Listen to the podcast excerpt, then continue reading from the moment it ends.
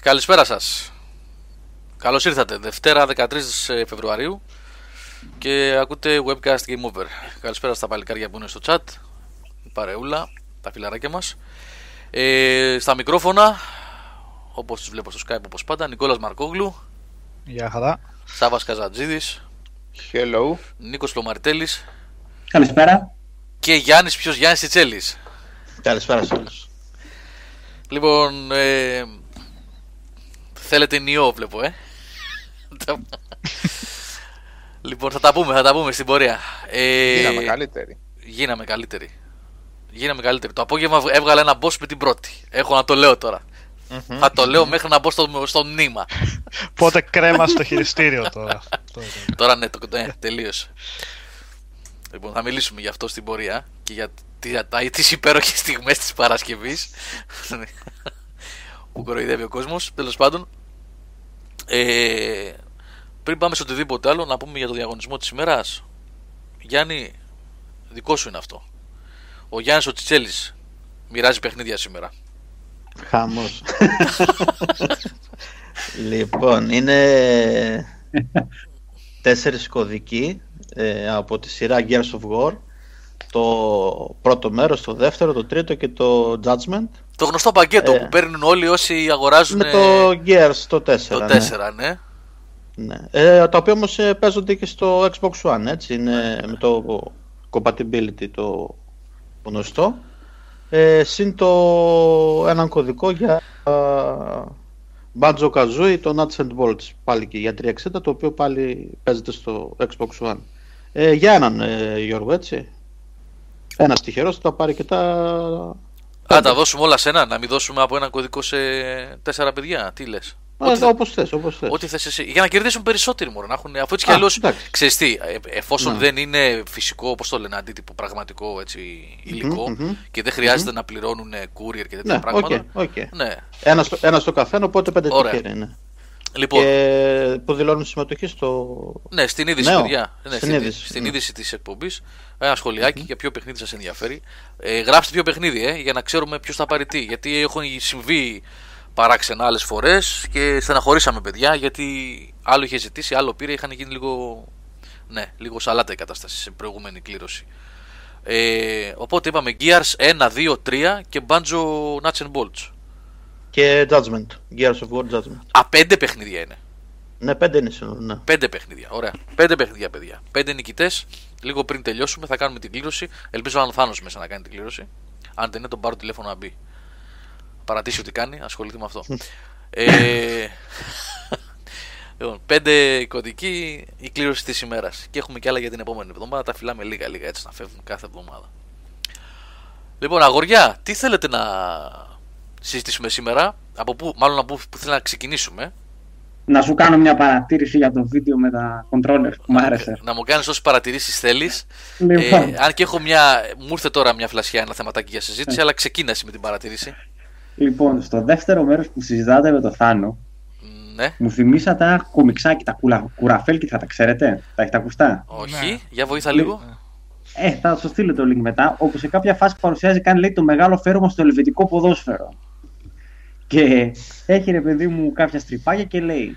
Έχει τον διαιτητή να ρίχνει τον νόσημα και λέει: Τι να διαλέξω πλευρά εγώ, με τίποτα λέει. Μην με κοιτάς εμένα, λέει: Δεν υπάρχει περίπτωση. Ε, λέγοντας ο ένας για το controller του άλλου, λέγατε: Μα το δικό σας κύριε έχει δύο κουμπιά από πίσω. όχι, όχι, όχι. Το δικό σας έχει, ξέρω εγώ, ρυθμιζόμενο βάρος. Δηλαδή τέτοιος πολιτισμός. Ε... Ευγένεια, φίλε. φίλε. Κεντρική Ευρώπη, όχι αειδίε. Ε, ναι, όχι χαζομάρε. ναι, κεντροβόρεια Ευρώπη, όχι κεντρική απλά. κεντροβόρεια. Ναι. Ε, ωραία κοντρολάκια ήταν αυτά και τα δύο. Είπαμε να ασχοληθούμε λιγάκι.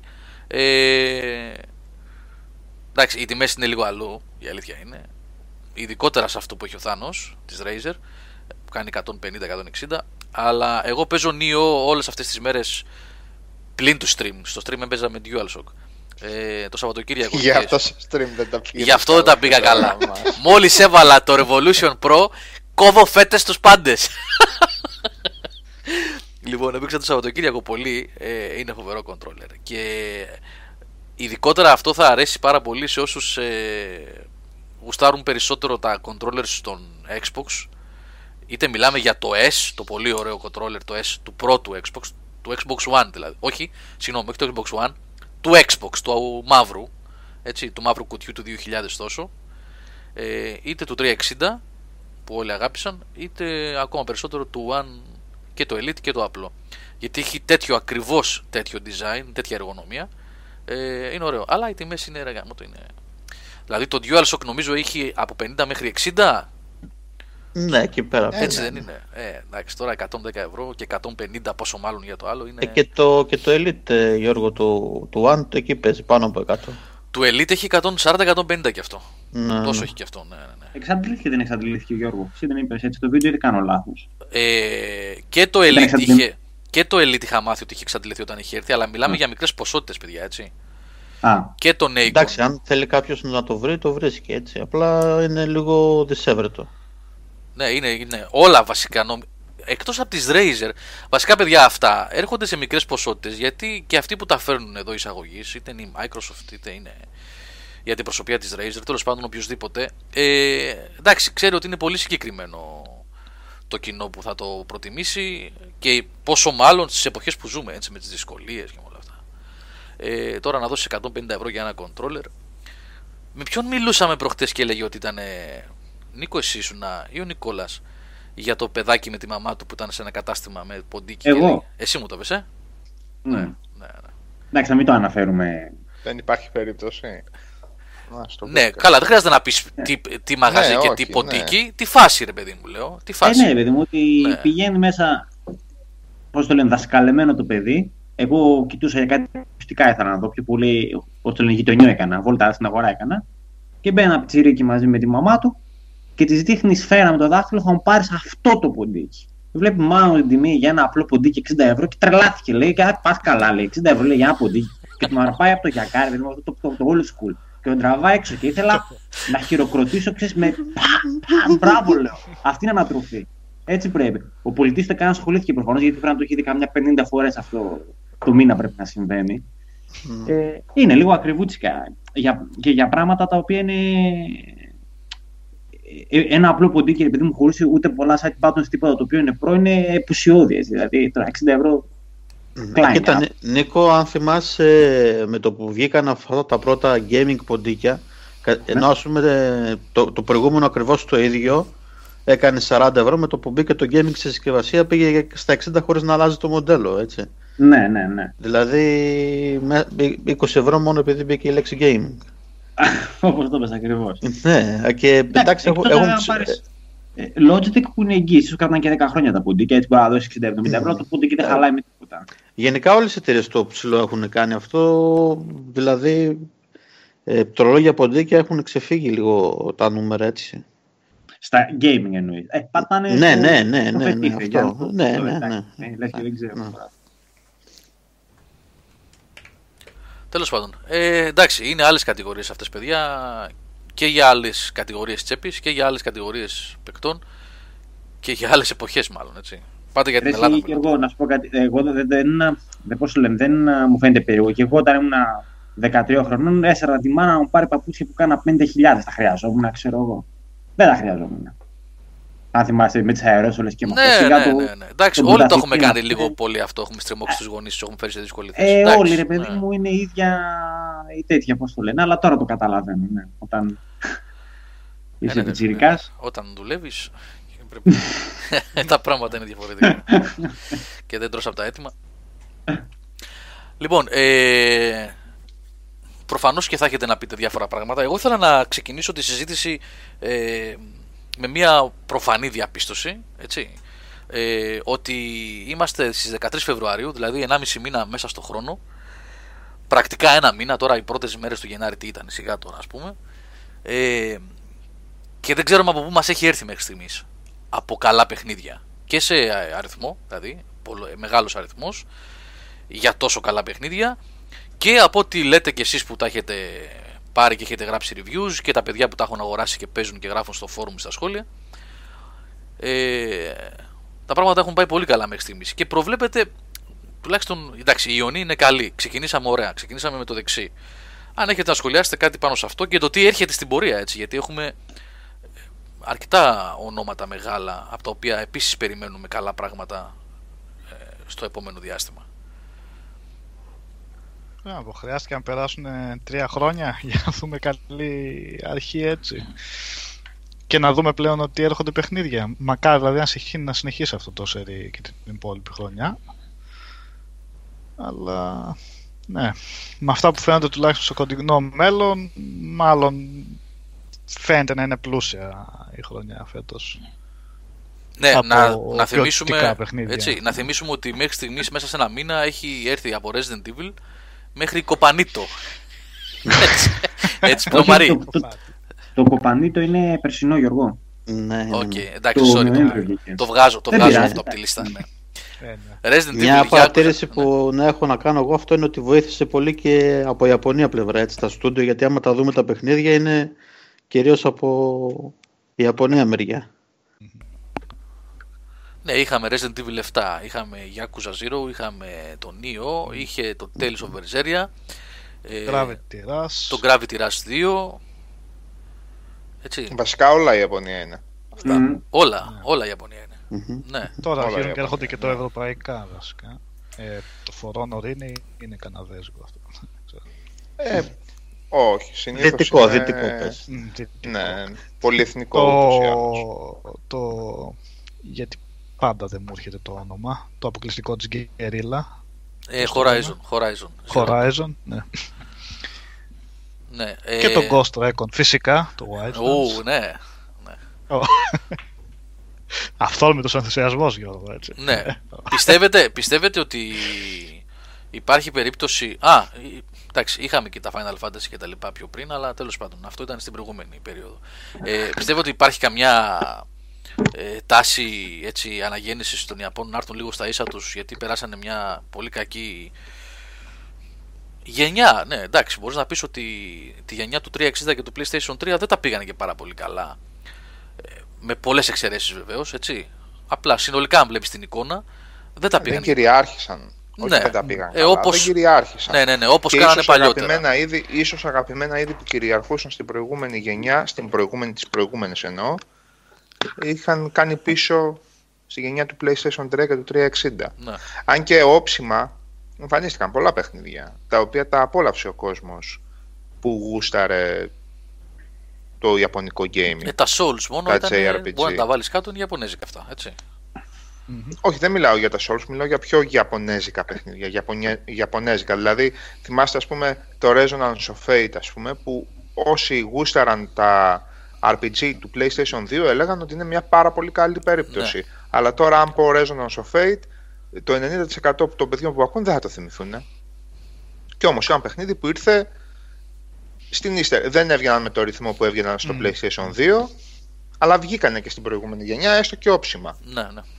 Ας μην ξεχνάμε ότι έφαγε ένα ψηλό σοκ εκεί η Ια- η Ιαπωνέζικη αγορά διότι είχε μια τελείως διαφορετικά προσανατολισμένη Nintendo κονσόλα το Wii το οποίο είχε ελάχιστα ε, ιαπωνικά παιχνίδια με την έννοια του Nintendo ή του, του GameCube ή του PlayStation 2 ελάχιστα.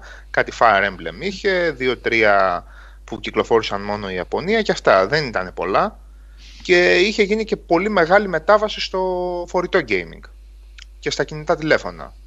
Οπότε ήταν μια, για την, για την αγορά της Ιαπωνίας ήταν μια μεταβατική αγορά. Μετά και οι νουβέλες βγήκανε, οι νουβέλες, οι, πώς τις λέμε, Visual novels.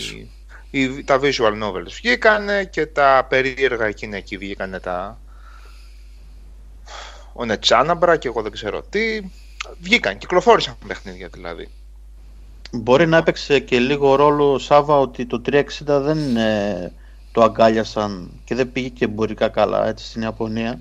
Ναι, έμεινε να παίζει ένα PlayStation 3 και ένα Wii. Ναι, το οποίο Και το όμως Wii με, ήταν τις- με τελείως τις, αλλού για ε, αλλού. ναι, το PlayStation 3 με τις τακτικές της Sony λίγο έτσι είχε παγώσει την αγορά Ναι, και αυτό ναι, άρχισε να συντέλε- πάρει συντέλεσε στην κάμψη έτσι, του ρυθμού όπως λες και Άρχισε εσύ. να πάρει μπρος, ναι. Ναι, ναι. Αν μπείτε τώρα, ύστερα, ε, ύστερα το επίρρημα εννοώ, ε, στο PlayStation στο, στο Store, θα βρείτε πάρα πάρα πάρα πολλά παιχνίδια για το PlayStation 3. Κάτι άρστον έλικο και κάτι... δεκάδες παιχνίδια είναι, αλλά βγήκαν αργότερα. Κάτι Νεπτούνια, δεν είναι καλά όλα, δεν είναι όλα της προκοπής. Το, το, αυτό όμως που πρέπει να αναρωτηθούμε είναι ότι όλα αυτά ήταν καλά, ήταν διαμάντια στην εποχή του PlayStation 2. Όχι, απλά ο κόσμος γούσταρε και έπαιζε τέτοιου είδους παιχνίδια. Ε, βγήκαν και στην προηγούμενη γενιά. Βγήκαν. Λοιπόν, Οπότε, εμένα μάλλον- με, ευχαριστεί, με ευχαριστεί και τελειώνω το ότι η Ιαπωνική βιομηχανία αυτά που είναι να βγάλει τα βγάζει επικεντρωμένη στο περίπου, στο περίπου επικεντρωμένη στο στυλ και, στο, και στην κατεύθυνση που είχε κάποτε. Και θα δούμε, βλέπουμε single player παιχνίδια, βλέπουμε παιχνίδια συγκεκριμένης δομής που δεν εισάγουν χίλια δυο πραγματάκια μέσα για να ε, τραβήξουν τον κόσμο με διαφορετικό τρόπο. Δεν πάνε να ανταγωνιστούν ε, τη δυτική φιλοσοφία που πλέον στείνει ένα μικρό μάγαζο στο μαγαζί και το κρατάει για ένα χρόνο και δύο χρόνια. Αυτά είναι ευχάριστα πράγματα για μένα. Δηλαδή το ότι θα πάρεις το Gravity Rush θα το παίξεις, θα τελειώσει. Το ότι θα πάρεις το Resident Evil το ίδιο. Το Neo το ίδιο. Το Persona λίγο αργότερα το ίδιο. Και τα λοιπά. Εμένα με ευχαριστεί πάρα πάρα πολύ. Σε αντίθεση με αυτό που συμβαίνει με, τα... με τις μεγάλες, με τους κολοσσούς της Δύσης. Δεν λέω ότι δεν έχει... Καλά, το season ότι pass δεν πλέον. έχουν season pass, ρε παιδιά. Το season. Δεν μιλάω πλέον γι' αυτό. Μιχάλη, αυτό νομίζω το έχουμε ξεπεράσει. Αυτό πλέον το έχουμε ξεπεράσει. Πλέον θεωρείται δεδομένο. Αλλά το Season Pass δεν το έχει για να πουλήσει ούτε ε, προφυλακτικά, ούτε πες το, ε, σκουφάκια με αυτιά γάτας. Ε, Κάτσε να το δούμε τι θα είναι το season pass. Έχει αποστολές, ρε παιδί. Μπορεί να έχει. έχει χάρτες, έχει αποστολές. Έχουν ανακοινώσει τι θα έχει μέσα. Τα γράφει. Νομίζω ότι Είναι έχει. τρεις, απο... είναι τρεις αποστολές. Είναι τρεις... Μπορεί να είναι regions, δεν ξέρω τι είναι. Λοιπόν, είναι συγκεκριμένο Μακάρι, περιεχόμενο. μακάρι, μακάρι, μακάρι. Λοιπόν, δεν λέμε, πλέον μιλάμε για τη λογική του ότι παίρνουμε ένα παιχνίδι και με νύχια και με δόντια το κρατάμε ένα χρόνο. Μέχρι να βγει το επόμενο. Καμία σχέση με αυτό το πράγμα. Οι, τα ιαπωνικά παιχνίδια που βγήκαν. Πιστεύετε ότι τους πήρε δηλαδή αρκετό καιρό να έρθουν λίγο στα ίσα τους και τώρα αρχίζουν και πατάνε λιγάκι έτσι. Έχουν βρει κάποιο ρυθμό οι Ιάπωνες. Φαίνεται κιόλας δηλαδή, τουλάχιστον αυτή, τη, αυτή την αίσθηση έχω εγώ, ότι έχουν βρει ένα ρυθμό πλέον. Ε, και στην ποσότητα των παιχνιδιών που έρχεται και στην ποιότητα των παιχνιδιών. Γιατί είπαμε, ήταν ε, πολύ κακή η πορεία τους στα προηγούμενα. Όχι τα τελευταία να πούμε. χρόνια. Έτσι. Κύριε Γιώργο, αν το σκεφτείς, ήταν ε, μεταβατικό στάδιο για πολλές εταιρείες. Πάρε τώρα, Ναι. ποιος έβγαλε, η Team Ninja.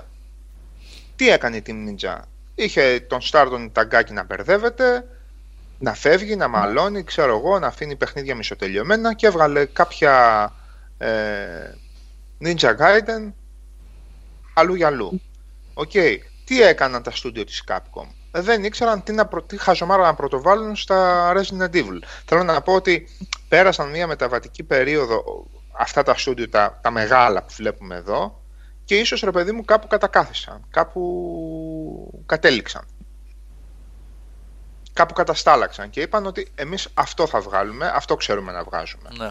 Και γι' αυτό βγα- βλέ- βλέπουμε και ένα πο- υπεραξιόλογο καινούριο Resident Evil και γι' αυτό βλέπουμε και ένα υπεραξιόλογο νέο παιχνίδι από την Team Ninja. Κάνουν αυτό που ξέρουν. Η, η μεν πρώτη τρόμο, η μεν δεύτερη ε, Action. πες το. Action, action ε, ναι. Πε- περίπλοκο action gaming. Βάθ. Τι πολύ Μάλιστα. κοπλός. Γεια σου, Ρε Κωστή. Ήρθανε Κάτι και ο Κώστας, άσχετο, ο γείτονάς μου, ο κάτι φίλος μου. άσχετο σχετικό. Το Metal Gear Solid, το spin-off που θα βγάζαν, ε, έχουμε ιδέα τι απέγινε αυτό. Το σκεφτόμουν τις προάλλες, το έφαγε μαρμάγκα μήπως, γιατί κάτι Τα μου λέει ότι zombie έχει... εννοείς. Ναι, ναι, το ότι θέλω να είναι αυτά. Ναι. Το co-op που- που θα έβγαινε και αυτά. Α, τίποτα, έχει μείνει στην ανακοίνωση. Έχει νομίζω. λίγο... Ναι, αυτό. Το έχουν λίγο... Για- Ήταν για 17 αυτό, δεν θυμάμαι. Α, όχι, Ε, δεν Νομίζω νομίζω. δεν, δεν είχαν πει ημερομηνία. Ξεκάθαρα. Δεν θυμάμαι. Ναι. Απλά μου φαίνεται ότι ξαφνικά σήγησε έτσι. Δείξαν αυτό και μετά. Τι να πω, ίσως το σκέφτηκαν περισσότερο. Ποιος ξέρει. Ναι, δεν είχαμε κάτι άλλο πέρα από την Metal Gear ανακοίνωση. Survive. Ε, τώρα, μιας και λέμε για την Ιαπωνία, να σας ρωτήσω κάτι άμα θέλετε, αν δεν σας κάνει κόπο, επειδή θα τα καθιερώσουμε λιγάκι έως πολύ, ε, τα streams μάλλον κάθε Παρασκευή θα γίνονται γιατί ε, βολεύει λίγο η κατάσταση έτσι. Ε, άμα δεν σας κάνει κόπο, γράψτε είτε στο chat, αλλά αν και σε σχόλια θα ήταν καλύτερα για να μείνει κιόλας να μπορούμε να δούμε μετά στο τέλος. Ε, αν θέλετε να συνεχίσουμε την Παρασκευή με νέο stream, ε, το οποίο θα είναι εντελώς διαφορετικής ε, φύσης πλέον. Δεν θα, δεν θα βλέπετε μία ώρα, μία μισή ώρα το ίδιο boss, πιστεύω. Έχει ξεκλειδώσει το co-op. Ο Σάβας έχει φτιάξει έναν. και ο Νικόλας επίσης που παίζαμε χθες το βράδυ. Έχουν φτιάξει κάτι τύπους. δεν ξέρω κι εγώ. Σαν τάγκ είναι. Ναι. Ε, οπότε μπορούμε να κάνουμε πολύ καλύτερα πράγματα και να προχωρήσουμε και να δείξουμε άλλα θέματα στο, στην ιστορία. Ε, ή να κάνουμε κάτι άλλο γιατί ε, For Honor, επειδή ρώτησε και παραπάνω ο φίλος, νομίζω ο Iron Tiger, μας ήρθε σήμερα. Ε, θα το αναλάβει ο Νικόλας το review. Ε, αλλά δεν νομίζω ότι υπάρχει καμία περίπτωση να βγει το review πριν την επόμενη εβδομάδα. Αύριο θα το έχω έτοιμο. και με μάθω. Εμένα μου, έγινε, μου έκανε εντύπωση. Εντάξει, δεν νομίζω ότι είναι μυστικό αυτό το να μοιραστώ δημοσίως μια δήλωση των ανθρώπων που στείλανε ενημέρωση από την Αγγλία, από τη Ubisoft. Ε, ότι η Ubisoft ζήτησε γενικά, ήταν mail γενικό προς ομάδα μέσων ενημέρωσης, πολλών, ε, και έγραφε μην βιαστείτε, δεν θέλουμε να βγάλετε το review γρήγορα, δεν, υπά, δεν είναι αγώνας δρόμου, βγάλτε το την επόμενη εβδομάδα. Παίξτε όμως και παίξτε και multiplayer. Πολύ ωραία δήλωση από την Ubisoft αυτή. Δεν έχονται άδικος αυτό που ναι, ναι, ναι, ναι, ναι. Ήταν πάρα πολύ ωραίο, πάρα πολύ ωραίο mail. Προφανές δεν θα δήλωσαν έτσι. Ναι, το προφανές, ναι, ναι. Ναι. Το προφανές. Θα έχουν δει και αυτοί μάλλον. Ποιος ξέρει. πο- Θα έχουν δει και αυτοί φαντάζομαι. Θα ξέρουν πότε στέλνουν κωδικούς από παιχνίδια. Θα βλέπουν τίποτα reviews να βγαίνουν μετά από μία-δύο μέρες και θα λένε κάτσε, όπα, όπα. Δεν είναι απίθανο. ναι. Ε, Είτε λένε καλά σχόλια, είτε αρνητικά σχόλια. Ναι, ναι. Ξέρω, εγώ. φαντάζομαι θα βλέπουν τέτοιες περιπτώσεις. τώρα για άλλα Είναι παιχνίδια που λέτε. Πάντως- ε- Έλα, είναι Νικό, λίγο- συγγνώμη. Πες, πες, πες. Ναι, είναι λίγο ξεφτύλα να, να αναγκαστεί μια εταιρεία να σου στείλει οδηγούς για το review εκτός να σου πει κάποιες πληροφορίες για το παιχνίδι, πώς το παίξεις που δεν ξέρεις. Για κάτι τόσο προφανές. Είναι δηλαδή. Τι να σου πω, πριν ξεκινήσει κάποια review, ότι πρέπει να το παίξεις το παιχνίδι. Δεν υπάρχει κάτι άλλο. Δεν, α, δεν χρειάζεται να σου το πει κάποιος αυτό. Για να Τελικά- αναγκαστεί. να- Τελικά είναι δεν λίγο είναι. χαζό, ρε παιδιά. Εντάξει, Δηλαδή, δεν είναι θα πει- αυτονόητα όλα τελικά. Ναι, να σου πει η εταιρεία παίξε το παιχνίδι μου που σου έδωσα για να κάνεις review. Προφανώς δεν πρέπει να το παίξεις. Δηλαδή, για, γιατί να μην το παίξεις; Τέλος πάντων, ναι. Όπως τα λέτε. Είναι αυτό το έχουμε θίξει πολλές φορές αυτό το θέμα. Μην το ξαναπιάσουμε τώρα. Νομίζω κάπου εκεί θα καταλήξει πάλι η κουβέντα. Οπότε δεν χρειάζεται να εμβαθύνουμε παραπάνω. Ναι. Εγώ το. Είναι, είναι περίεργο πάντως. Ε, λοιπόν, για τα reviews που ρωτάνε τα παιδιά, είπαμε το For Honor ήρθε, ήρθε και το Sniper Elite 4 που πήρε ο Γιάννης. Από μέρα σε μέρα περιμένουμε το Horizon. Από μέρα σε μέρα κυριολεκτικά. Μπορεί και από ώρες, να, ώρες να είναι μακριά το Horizon. Είναι στο δρόμο. Στο το ναι, κινητό. ναι, ναι, ναι. Παρακολουθώ με το GPS, κάνω track το courier. ναι, ε, έρχονται, είναι πολλά, πολλά τα παιχνίδια μαζεμένα. Έχουμε, ο Αποστόλης ε, πήρε και την αλφα του ε, Inquisitor Martyr. Σωστά το λέω Νίκο Πλουμάρη που το παρακολουθείς εσύ, Μμμ. το Warhammer, Ε, περί- της, της Neocore. Α, και άλλο Ναι. Warhammer. Αυτό είναι από τα παιδιά του, από Φάβη, τους ναι, Σούγκρους. είχε- έτσι. ήταν ανακοινωμένο εδώ και πολύ καιρό. Ναι, δεν καιρό, είναι καιρό ήταν αυτό. Out of the blue. Ναι. Είναι από τα παιδιά εκεί στην Ουγγαρία, από την Βουδαπέστη που είχαν κάνει Van τα, Helsing. τα Van Helsing ακριβώς. Ε, γενικά έχει πάρει μπροστά το πράγμα. Αχα, Πολύ ε, παιχνίδι. τέτοια φάση είναι και αυτό δηλαδή. Το... Σχεδόν. Σχεδόν, ναι. Σχεδόν έτσι πάει. Ε, Θα ήθελα να σου κάνω μια Το ερώτηση για κολλάει τα αυτός. που έβγαλες στον ιό. Λίγο μια παρενθεσούλα. Ναι. Τα έβγαλες γρήγορα. Ποια; Πια. Από... Ήταν δικά σου τα βίντεο με τα boss του Νιό καταρχάς; Ναι. Ε, είναι επειδή τα έβγαλες γρήγορα ή έτσι βγαίνουν τα boss. Είναι, σε αυτό Είναι που- επειδή αν πας να τα Κατάλαβα. παίξεις κανονικά, Μμ. χωρίς μπαφαρίσματα και χωρίς λίγο ψάξιμο, είναι σχεδόν αδύνατο να βγουν. Είναι ό,τι Για πιο ποιους. βάρβαρο έχω παίξει.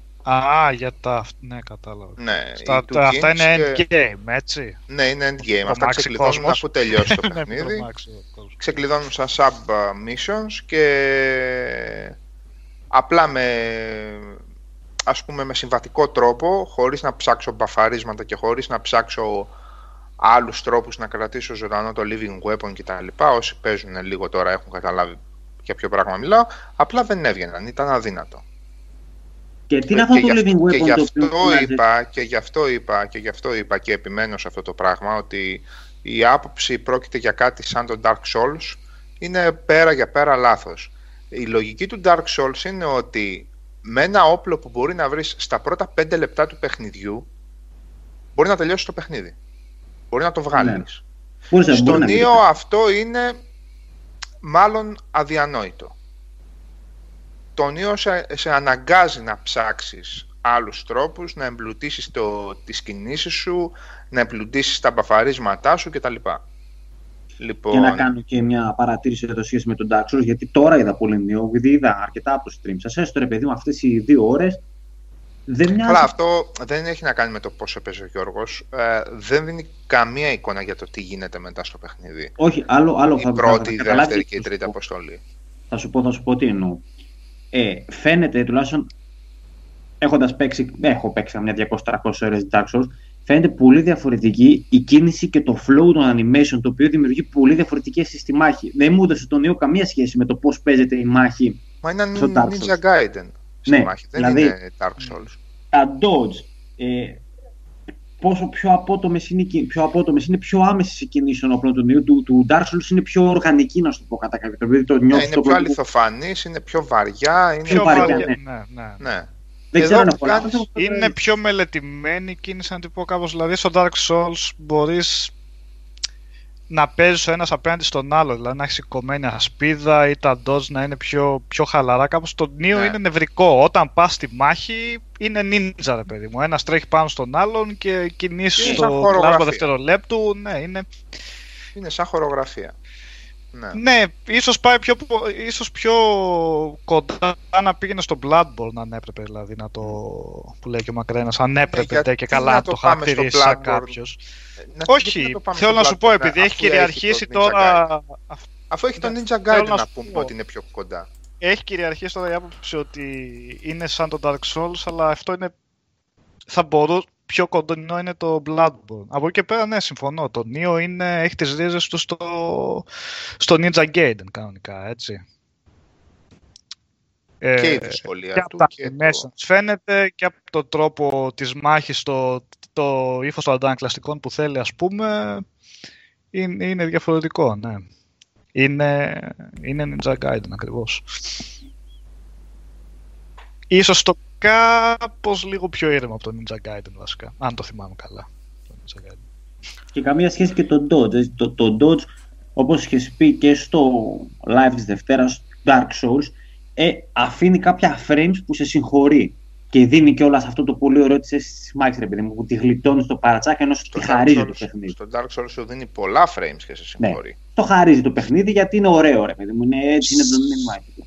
Στον Το- Νίο δεν φάνηκε τίποτα τέτοιο. Το έτρωγε. Δεν είμαι σίγουρος αν υπάρχει αυτό, ναι, αν υπάρχει frames. Σε κάποιες φορές φαίνεται ότι έχει frames, ότι γίνεις σαρώτης, αλλά είναι Ναι. κάποιες φορές σίγουρος ότι δεν σου αφήνει ούτε μισό frames για να είσαι... Έχω την α, υποψία ότι έχει να κάνει και με το είδος του όπλου του αντιπάλου και το... Δηλαδή, εγώ δεν κατάφερα ποτέ να κάνω... Δεν το κατάφερα μέχρι τώρα και ο Νίκος ξέρει ότι έχω κάνει και, και πάρει σωστά και αντεπιθέσεις πολύ σωστές κτλ. Δεν κατάφερα να κάνω να γλιτώσω frames με dodge, σε- ο- για παράδειγμα σε κοντάρια, απέναντι σε κοντάρια. Όταν κάνει εκείνο το sweep, είτε είναι εκείνο το δαίμονα στο πουλίο, yokai, είτε είναι απλοί άνθρωποι, απλοί thieves. Η χειρότερη για είναι κοντάρια, μετά. Όσοι έχουν σπιάρει, η χειρότερη. Όταν κάνει αυτή την γυριστή την κίνηση, αυτό το swap, ρε παιδί, το sweep Ναι, ρε ναι, παιδί μου, ναι, που ναι, κάνει, τέτοιο, εγώ εκεί δεν κατάφερα να κάνω dodge Ναι. και Ναι, να ε, γλιτώσω ε, κόψιμο. Ε, Λοιπόν. άρα παίζει να είναι βάση των κινήσεων ακριβώς Μπορεί να παίζει. Αυτός κάνει το sweep, μπορεί να είναι προγραμματισμένος να Ναι, σε πετύχει μπο- έτσι κι αλλιώς. Γιατί σου λέει ότι άμα κάνει ο άλλος εχθρός αυτό είναι για να σε πετύχει έτσι και σε γύρω. το ό,τι και να Πάντως, κάνεις. Πάντως, ότι είναι θέμα χιλ- ε, δεκα- δεκάτων του δευτερολέπτου είναι γιατί υπήρχε ένα boss, ρε παιδί μου, το οποίο έκανε πολύ γρήγορη κίνηση με, το, με την κατάνα, την έβγαζε, ο όπλης, ακουγόταν ο ήχος και την αζόταν πάνω σου και κάνοντας ένα χρακ έτσι με την κατάνα να σε πάρει. Λοιπόν, πολλές φορές με τον dodge τη γλίτωνα. Άλλες φορές έκανα τον dodge, καταλάβαινα ότι άργησα κάτι δέκατα και την έτρωγα. Οπότε εκεί και περνούσα σχεδόν δίπλα, οπότε δεν τίθεται θέμα ότι είχα φύγει δεξιά-αριστερά και τη γλίτωνα. Περνούσα από δίπλα του. Οπότε μάλλον α, θέλει πολύ πολύ περισσότερη προσοχή από την άνεση που σου αφήνει το Dark Souls και κυρίως το 3. Το, το πρώτο ήταν πολύ πιο αυστηρό Μμμ. στο, στο Dodge, έτσι, Ε, πολύ λιγότερα frames. θα Το 3 ήταν έλα- λίγο πιο χαρα, χαλαρούλι σε αυτό το τομέα. Τη γλίτωνες Θα- λίγο ευκολότερα. Καλά, μην το ξεφτυλίσουμε κιόλας. Μην πούμε ότι ήταν και εύκολο δηλαδή. Απλά το μάθαμε. Όχι, αλλά σε σχέση με το πρώτο. Εγώ ήθελα να πω Ναι. ότι στο Dodge στο Neo μάλλον πάει στο αντίθετο. Όχι μόνο είναι πολύ πιο αυστηρά τα να είσαι άτροδος, αλλά όταν κάνεις, αν κάνεις λάθος Dodge, για μερικά κλάσματα του δευτερολέπτου δεν γίνεται να, σηκά, να σηκώσεις άμυνα. Φαντάζομαι σου έχει τύχει σαν να κάνεις Dodge, να ξέρεις ότι Ε, έχεις πατήσει άμυνα, αλλά να τις τρως. Δηλαδή κάνει το αντίθετο. υπάρχει ειδική τέτοια. Υπάρχει ειδική ικανότητα στο, α, στο ninjutsu που, σ- που, στο δίνει, που σου δίνει αυτά τα, αυτά τα δευτερόλεπτα ώστε να είσαι άτρωτος. Δηλαδή, ναι. Από Όσο την άλλη, μην παίζεις, ξεχνάς μαθαίνεις. ότι όταν περνάς δίπλα με ένα dodge από τον αντίπαλο, από τον εχθρό, και αυτός τελικά καταφέρει και σε χτυπήσει, σε χτυπάει κατά πάσα πιθανότητα από πίσω. Οπότε αμέσως αμέσως το damage είναι πολύ μεγαλύτερο που παίρνεις. Έτσι γιατί παίζει πάρα πολύ ρόλο η θέση, δηλαδή α, όταν κοπανάς από πίσω ή όταν τη τρως και από πίσω. Ναι, μα υπάρχει Έτσι. armor που σου δίνει, ανεβάζει τα stats για χτύπημα από πίσω, έτσι. Για χτύπημα από πίσω και, και, και το ίδιο συμβαίνει και σε σένα. Ναι. Ε, πολύ σημαντικό είναι, αυτό το ρώτησα τον Σάβα εγώ για να μπορέσω να το καταλάβω ακριβώς πώς λειτουργεί σε σχέση και με τα Souls κιόλας. Ε, Το Witch Time, αν θυμάμαι καλά, Μιχάλη, είναι ε, τέτοια, έτσι. Είναι... Άιντε...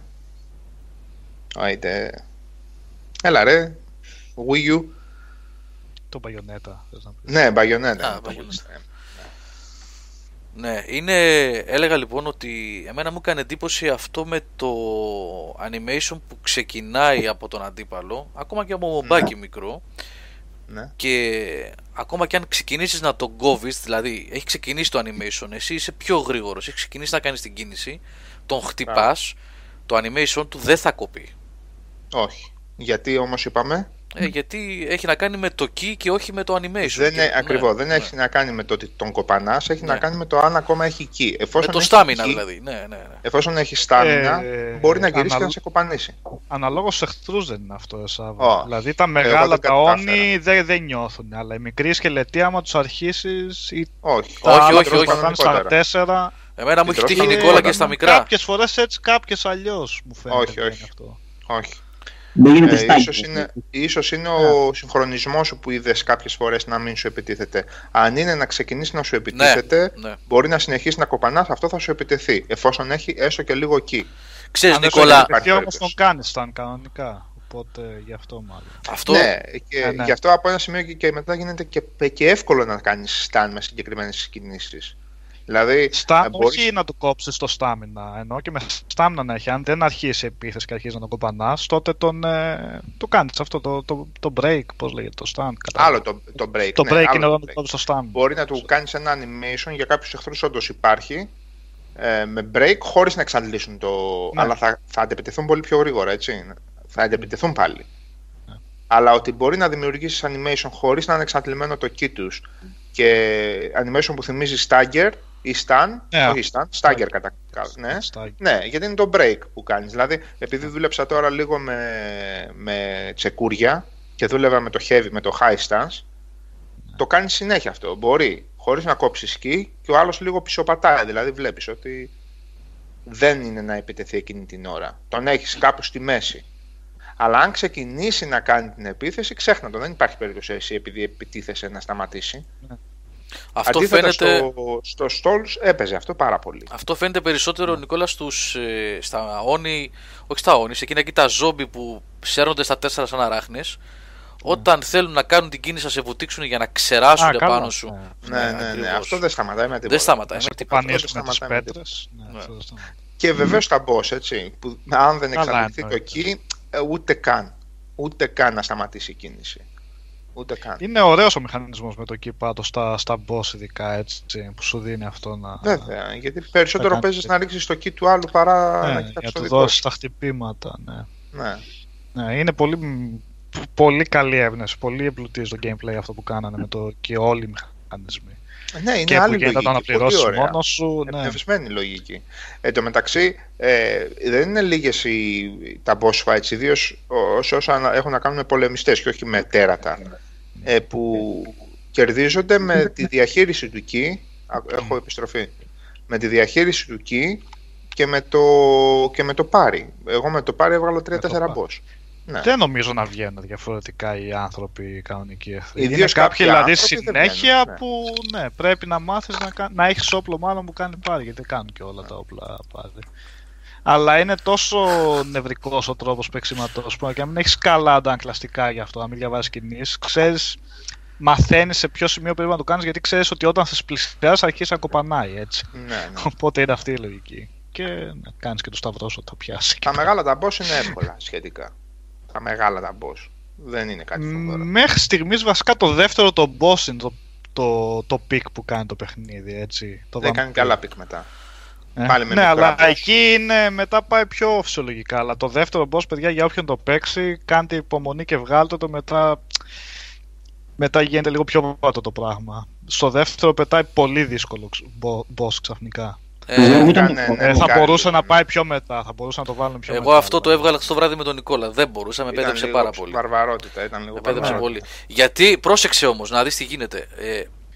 Ε, όταν έπαιξα με τον Νικόλα, προφανώς βγήκε πολύ πιο εύκολα γιατί πήγε ο Νικόλας ε, που ήταν ε, φορτωμένος, ας πούμε, και την κοπάναγε. Ήρθα εγώ, sorry, ήρθα εγώ προ-προ όμως και έπεσα στον γκρεμό με την πρώτη προσπάθεια. Ναι, σωστό κι αυτό. Έπεσε στον γκρεμό και μ' άφησε μόνο μου μετά ναι κι έρμο να φάω ξύλο. Αλλά εκτός αυτού, ε, προσέξαμε άλλα πράγματα μετά. Δηλαδή, ε, έτυχε να μου ρίξει ένα anti-paralyzed charm το οποίο μείωνε στο 50% το χρόνο που έμενα paralyzed από το συγκεκριμένο boss που λέει ο Νικόλας. Μα στο συγκεκριμένο boss δεν πρέπει να γίνεις παραλάει. Δεν πρέπει. Άμα γίνεις Γιατί έχεις σου Το τελειώσει. λέει το παιχνίδι. Έχεις ότι- τελειώσει. Ναι, ναι. Ότι σου κάνω paralyze. Στις 3-4 φορές πρέπει να μάθεις να μην γίνεις paralyze. Ναι, ναι, ναι, ποτέ. ναι. Και έτσι βγαίνει το boss με φυσιολογικό τρόπο και όχι με living weapons κτλ. ναι. Τι είναι τα living weapons. Που όταν ο Ε, Γιώργος Μακάρης ότι έχει living weapon του πες Καλά ρε Γιώργο, έχεις living weapon. Εκείνη την ώρα που το είπε το είχα πατήσει εγώ. Το έχεις Το έχεις πατήσει. Τι, πατήσει τι ήδη. παίζει με τα living weapons; Τι, τι φάση; Τίποτα. Μία με, με ένα spirit που βοηθάει τον πολεμιστή, τον William. Ναι. Έχει 22 τέτοια διαφορετικά μέσα στο Μμμ. παιχνίδι. Το καθένα με διαφορετικές δυνατότητες και ξεκλειδώνουν τις δυνατότητες του σε όλο και περισσότερο σε μεγαλύτερα επίπεδα ε, spirit που είναι Ναι. χαρακτηριστικό του leveling και παφάρεται, ε, γεμίζει η μπάρα του ρε παιδί μου όσο περισσότερο κοπανάς και όσο περισσότερο σκοτώνεις και όταν, ενεργο... όταν γεμίζει η μπάρα μπορείς να τον ενεργοποιήσεις και για την ώρα που είναι ενεργοποιημένο είσαι άτρωτος. Άτρωτος μπάρα δηλαδή πέφτει της κανονικά, τρως, βέβαια. ναι, της τρως, αλλά όταν της τρως δεν, σκοτώ... δεν, δεν πέφτει το health bar, πέφτει η μπάρα του living weapon μέχρι να μηδενιστεί. Αλλά υπάρχουν buffs εκεί πέρα που μπορούν να το κρατούν πολύ περισσότερο το living weapon Κατάλαβα. ενεργό. Σου βγάζει Αυτό μια που, κάνω σύντα εγώ, buff. αυτό που κάνω εγώ στα δύο τα gameplay videos. Μμμ. Εγώ ουσιαστικά τα buff που κάνω εκεί πέρα είναι ότι όσο κοπανάω και όσο προκαλώ damage, τόσο ξαναγεμίζει η μπάρα του living weapon. Αυτό κάνω Α. εκεί πέρα. Κατάλαβα. Καταλαβες. Κατάλαβα, Λοιπόν, κατάλαβα. Και με μία φορά δηλαδή που το, που το κάνω, συν το ότι τους κάνω και αυτούς κάποια anti-buffs, τους, τους ρίχνω δηλαδή επίθεση, Debuff. άμυνα και κίνηση. Ναι, debuffs, λοιπόν. Ε, αυτά. Και αυτό είναι το living Βασικά, weapon. ναι, παιδιά, άμα Ε, θέλετε να πω δείτε την αλήθεια, δύο- Είναι ψηλό cheat, έτσι. Να σας πω την αλήθεια Ποιο είναι δηλαδή. Είναι λίγο, Α, τα- είναι ψηλό cheat το living weapon. Αν, Ε. αν, μάθεις, αν μάθεις να το δουλεύεις έτσι, δηλαδή να το, να το σκάς όλη την ώρα. Μα την είναι ώρα. ένα βοήθημα που σου δίνει το παιχνίδι για να... Αυτό το... Όχι τώρα όπως το, το έκανες εσύ, γιατί αυτό προς το τέλος μάλλον μαθαίνεις να το κάνεις έτσι. Γενικά η ύπαρξή του είναι αυτό το, το ένα τικ παραπάνω που θα σου δώσει για να βγάλεις ένα boss που θα είσαι ίσα ίσα ας πούμε. Σου Ναι, δίνει- σου ίσως βγάζει αυτό, ωραία ναι, αίσθηση. ίσως ναι. Αυτό είναι. Πάλι Καλό αυτό, πράγμα. Νίκο, το build που έχω εκεί πέρα, ξέρεις τι, ποιο είναι το αρνητικό. Ε, ε, έχω αλλάξει όλα τα χαρακτηριστικά για να πετύχω αυτά τα, αυτά τα τέτοια να πούμε, αυτές τις ικανότητες. Πας φοβερά στα boss, στα bosses, αλλά όταν τριγυρνάς και ψάχνεις το χάρτη, με δύο χτυπήματα έχεις πέσει, είναι χάλια το key, είναι χάλια η επίθεση με το απλό το όπλο και τα, και τα λοιπά, κατάλαβες; Δηλαδή σε, όλη- σε όλο το χάρτη δεν μπορείς να μπαφάρεις το living weapon, θα πας και με το συμβατικό όπλο. Αλλά εγώ Έχεις έχοντας να βάλει πούμε 70 spirit να πούμε, έχω χάσει body, έχω χάσει χάρτη, έχω χάσει τα πάντα. Οπότε στον απλό το χάρτη μέσα τη τρως ανελέητα, φτάνεις στο πώ και το τρως. Τέλος πάντων, εντάξει, αυτά είναι Που επιλογές κάνεις, ε, gameplay respect. τώρα. Respect Πώς; που κάνεις, Σάβα. Μια φορά Πώς; το κάνεις. Respect. Που είπες ότι άλλαξε. Ε, έχει να Όχι, αγοράζεις έχει ένα- αντικείμενα. ναι, Εγώ έχω, κάτι 8 αντι... τέτοιο. έχω κάνει 4 φορές μέχρι τώρα για να πάρω τρόφις. Εντάξει. Κάνω, ξανακάνω, αλλά είναι λίγο Δηλαδή, χρονοβόρα μπορείς να διαδικασία. Να βγάλεις το χάρτη και πριν τον boss να κάνεις respect. Ναι, τα πάντα, τα πάντα. Ναι. Μπορείς. Σου Είναι λίγο... μηδενίζει, σου μηδενίζει όλα τα levels. Τα πάντα. Τα σκελετικά Πάλι να από την βάζεις αρχή, όπου ναι. θέλεις. Ναι. Και, τη- και, και, τους βαφ... και τους πόντους για τα όπλα. Ξανά Ναι, διανέμεις. ό- όλα, Ναι. όλα, ναι, μηδενίζει το χαρακτήρα. Είναι βέβαια.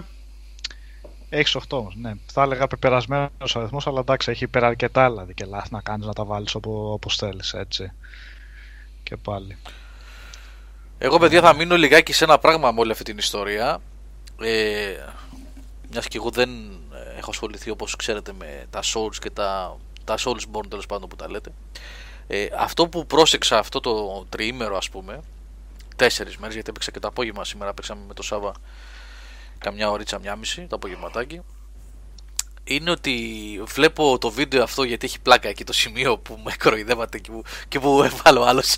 Ο Ηλίας έβαλε. Ποιος έβαλε με τις φωτογραφίες από την ομόνια με τα παπιά που καίνει τα λάστιχα; και βάλει το παπί που καίει το λάστιχο. Τέλος πάντων, ναι.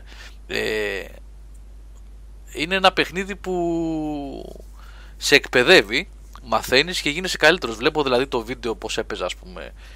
Ε, ακόμα και στο ίδιο, στο ίδιο βίντεο, στο ίδιο stream, πώς έπαιξα τα πρώτα λεπτά, πώς έπαιζα μετά από 2-2,5 ώρες και πώς.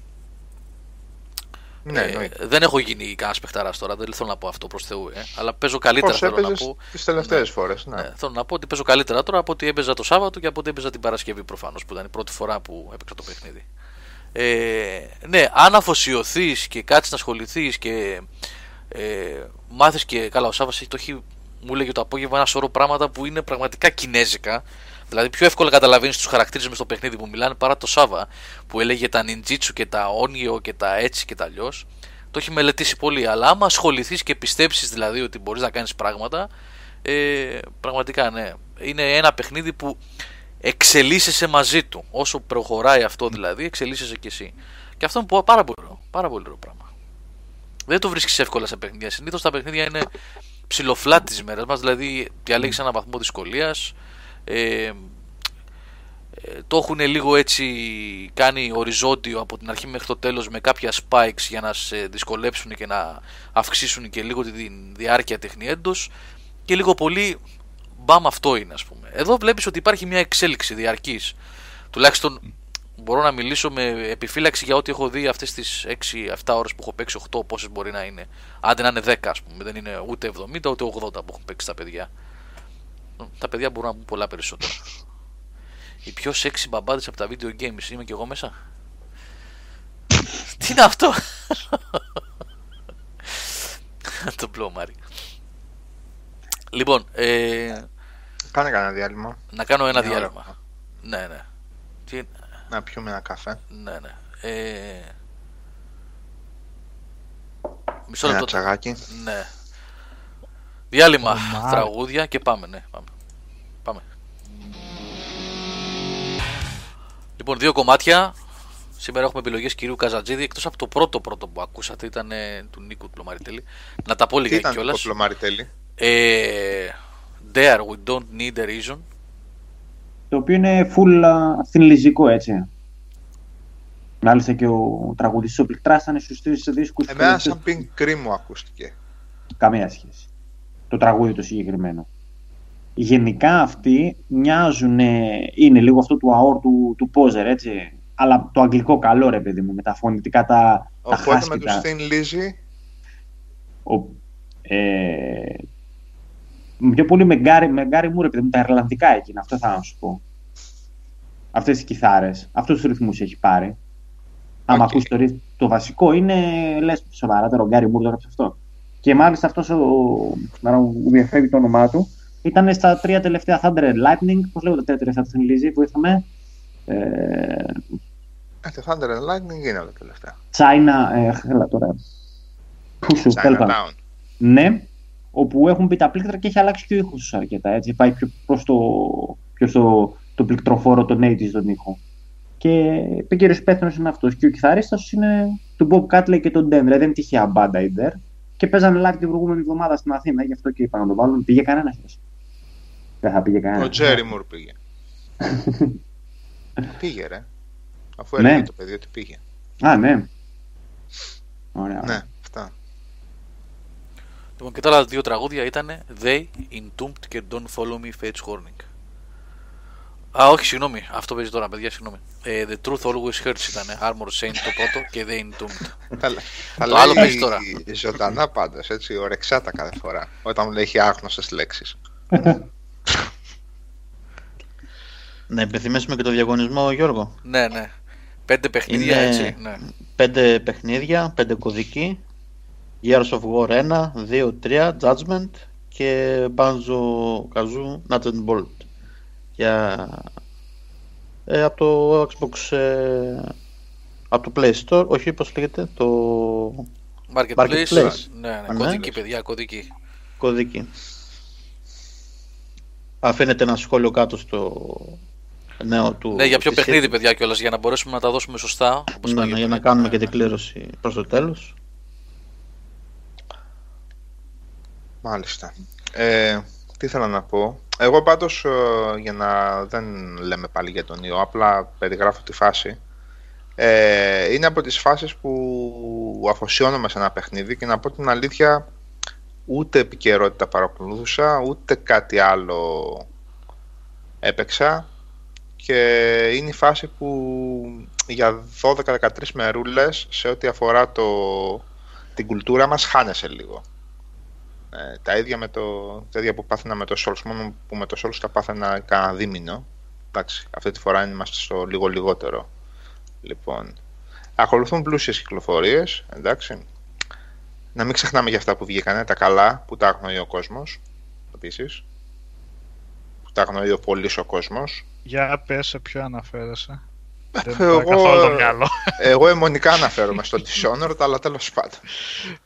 Αιμονικά σχεδόν και ενοχλητικά, αλλά με ενοχλεί να το βλέπω να το, παίζουν, να το έχουν παίξει ελάχιστοι. Ελάχιστοι.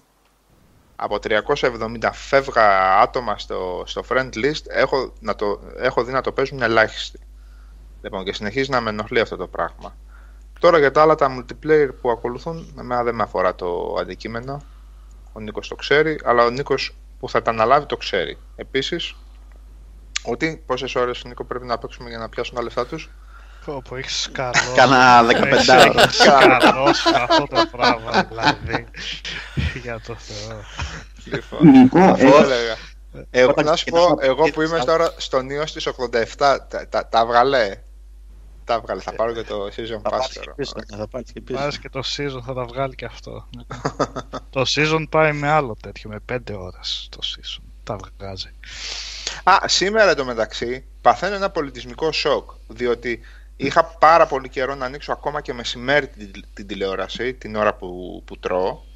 Ακόμα και τότε είχα ανοίξει, γιατί πλέον παθαίνω κάτι σαν τέτοιο, δεν ξέρω. Σαν λίγο, σαν κρίση πανικού παθαίνω όταν ανοίγω τηλεόραση.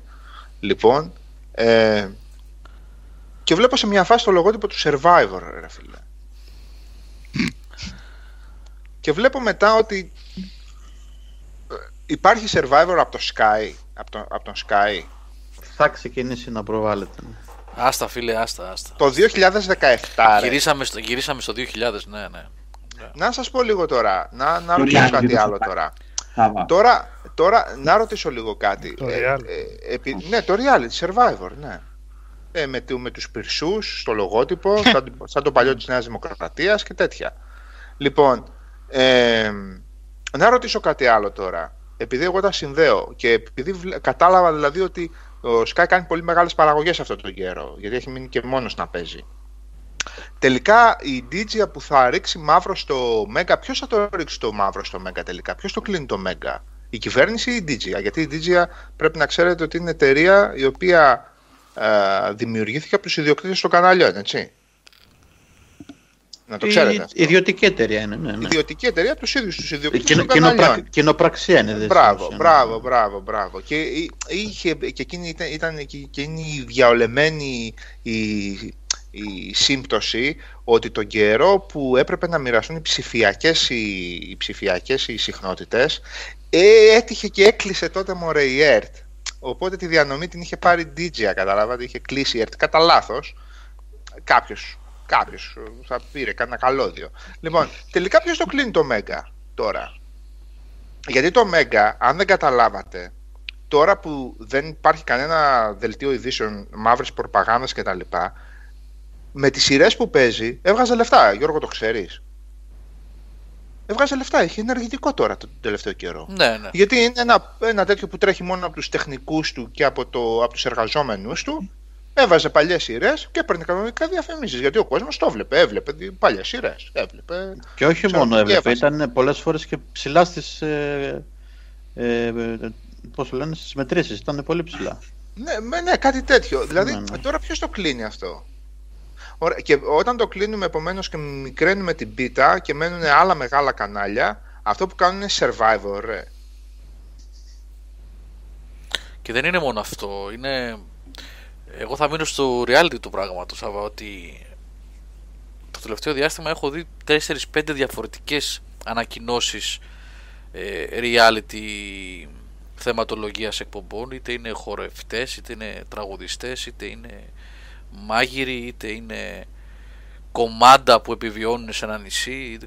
Δεν, δεν ξέρω τι γίνεται. Νομίζω, ε, το έχω ξαναπεί, ότι τα είχαμε αφήσει πίσω μας αυτά ότι αυτή ήταν μια περίοδος, ήταν μια τρέλα, μια να μην την πω αλλιώς του κοινού, εκεί στην αρχή δεκαετίας του 2000, άντε μέχρι τα μισά, είδαμε ότι είδαμε, είδαμε τον Τζάκα, είδαμε τον, τον έτσι, τον αλλιώς, έγινε η φάση Τον μας. δυτικό που έβγαζε τα μαχαίρια, Μόνο πώς ο τον Τσάκα. Ναι, ε, Ναι. ε, έγινε η φάση ας πούμε, νομίζω ότι οριμάσαμε, μεγαλώσαμε, πέρασε, περάσαμε την εφηβεία, πήγαμε αλλού. Γιατί ανέβηκε η ποιότητα πολύ της τηλεόρασης. Όχι, όχι, οπότε αυτά ήταν ασχέτως. πλέον- Να σου πω κάτι, ναι, οκ, ναι.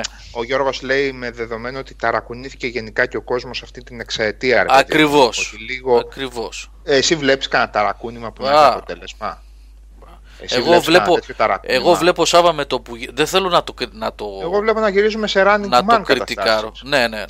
Εγώ δεν θέλω να το κριτικάρω και να πω για τα όνειρα των παιδιών κτλ. Έτσι, ο καθένας ό,τι θέλει κάνει με τη ζωή του και το ψώνιο του στην τελική. Αλλά εγώ με το που βλέπω ότι ανακοινώνεται ένα talent show ε, για τραγουδιστές και μουσικούς οι ουρές να φτάνουν να ξεκινάνε από το Φάλερο και να φτάνουν στην Ακρόπολη. Εγώ αυτό βλέπω.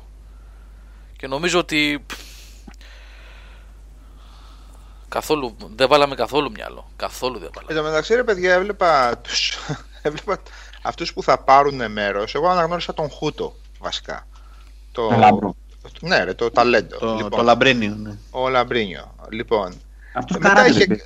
Κάτι δύο-τρεις πολύ- τραγουδίστριες. Καράτε έπαιζε τότε που έπαιζε στον Ολυμπιακό, δεν ξέρω. Όχι τώρα που είναι. Ο καράτε. Λοιπόν. Καράτε.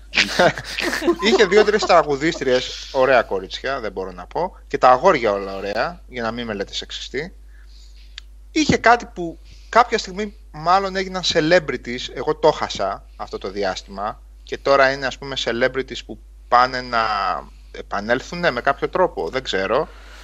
Εγώ λέω τώρα, κάποτε celebrity ήταν η Ρούλα η Κορομιλά, ας πούμε, και τώρα είναι η Face Σκορδά, η Σκόρδα, πώς τη λένε, αυτού Σκόρδα. Λοιπόν, α, άμεσα. λοιπόν, και, και έλεγε ένας από τους άλλους, τους κοινούς κινητούς που θα, γιατί είναι χωρισμένοι από ό,τι κατάλαβα, είναι 12 celebrities, celebrities και 12 κανονικοί. Κινήθηκε εκεί. Κανονική. και ένας από τους κανονικούς. Τελειωμένη. ότι, είναι, Πώς τους λένε. ότι είναι πρώην μισθοφόρος.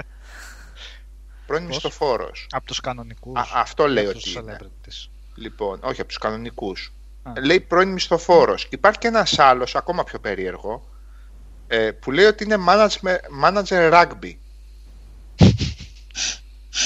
Οπότε εγώ λέω, παιδιά, κάτι παίζει εδώ πέρα, γενικά. Rugby έχει παιχτεί. ε, Α, ε, υπάρχει επικό βίντεο. Πες εσύ, πες εσύ. Manager rugby. Ναι. Κάτσε να έχει Για να πει manager δεν προπονητής ξέρω, rugby, rugby ρε κάπου- παιδί μου, Α, ναι, από ναι, αυτά οκ, που ξέμειναν ναι. από την Ολυμπιάδα, να, πω, α, να πάει στο διάλογο να πάει, ας πούμε. Εγώ ήξερα, ας πούμε, το θυμάσαι πώς τον λέγαμε τον τέτοιο ρε, ρε Πλωμάρη, το φίλο του Σοκράτη που έπεσε χόκεϊ, Ναι, του Δημήτρη, του Δημητράκη. ο Δημήτρης, και το λέγαμε, Δημήτρη, όντως χόκεϊ παίζεις, ας πούμε. Μ, και έλεγε, ναι. ναι. ρε παιδιά, χόκεϊ παίζεις. Τον Άρη, κιόλας, ναι. Ναι, Τερμα- λοιπόν, να έλεγε, ας πούμε, πρώην παίκτης χόκι, να, να πω, εντάξει, να πάει στο διάλογο να πάει. Manager rugby. Δηλαδή κυκλοφορούν και παίκτες που μανατζάρονται στην Ελλάδα. Μήπως εννοεί προπονητής ομάδας rugby, ρε; Όχι, ρε, manager λέει. Αλλιώς θα λέει προπονητής rugby, αθλητής rugby. Εντάξει, ο μάνατζερ στην, α, στο εξωτερικό είναι και προπονητής, είναι και, δι, και διοίκηση. Είναι πιο Διαχείριση, πιο- ναι, ναι. Διαχείριση. Ας πούμε, όταν Όχι, και- μπορεί να το λέει με όρους εξωτερικού γιατί είναι λίγο. Ναι, γνωστό. όταν παίζουμε football manager έχουμε και τη διοίκηση της ομάδας, έχουμε λόγο για εκεί πέρα και στα προπονητικά 100%. Οπότε Δεν είναι έχετε, αυτό. ε, δεν έχετε εκεί στο manager, δεν έχετε ιδέα από πάω γι' αυτό. Μια Σαν- χαρά. σαν- σαν- Σαν άλλο κτίριο. Λοιπόν, σαν άλλο ο κτίριο Μάνος εδώ είναι. πέρα λέει όμως ότι έχουμε και rugby πρωτάθλημα στην Αθήνα και χόκκι. Εγώ δεν το ήξερα βέβαια, Έχει, αλλά προφανώς. Ναι. Ναι. Και χόκκι επί χόρτο έχει. με τα άλογα ή παίζει; Τα- Όχι, Εντάξει, δεν παιδιά, Α, και- όχι, με τα άλογα λέγεται πόλο. Έχουμε- Πόλο λέγεται. Έχουμε, Με τα άλογα έχουμε, λέγεται πόλο, ε, εντάξει. Πρωτάθλημα σκλέντζα να πούμε και. Και ζολ- και βότους, Και ζολί. και, και μήλα και καμιά φορά στο Μακεδονία TV βλέπω και, το, και, και, και υπόδρομο ας πούμε που βλέπεις τα άλογα να τρέχουν και κάτι τύπους από κάτι ταινίες με το Λεζέ ας πούμε και με τον Ταμτάκο από τα 80's που πάνε και βάζουν στοιχήματα. Αυγολέμονους. Κυρίω Α, αυγολέμονου. μπράβο. Ναι, Ναι. δεν, ναι, whatever. Παλιολινάτσες. Παλιολινάτσες. λοιπόν, λοιπόν, όπως και να αυτό το θέμα είναι ότι την τελευταία δεκαετία γενικά στη δυτική pop κουλτούρα που σκουπιδιάζει επικίνδυνα, το να γίνεις celebrity, δεν λέω ότι το παλιό σύστημα ήταν πιο αξιοκρατικό, αλλά ήθελε να, ή να παρουσιάσει ένα έργο ή να έχεις μια αλφα εμφάνιση, κάτι ρε παιδί μου ξεχωριστό. Τώρα με την υπερπροβολή γίνεσαι celebrity πολύ εύκολα. η από βολή, ίντερνετ, η δημιουργία από των celebrities την έχει καθορίσει για τα τελευταία χρόνια στην δυτική πολιτισμένη ε, ανθρωπότητα ο κόλος της Καρδάσιαν. Με, τα- με συγχωρείτε παιδιά, αλλά ο κόλος της ήταν celebrity αν δεν, καταλα... αν δεν καταλάβω. Προφανώς. Ναι, ναι, ναι. ναι. Δηλαδή, Ε, μία τύπησα α, που αυτό έβγαζε παράδειγμα. ε, 25 φωτογραφίες στον κόλο της την ημέρα είναι ο ορισμός του celebrity στο δυτικό κόσμο. Υπάρχει Αν- και αν κάνω λάθος, ντοκι- πέστε μου, ντοκιμαντέρ σας σαν γι' αυτό, έτσι. Πώς Ναι. λέει η οικογένεια Καρντάσιον έκανε λεφτά με το τίποτα. Ναι, αν κάνω λάθος πέστε μου δηλαδή. Δεν... είναι- Όχι, όχι, δίκιο Όταν- είναι. Εγώ άκουσα, επειδή έλεγες προηγουμένως στο διάλειμμα, νομίζω το έλεγες για τα Grammys και την Beyoncé και την εγκυμοσύνη της κτλ. Όχι, νομίζω το είπα στο... Ναι. Στον αέρα ήταν. Α, συγγνώμη, ναι, ναι. Λοιπόν, ε, άκουσα πριν από. Όχι, δεν είμαστε στον αέρα. Ήταν Όχι. πριν. ήμασταν στον Τέλος Δεν πάντων, ξεκινήσει. δεν έχει σημασία. Συζητούσαμε πριν, ρε παιδί μου, για το σκηνικό με τα Grammys. Ε, ότι πριν από 4-5 μέρες το άκουσα πως η Beyoncé έβγαλε. Έκανε tweet, τέλος πάντων, κάποιες, ε, στο Twitter, κάποιες φωτογραφίες της, στο- όχι στο Και Instagram, στο server. στο Instagram και ήταν με κα- καταμετρημένα επίσημα στοιχεία, τουλάχιστον έτσι πάνω στο δελτίο ειδήσεων αυτό, ε, τα περισσότερα likes που έχουν γίνει ποτέ σε social media ever. Από καταβολής social media. Για την εγκυμοσύνη της Beyoncé. Μάλιστα. Εντάξει, φοβερή η Beyoncé, φωνάρα, κορμάρα κτλ. Αλλά οκ. Τι να πω, δεν ξέρω. Ναι, έχει αν... Και όσο πιο εύκολα, εύκολη είναι η πρόσβαση στο να γίνεις γνωστός, το οποίο αυτό περιλαμβάνει και τη δική μας, ας το πούμε συσσαγωγικά και εμείς νομοταξία, τόσο περισσότερη, τόσο περισσότερη προ- όταν το πω, δεν το πω, δεν μ' αρέσει η λέξη πλέμπα, να το πω, ο κάθε τυχαίος θα μπορεί να δοκιμάσει και μπορεί και να πετύχει. Μεγαλώνει, ρε παιδί μου, η δεξαμενή που μπορεί να γίνεις ε, διάσημος, το οποίο τα αποτελέσματα είναι γνωστά, έτσι. Η ποιότητα είναι κατακόρυφα πεσμένη σε πράγματα που θυμάμαι ήδη εγώ, δηλαδή με 20 χρόνια πριν. Δεν είναι ότι ήμουνα ποτέ ότι δόξαζα τις celebrities ή κάτι τέτοιο, αλλά υπήρχε ρε παιδί μου το star quality, φαίνεται. Έτσι. Pop κουλτούρα, Δεν- ρε παιδί. Ναι, το, το, το pop ακριβώς αυτό που λες τώρα. Το pop στερεόμετα, το pop εννοώ όχι για τη μουσική μόνο. Όχι, το pop όχι, γενικά, το, είπαμε- το popular, έτσι. Ναι. Ήταν λίγο διαφορετικό, ε, θέλω να πιστεύω. Όχι ότι δεν Το- έπαιζαν σκουπίδια. Είχε κάτι το πιο άπιαστο, ας πούμε. Πες Ναι, το- αλλά για να πιάσει να είναι celebrity, ας πούμε, της εποχής, το απόλυτο pop είδωλο και σε- pop celebrity Madonna, ε, sorry κιόλας, ε, είχε κάνει και κάτι περιοδίες με από 1,5-3 εκατομμύριο κόσμο η κάθε μία, αν δεν Έτσι κάνω ακριβώς. λάθος. Και η Έτσι. οποία εμφανι... εμφανισιακά δεν είναι και τίποτα φοβερά σπουδαίο, έτσι ποτέ. Για να μην το πάμε εκεί πέρα. Είχε. Ναι, άστρο. έπαιζε με άλλα πράγματα, ρε παιδί Ναι. μου. Έπαιζε με άλλα πράγματα, ναι. Ούτε ο Μάικλ Τζάξον ήταν, ας πούμε, με την έννοια του, του όμορφου που θα τον ορίσουμε τώρα την, στα, στο το 2000 και μετά. Δεν Αλλά έπαιζε είχε κάτι φωνάρα, τέτοιο. Δεν έπαιζε Ε; κάτι τέτοιο. Δεν έπαιζε κάτι τέτοιο ακριβώς. ήταν χορευταράς, έγραφε τα τραγούδια του, ήξερε μουσική, έτσι. Για τη φωνή του δεν το συζητώ τις κλίμακες που έπανε και πώς ανεβοκατέβαινε και ταυτόχρονα χόρευε κιόλας πάνω στη σκηνή. Εντάξει, δηλαδή πράγματα. Εντάξει, Α, ο, ο άνθρωπος ας- ήταν αλλού, ήταν αλλού, ήταν αλλού. Αυτός ήταν πολύ ειδική περίπτωση. Ναι. Και πολύ κακώ ε, χρησιμοποιούν το, χαρακτήρα, το χαρακτηρισμό συγγνώμη, ε, superstars για, για pop, κάτι απίθανα πραγματάκια σαν τον Justin Bieber που γράφουν τα παιδιά εδώ στο chat και κάτι τέτοια έτσι. Ναι. Εντάξει. Ε, αυτό τώρα που λέει ο τροφός ε, έχει ένα δίκιο γιατί τώρα αυτό ακριβώς σκεφτόμουν. Στην Ελλάδα πάλι από τότε που καθορίστηκε η έννοια celebrities πάντα είχαμε σκουπίδια. Δηλαδή εμείς δεν περάσαμε σε κανένα στάδιο που οι Έλληνες celebrities ήταν κάτι καλύτερο ρε παιδί μου, κάτι είχαν κάνει. Ήταν και τώρα έχουν celebrities πέσει της ποιότητα. ψωροκόστενα. Είχαμε Δηλαδή, στη, στο για- και να Hollywood σου τη πω Liz γιατί. Taylor ε, και τον Richard Ρε, Barton. εσύ, να σου πω γιατί. Έλα, να, πες το, πες το, Να ναι. σου πω γιατί. Πες γιατί το. η κουλτούρα του celebrity στην Ελλάδα καλλιεργήθηκε επί Χούντας. Δηλαδή, το λίγο πριν τη Χούντα, σε άσχημα χρόνια και επί Χούντας. Γιατί, δηλαδή, πώς θα κοιμηθεί ο κόσμος, τι ωραία θα περάσει, ε, η τάδε που ταύτιξε με τον τάδε. Ξέρετε, παιδιά, επειδή στη Χούντα, ε, ό- όσοι το ξέρετε, έπαιζε το πατρίς θρησκεία οικογένεια. Να σας πω, ξέρετε ότι στη Χούντα γενικά έπαιζε πολύ κόλος.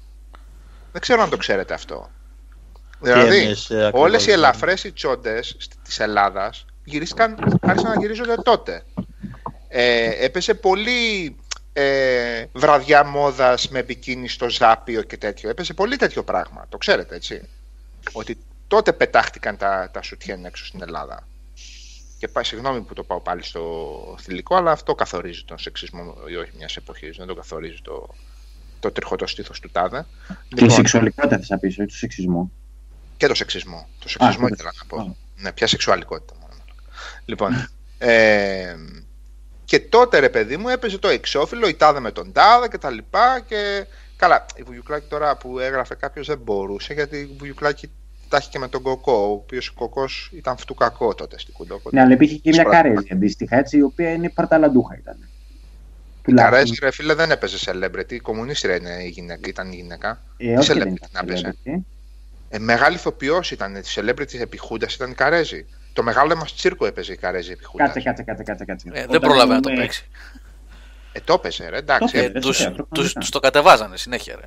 Ε, Α, το ναι, μα αυτό κατεβάζανε, είναι. ρε παιδί μου, αλλά έπαιζε. Όχι και celebrity. Τώρα σου λέω πώς γεννήθηκε το ψευτο-celebrity στην Α, Ελλάδα. μπράβο, με τον ελαφρύ τον όρο εννοείς. Ναι, εντελώς- ο- ναι, μετά εντάξει, 70s ναι, γενικά και αρχές 80s το χάνουμε τελείως το μπαλάκι, διότι η βιντεοτενία ρόδα τσάντα και κοπάνε κτλ. Και, και μετά έρχεται το τιμημένο δεκαπάς 90s, ο οποίος εκεί πέρα, παιδιά, τι ποιότητα να δει στο celebrity εκεί πέρα. Εκεί πέρα ήταν ότι. Εκεί πέρα το celebrity ξέρετε ποιος το καθόρισε, έτσι ο Μαστοράκης. Το ξέρετε αυτό. Οπότε Και ο δύσκολα Κωσ- τα πραγματάκια. Και ο Κωστόπουλος. Από ένα σημείο. Αργότερα, ναι. Το Ναι. underground celebrity ο Κωστόπουλος, διότι ήταν ένα σκληρό αγόρι και ήταν κλικ και νίτρο. Ναι. Καθόριζαν την α, κουλτούρα της νεολαίας τότε. ναι. Και, το, Και αν δεν το, πάρεις και παπούτσια το λέμε. 200 ευρώ να πας στο κλαμπ, δεν είσαι και αρκετά το λέμε. ικανός. Πώς τα λέγαμε τότε, ρε παιδιά, τα άρθρα; Ε, πώς τα λέγαμε, ρε φίλε; Δέκα τρόποι. Για να Άχι. μπεις να, στην πόρτα του κλαμπ για να μην φας πορτά. Και έπρεπε Ναι, να κάτι, σου κάτι τέτοια ρε παιδί μου, Ε. κάτι τέτοια, ναι, ναι, ναι. Οπότε όντως το celebrity στην Ελλάδα όχι ποτέ δεν υπήρχε Όχι, κάτι, ναι. κάτι να, της προκοπής ρε παιδί μου να το πάρεις στα σοβαρά. Πάλι ένα σκουπιδαριό ήταν. Απλά ήταν λίγο πιο λαμέ σκουπιδαριά τότε. Εντάξει, ό,τι και να το κάνουμε, άλλοι τότε η Μενεγά και άλλοι τώρα η Φέη, ας πούμε. Εντάξει, τώρα μην τρελαινόμαστε. Μην τρελαθούμε κιόλας. Η Μενεγάκη είναι σταθερή αξία όμως, μια χαρά κρατάει. Ε, ναι, ρε παιδί μου, δεν ξέρω. Κάνει ακόμα εκπομπή της στο κέρατο. Σοβαρά. Η Μενεγάκη. Μεσημέρι, μεσημέρι. Queen, Queen.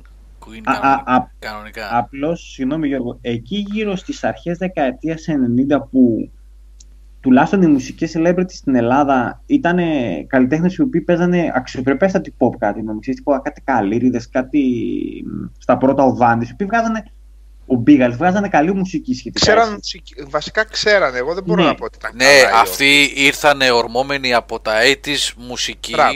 που ξέρανε. Έτσι. Δηλαδή από Εκεί- την Δηλαδή, Ή ναι, ο, χαριτο, ο Χαριτοδηλώνας που Ευρυδίκη, προεδρεύαμε τότε, ναι, ας πούμε, Μπίγαλης που είπες. Είχε γράψει μουσική για 50 δίσκους από πριν. Έτσι. Ε, Ναι, έτσι, ναι, ακριβώς. ναι. Αυτοί Λοιπόν, είχαν υπήρχε παρελθόν. Φίβος, φίβος δίνω σε, σε χίλιους Μ. κατάσταση. μια, μια, συγγνώμη κιόλας, μια πενταετία η οποία το τι ακουγόταν στο pop είχε μια, κατά τη γνώμη μου, αξιοπρέπεια. Γύρω στο 93-94 μπαίνει το σκύλο pop μέσα. Κάνει μια μεταστροφή όλη η ελληνική Ξέρεις τι δισκογραφία έγινε τότε; Και Ξέρεις αλλάζουν τι; τα πάντα ίσονα. Ναι, άκου να δεις τι έγινε φίλε τότε. Υπάρχει ένα κομβικό σημείο στην pop μουσική, στη στροφή της pop μουσικής προς το σκυλολαϊκό που λέγεται ε, Νίκος Καρβέλας Άννα Βύση. Και ένας άλλος Νίκος Καρβέλας σχέτος. Ναι, φταίνε, Σαν, ε, α, η Βύση σαν φταίει, μουσικός. η Βύση από τα εμείς δεν μπορεί να χωρίσουμε και τα λοιπά και εκείνα και τα pop, κάποια καλά, Ναι. κάποια άσχημα και τα λοιπά της εποχής. Καλά, παλιά Γυρίζει- παλιά τραγουδούσε και Θεοδωράκη Βύση. Ναι, Άστο καλά, τώρα. όχι, δεν λέω για Παλιά, δεκαετία παλιά. 70 που ήταν και με τον Ταλάρα, ας πούμε, εντάξει, Ναι, ναι, ναι. εντάξει, έλεγε και Θεοδωράκη παλιά. Εντάξει. Λοιπόν, κάνει μια στροφή προς το σκυλάδικο, παιδιά, εκεί στα mid-90s και παίρνει φόρα, παίρνει Ναι, μπάλα. Είχε δει παιδούλα μου, Ναι. εντάξει. Παίρνει ναι. μπάλα. Έχεις πολύ δίκιο. Έχεις πολύ δίκιο σε αυτό. Έχεις πολύ δίκιο σε αυτό. Γιατί πρώτα ο, ο Καρβέλα ξεκίνησε αυτό το, αυτό το, αυτό το, τον ήχο και μετά είδε φως και μπήκε και ο Φίβος ας πούμε.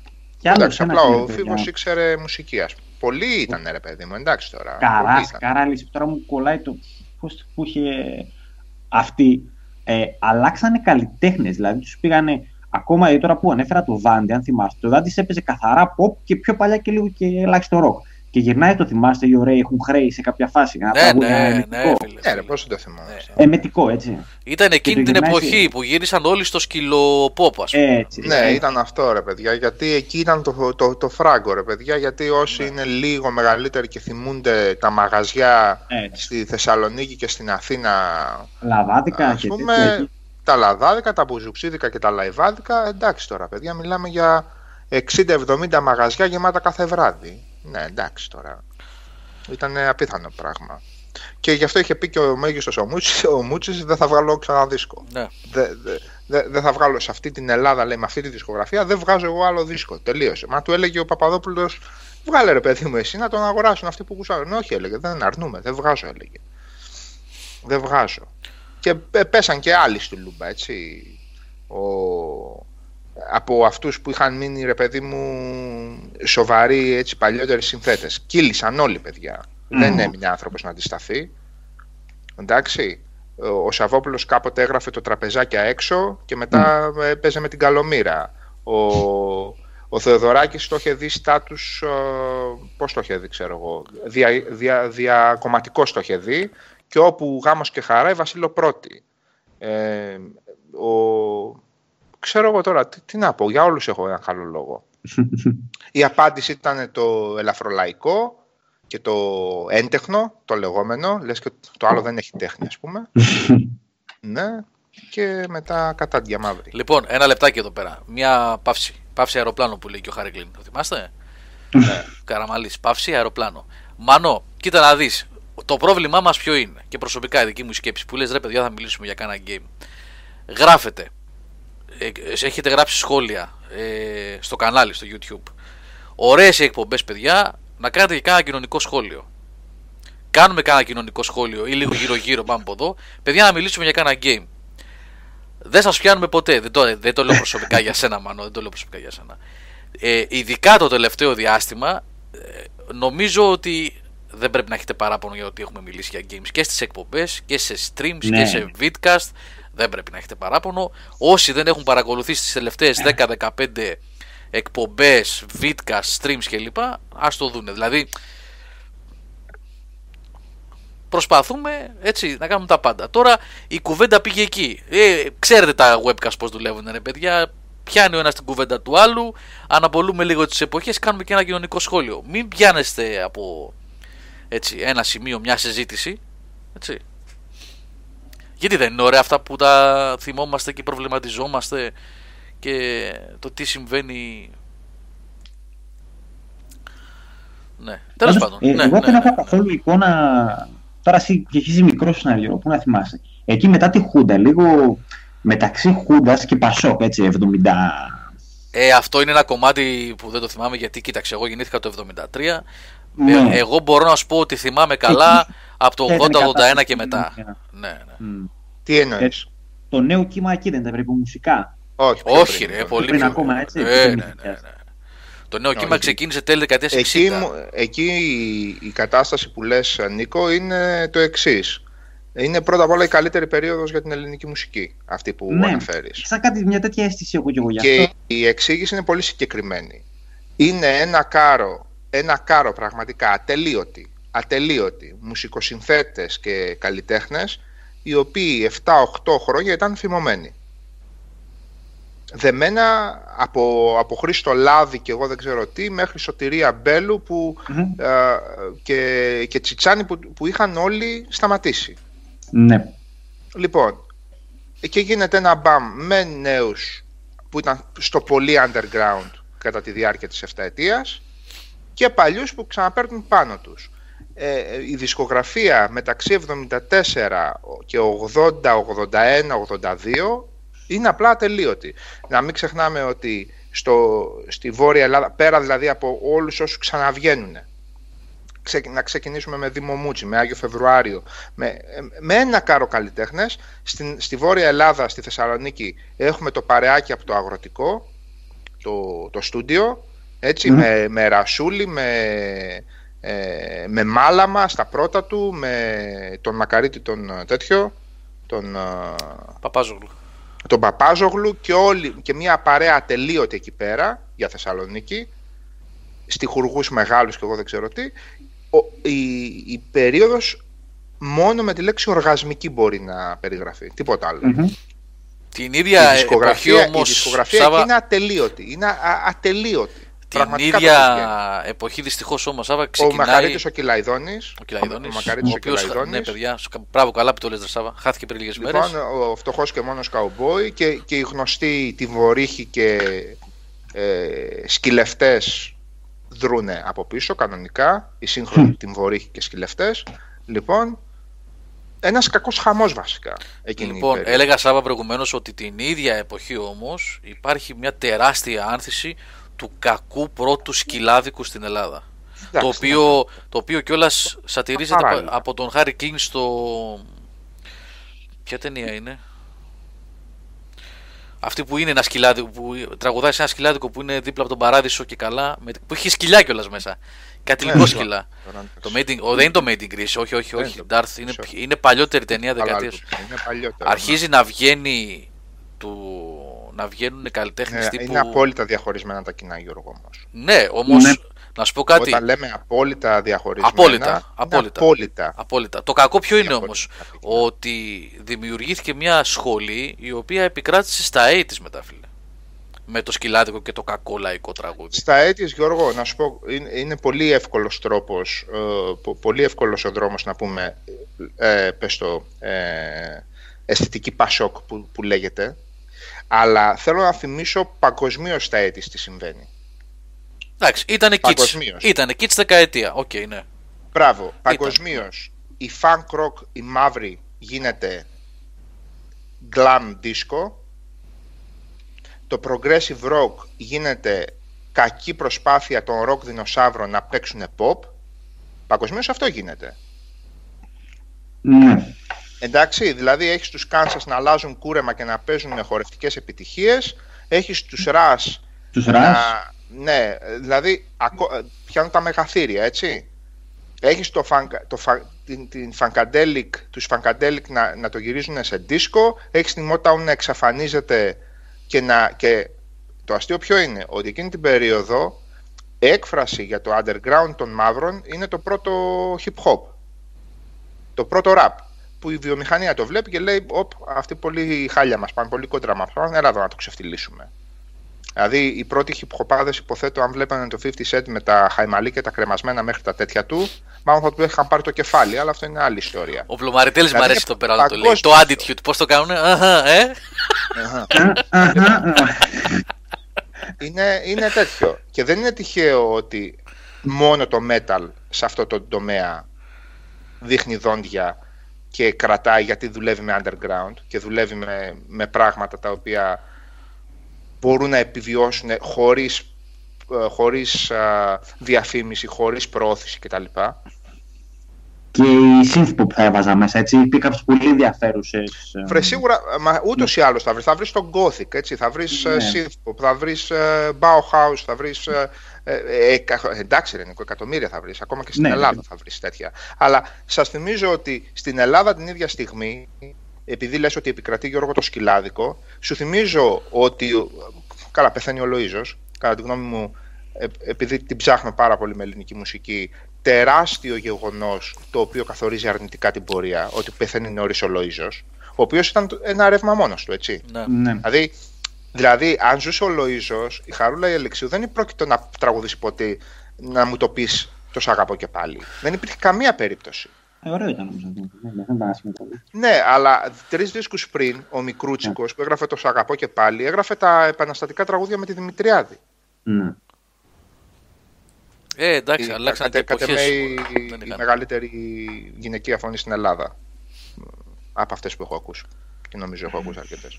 Λοιπόν, ε, ε, οπότε έχεις τον, τον, ε, τον Μικρούτσικο το 77 να γράφει ε, έτσι κι αλλιώς η γη θα γίνει κόκκινη και το 81 και το 82 να γράφει να μου το πεις τος σ' αγαπώ και πάλι να μου το πεις η αγάπη είναι ζάλι.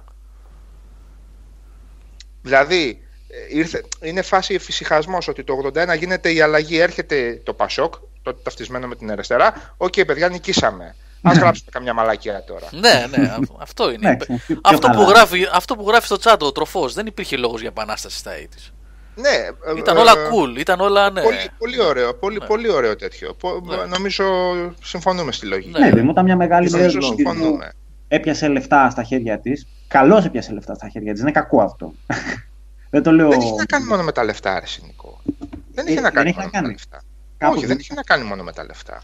Γιατί τι σε εφησυχάζει κατά βάση, ε, τι, σε- τι, τι σε κοιμίζει πνευματικά όταν. α, ε, Δεν είχε να κάνει με τα λεφτά, δεν είχε να κάνει με το ότι ήταν φτωχοί ότι έγραφαν τη μουσικάρα που γράφανε. Είχε να κάνει Ε. με τον εφησυχασμό. Είχε να κάνει με τον εφησυχασμό που ήρθε αργότερα. Ναι, είχαν ανάγκη, ναι. να, τα- είχαν ανάγκη να πούν πράγματα. ο- ο Είχαν ανάγκη- Είχαν ανάγκη να εφησυχασμός- πούν πράγματα τα οποία για 10 χρόνια και 12 δεν μπορούσαν να υποθούν. Ε, Ναι. υπόθηκαν, α, θεωρητικά είχε κάποιο αποτέλεσμα, την αλλαγή του 81, οπότε τώρα παιδιά εντάξει, τώρα ό,τι είπαμε, είπαμε άντε. Πα- Περασμένα ξεχασμένα, ελάτε όλα μαζί να κατιαστούμε και να πούμε μια βλακεία. Ε, Αυτό ήταν το θέμα. Δηλαδή, πρόσεξε τώρα, εγώ γιατί κολλάω στο μικρούτσικο, γιατί η- από τους συνθέτες, σε, με βάση στίχους και τα λοιπά, είναι ο πιο ακραίος στα 70s. μ, Αν διαβάσεις στίχους και, και καντάδες για δοσύλλογους και εγώ δεν ξέρω τι, είναι ο πιο ακραίος. Είναι αυτός που μελοποιεί Μπρέχτ σε απίστευτα πράγματα, είναι αυτός που μελοποιεί Καβα- Καβαδία κτλ. Και είναι το 2015, με την Ελλάδα βυθισμένη στη νέα ύφεση, πηγαίνει του, πώς τον λέγανε τον αρχισυντάκτη ειδήσεων του Μέγκα, Γιώργο, πώς τον λέγαμε, που βγάζει βιβλίο πίεσης, ποιήσης και πίεσης αρτηριακής, λοιπόν, και πηγαίνει και λέει θέλω πάρα πολύ να το μελοποιήσω. Ποιος Εδώ ήταν έχει να αυτό. κάνεις με, με ένα πράγμα. Έλα μωρέ, ο αρχιτάκτη, ο πρώην άντρας της Τρέμη, πώς τον λέγαμε. Εδώ έχεις να κάνεις με έναν άνθρωπο ο οποίος είναι. ε, έχει διαβρωθεί το είναι του. Καταλαβες, στη διάρκεια Ναι. του χρόνου. ψυχοσύνθεση Δεν του, έχει να αλλά, κάνει με το οικονομικό ρε, εσύ. ε, Δεν έχει να κάνει με το οικονομικό. Ο, ο Νταλάρας όταν πρωτογέμισε, όταν πρωτογέμισε γήπεδο, το, το γέμισε το γήπεδο πριν το Πασόκ. Σε δύο συνεχόμενες συναυλίες, το 78 το γεμίζει. Και γεμίζει δύο φορές το Ολυμπιακό στάδιο για την ίδια συναυλία. Εξαλούνται τα εισιτήρια και πολλούνται για δεύτερη βραδιά και ξαναγεμίζει τη δεύτερη βραδιά. Δεν είχε, χρημα... δεν είχε οικονομικό θέμα ο Νταλάρας. Σάβα, δεν, δεν, Από δεν Κουκιουμτζή άρχισε να τραγουδάει το 80. Το, πώς το λέγε το άλλο. Ε, μη μιλάς, μη γελάς, κινδυνεύει η Ελλάς. Αυτό στο είναι- κορμί βομβιστές κουβου- Αυτό είναι κουβαλάς. πολύ μετά, πολύ σχεδόν μετά. 90s, ναι. Όχι. Ο, ο Νταλάρας του Κουγιουμπή, αυτό θέλω να πω τώρα. Και των πολύ ακραίων τραγουδιών, τραγουδάει μη μιλάς, μη γελάς και δεν γελάς. Απλώς Τρεσάβα, δεν εννοώ για να έχουν χρήματα οι καλλιτέχνες. Εννοώ ότι ε, ο, ο δέκτης των μηνυμάτων των καλλιτεχνικών έτσι, Ναι. μπορεί, που πιέστηκε τη δεκαετία του, τέλη δεκαετίας και Αυτός με τη κοιμήθηκε. Χούντα. Ε; Αυτός κοιμήθηκε, και αυτός κοιμήθηκε. Μα ο δέκτης κατά κύριο λόγο Αυτό, κοιμήθηκε. ρε. εκεί, Ε, ο δέκτης... Μπράβο, ο- ε, μπράβο, ε, ναι, ας- ναι, ναι, ναι, ναι. Ναι, περίμενε. Ε, βρίσκει μια οικονομική άνεση, το οποίο ξαναλέω δεν είναι κακό. Αυτό είναι από τα καλά που έκανε το Πασόκ. Έτσι, έπρεπε να μοιραστούν χρήματα στον κόσμο γιατί υπήρχε κόσμος που δούλευε και, και από πιο πριν είχαν αρχίσει βέβαια τι αγροτικέ. Αλλά τέλος πάντων, Ε, ρε φίλε, αλλά έγινε πολύ απότομα ρε Νίκο και έγινε Δεν πολύ είπα εγώ το τηλεσίδικα. ένα φαινόμενο. καταλαβαίνεις. της Πασόκ. Και αυτό Ναι. είναι το αρνητικό. Ότι καλλιεργήθηκε η τέτοια ότι παιδιά, τώρα έγινε, έγινε η αλλαγή, νικήσαμε. Λοιπόν, Α, από εδώ και πέρα όλα καλά. Δεν Έτσι, υπήρχε καμία ωραία. εγρήγορση. Και αυτό Το ίδιο λέμε. μεταφράζεται σε, έλλειψη, σε πλήρη έλλειψη και καλλιτεχνικής εγρήγορσης. Εντάξει, ωραία, σωστά. Ο καλλιτέχνης, ο οποίος είναι ευαισθητοποιημένος και συνειδητοποιημένος για χρόνια πριν, δεν γυρίζει κάποια στιγμή και λέει: Οπ, τώρα τα βάζουμε τα, τα όπλα στο ράφι και πάμε να κάνουμε κεφαλονίκες μπαλάντες, καντάδες. Ε, δεν πάει έτσι το πράγμα. Αυτό όμως συνέβη σχεδόν μαζικά. Μμμ. Σχεδόν μαζικά. Λίγοι είναι που μείνανε και κρατήσανε και όσο κράτησαν και εκείνοι. Όσο κράτησαν. Βασικά, από αυτούς που ξέρω τουλάχιστον εγώ, γιατί μπορεί να βγει κάποιος γνώστης ελληνικής μουσικής πολύ βαθύτερο. Ε, καλά, να πάντα μου πει υπάρχουν ότι- εξαιρέσει. Εντάξει τώρα, Ναι. δεν είναι. Για τα έτης μιλάω, έτσι, για τα έτης πάντα μιλάω. Ναι. Εγώ από τα 50-70 ονόματα που έχω, ρε παιδί μου, πολύ ψηλά στη δισκοθήκη μου και τα ξέρω, δεν ξέρω κάποιον που να μην κοιμήθηκε τον ύπνο του δικαίου στα έτης. Ίσως ο Μούτσης, ίσως που πάντα ήταν αντιδραστικό στοιχείο και κρατούσε πάντα μια, μια σπιρτάδα και στα τραγούδια του και στους στίχους του και στα όλα, που και αυτός κα- και σιγά σιγά μπήκε στο περιθώριο, έτσι. Ε, πάντως, ε, Ναι, ο Ναι. Ρασούλης κρατούσε, κρατούσε παιδιά στη Βόρεια Ελλάδα και, και το λέω Βόρεια Ελλάδα γιατί ήταν η, ας πούμε, η, η κλίκα του αγροτικού. Έτσι, ναι. Τι λες, να, Νίκο; να, το, να, το, να το επαναφέρω λίγο στη μοντέρνα εποχή, αλλά και πάλι τότε και στα 70 και στα 80 και στα 90 λείπει ρε παιδί μου αυτό το κίνημα της αντικουλτούρας, το οποίο γεννάει πολλά και ωραία πράγματα. Δηλαδή, πείτε στα 70 ήταν η punk, στα 80 ήταν η metal, στα 90 ήταν η grunge, το οποίο δεν υπάρχει αυτό τα τελευταία 15. Και γι' αυτό ε, δεν υπάρχει αυτός, πώς το λένε, το ανάχωμα Τώρα απέναντι- εννοείς. Ναι, ναι. ε, ναι, δεν υπάρχει αυτό ανάχωμα απέναντι στο σκουπιδαριό της pop κουλτούρας όπως έχει γίνει. Που Δεν υπάρχει. υπήρχε, υπήρχε ρε παιδί μου πριν από 30, 20 Πολύ σωστή και 15. παρατήρηση, ρε Νίκο. Πολύ σωστή παρατήρηση. Κάτσε την Grunge όσοι την έβαλες, ως αντικουλτούρα την έβαλες. Στην Grunge ήταν αντικουλτούρα για δύο χρόνια, 87-89. Ω κομμάτι της Up Pop. Δεν ήταν ποτέ αντικουλτούρα η Grunge. Ναι, ρε παιδί Πού μου. είναι αντικουλτούρα η grunge. Η Λοιπόν. αντικουλτούρα στα, στα 90s είναι πάλι το heavy metal. Με Ε, τελείως άλλο τρόπο όμως. Ναι, ρε, εσύ... Αντικουλτούρα, η... κοίταξε την Grudge ούτε εγώ την πάω Σάβα και καταλαβαίνω τι λες τώρα, αλλά Ναι, ε, η Grunge στο Seattle, στη σκηνή του Seattle πριν γίνει mainstream με Nirvana και λοιπά. Γι' αυτό και- είπα 87-89 Up Pop. Ήταν, Ε, ήταν αντικουλτούρα, είναι- ήταν αντικουλτούρα. Στη σκηνή του Έτσι Seattle, είναι. στη, στα, στα μπαρ και στα κλαμπ, ναι. Εντάξει, Είχε, δύο χρόνια είχα βέβαια. δει και ένα πολύ ωραίο ντοκιμαντέρ, Ναι, θυμάμαι ρε, πώς παιδί λέγεται, μου, ρε, ναι, γαμώ το, ναι, στην ΕΡΤ οκ, το είχε οκ. δείξει. Α, ας πω- ναι, εγώ θα, θα, θα, θα συμφωνήσω, θα συμφωνήσω για, να, για την κουβέντα και Για όχι την και κουβέντα, μόνο για έτσι. την κουβέντα. Θα συμφωνήσω γιατί πάντα μιλάμε και για ένα ε, ευρύτερο πλαίσιο, έτσι. Δηλαδή αφορούσε όντως πολύ περισσότερα εκατομμύρια αυτό το πράγμα, οπότε αν το δούμε σαν αντικουλτούρα εκεί πέρα, να φτύνει ας πούμε στο mainstream το, αυτό, με αυτή την έννοια. το τέτοιο, Ότι ναι, γυρνάμε σαφώς. στους Εντάξει, λίγους, εντάξει, ναι, εντάξει, ναι, ναι, ναι. ναι, ναι, ναι. Ούτε εμένα μου αρέσει η μουσικά η grunge, δεν την αντέχω, αλλά όπως και να έχει. Ναι, ναι, ναι, ρε παιδί μου, κατάλαβα τι λέτε. Ναι, κατάλαβα. Ναι, έχετε δίκιο σε αυτό. Ναι. Και αυτό Έχετε τώρα δεν δίκιο. υπάρχει. Δηλαδή, πείτε μου τώρα τα 15, από το 2000, δεν ξέρω, το 2000 είχαμε κάποιο κίνημα και εγώ δεν θυμάμαι Και να λίγο πιο πριν. Όχι, δεν υπάρχει τίποτα, ρε. Δηλαδή, δεν υπάρχει η- τίποτα. Ποιος το είχε τώρα, Κανονικοποίηση πλήρης. η, η γενιά μας, η γενιά μου δηλαδή, millennials, millennials δεν έχουμε προσφέρει τίποτα κάτι τέτοιο. Και είναι φοβερά ανησυχητικό αυτό. Πλήρη τέτοια, δηλαδή ομογενοποίηση και κανονικοποίηση. Δηλαδή δεν Α, υπάρχει κάτι που να κινείται ε, εκτός, ο, εκτός των ραγιών. Δεν, δεν υπάρχει κάτι τέτοιο. δεν υπάρχει ρε παιδί μου το κίνημα που δεν θα μπορέσει ο άλλος να του βάλει χέρι Έτσι, ή θα ακριβώς. παλέψει μέχρι να του βάλει χέρι. Γιατί, οκ, και το punk πάλεψαν, του βάλαν χέρι τελικά. Αλλά για κάποιο διάστημα τους έκανε τη ζημιά του. Ναι, και άφησε και, τε- και τα σπόρια του, έτσι. Άφησε και τους σπόρους, ακριβώς. Αυτό είναι που. Λοιπόν, Και δεν είναι, ναι. δεν είναι μόνο αυτό, παιδιά. Δεν είναι Αυτή μόνο τη στιγμή αυτό. στο κέρατο. Δεν ρε είναι μόνο φίλε. αυτό. Πραγματικά. Ε, σκηνές, μουσικές σκηνές και κινήματα σαν την punk ξύπνησαν τους δεινόσαυρους οι οποίοι είχαν πάρει ένα δρόμο και πηγαίνανε του γκρου είχαν γίνει σκιές των εαυτών τους και όταν τους γύρισε την πλάτη ο κόσμος άλλαξαν και αποφάσισαν να κάνουν πράγματα, να ξυπνήσουν μουσικά και καλλιτεχνικά. Όχι όλοι, πολλοί όμως από αυτούς. Ε, εγώ Γιώργο, πολύ στο κοινωνικό το πηγαίνω. Ε, Α, εντάξει, γιατί, εντάξει, οκ. Ναι. Ναι, Το ναι, και αντίκτυπο αυτό. που έχει- Πολύ, πολύ δίκιο έχεις. Σωστό να το Ναι. πλες, αλλά τι, στη- πώς ρε παιδί μου, αυτό το κίνημα που θα δημιουργεί την, ε- την εγρήγορση ε, πώς, το- στη, στη μάζα, ξέρω εγώ, στο λαό, ο οποίος να έχει κάπου ρε παιδί μου ένα αποκούμπι για να πει: Κοιτάξτε, τι, εγώ από, αυτό, από όλο αυτό το, το σκουπιδαριό το οποίο με βομβαρδίζουν τα, μα- τα media κάθε μέρα, θα έχω και θα κρυφτώ από πίσω και θα κάνω τον αγώνα μου. Ναι. Όπως θα τον κάνει ο καθένας. Την πνευματική του ρε παιδί μου χαλίβδωση. Πώς θα το πω. Το να Ναι, κρυφτεί στον εαυτό Ότι του και να εσείς κάνει- λέτε, εσείς λέτε τα δικά σας, εσείς μας πυροβολείτε και προπαγανδίζετε από το πρωί μέχρι το βράδυ αυτά, αλλά εγώ έχω εδώ που θα μαζευτώ με τους φίλους, με την παρέα, στη συναυλία, στην, ε, στο φεστιβάλ, στο τέτοιο και θα σας γράψω τα τέτοια μου. Μμμ. Λοιπόν, όχι, όντως δεν υπάρχει αυτό το πράγμα. Καλά, τώρα. Εντάξει, μπορεί, μπορεί να υπάρχουν πράγματα που να μην τα έχουν υπόψη μας. Που Ποια, ρε; ασχολούνται τα νέα παιδιά, ας πούμε, με κάποια πράγματα. Με... Ποια ρε, τι λες Τις τώρα, τα μπάντες νέα τους παιδιά και τα- κοιτάνε facebook, τι κάθεσαι και λες τώρα. Μέσω κοινής πλατφόρμας δεν θα διαφοροποιήσει επαναστατικά. Τι λες τώρα. Γιατί να μην το είχαμε καταλάβει, ρε Γιώργο, και εγώ μπορώ να περνάω και πάνω από Δεν μια ξέρω, μια- όχι, ειλικρινά Ε, δεν ξέρω. θα πω Λέω κάτι ότι διαφορετικό. μπορεί να έχω άγνοια, ρε παιδί μου, και να μην το ξέρω, ας πούμε. Εντάξει, δεν λέω. Εγώ ρε παιδιά, ξέρετε που έχω μείνει.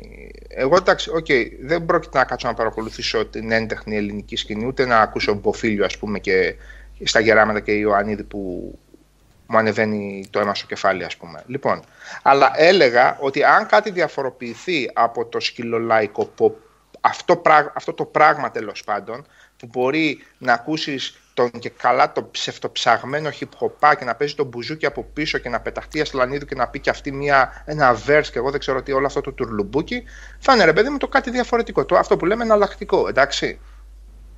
Λοιπόν, εν τω μεταξύ, στο στρατό μόνο είχα ακούσει ας πούμε, αυτό το παλικάρι το χαρούλι. Και τον είχα ακούσει από το φιλαράκι μου που λέει: Έλα, να ακούσει ένα που θυμίζει τον ξυλούρι. Αυτό το κλασικό, ρε παιδί μου. Μμμ.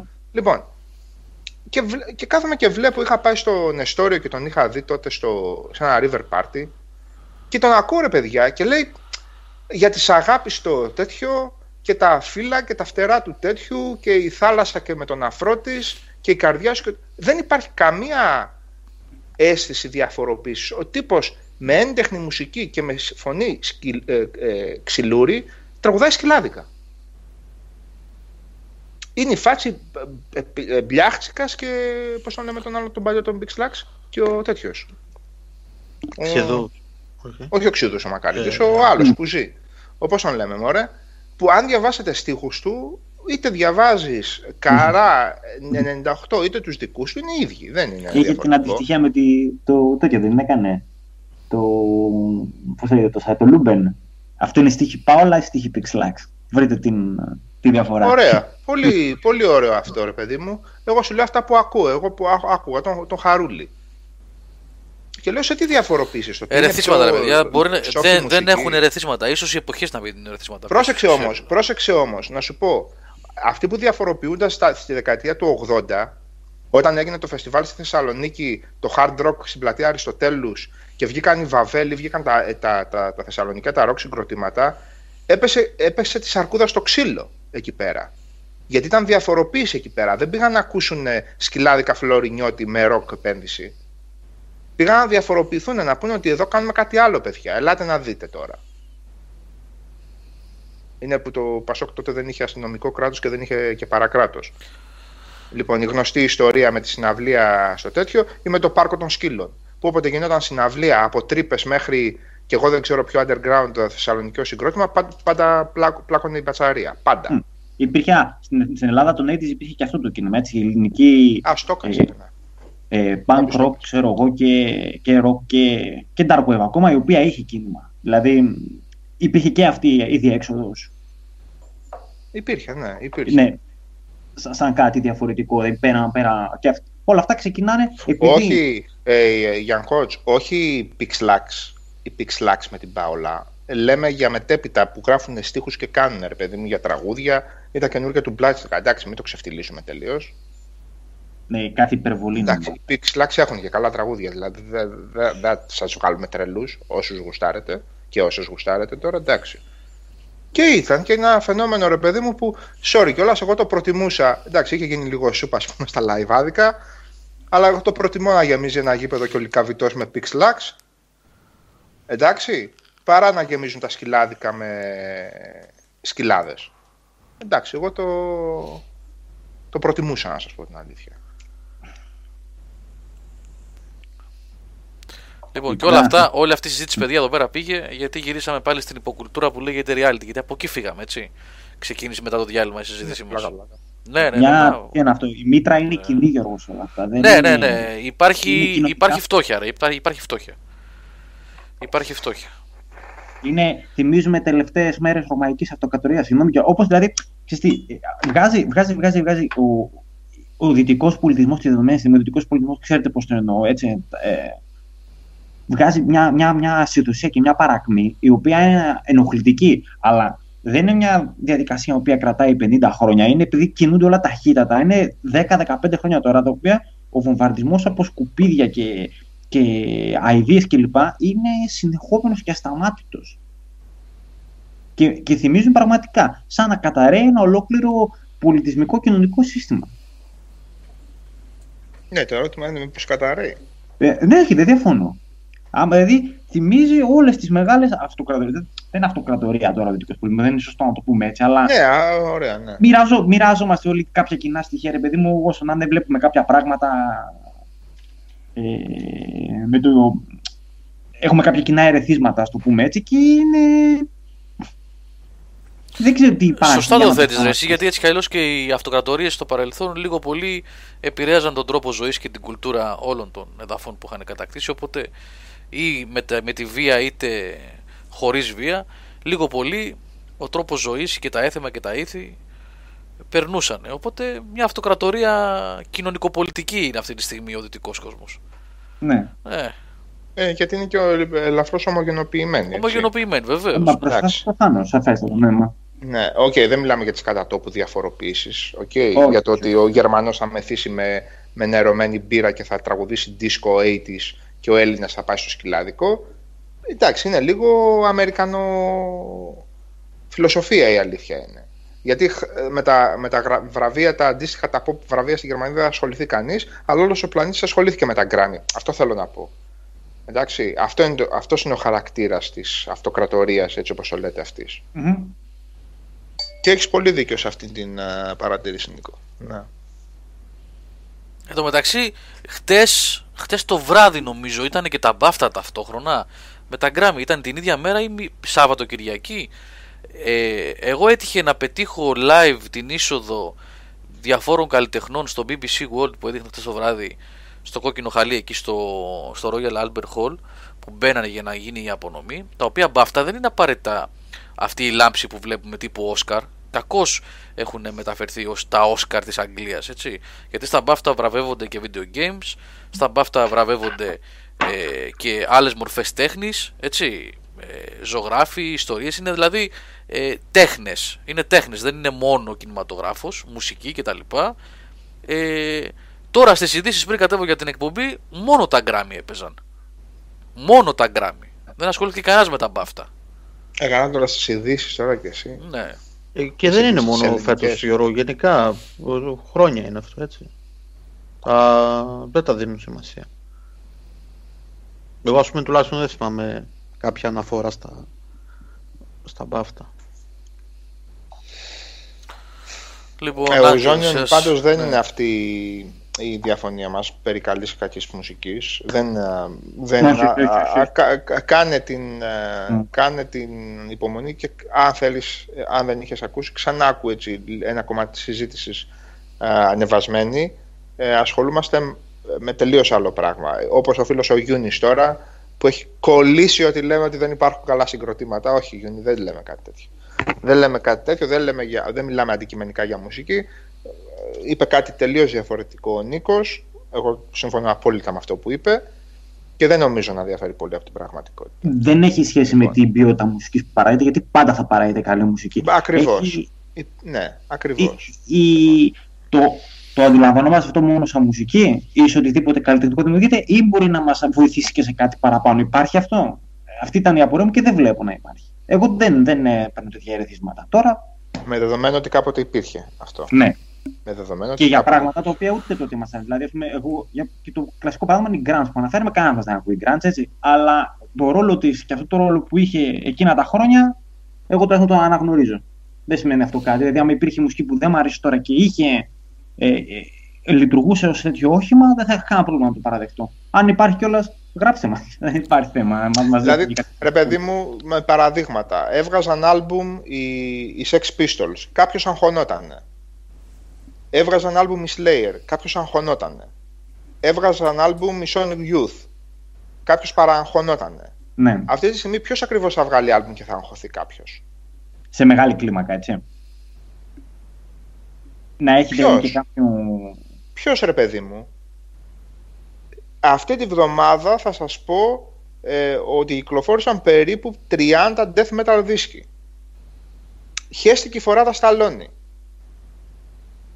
Δεν μπορώ όμως να σας περιγράψω τι ακριβώς συνέβαινε όταν κυκλοφόρησε ο πρώτος DA-Side δίσκος. Με το τετραγκράμματον από μπροστά. Και με τον Glenn Benton να λέει εγώ ο, το καθένα, ο καθένας στο τέτοιο του, έτσι, ο καθένας στο, τομέα του. στον τομέα του.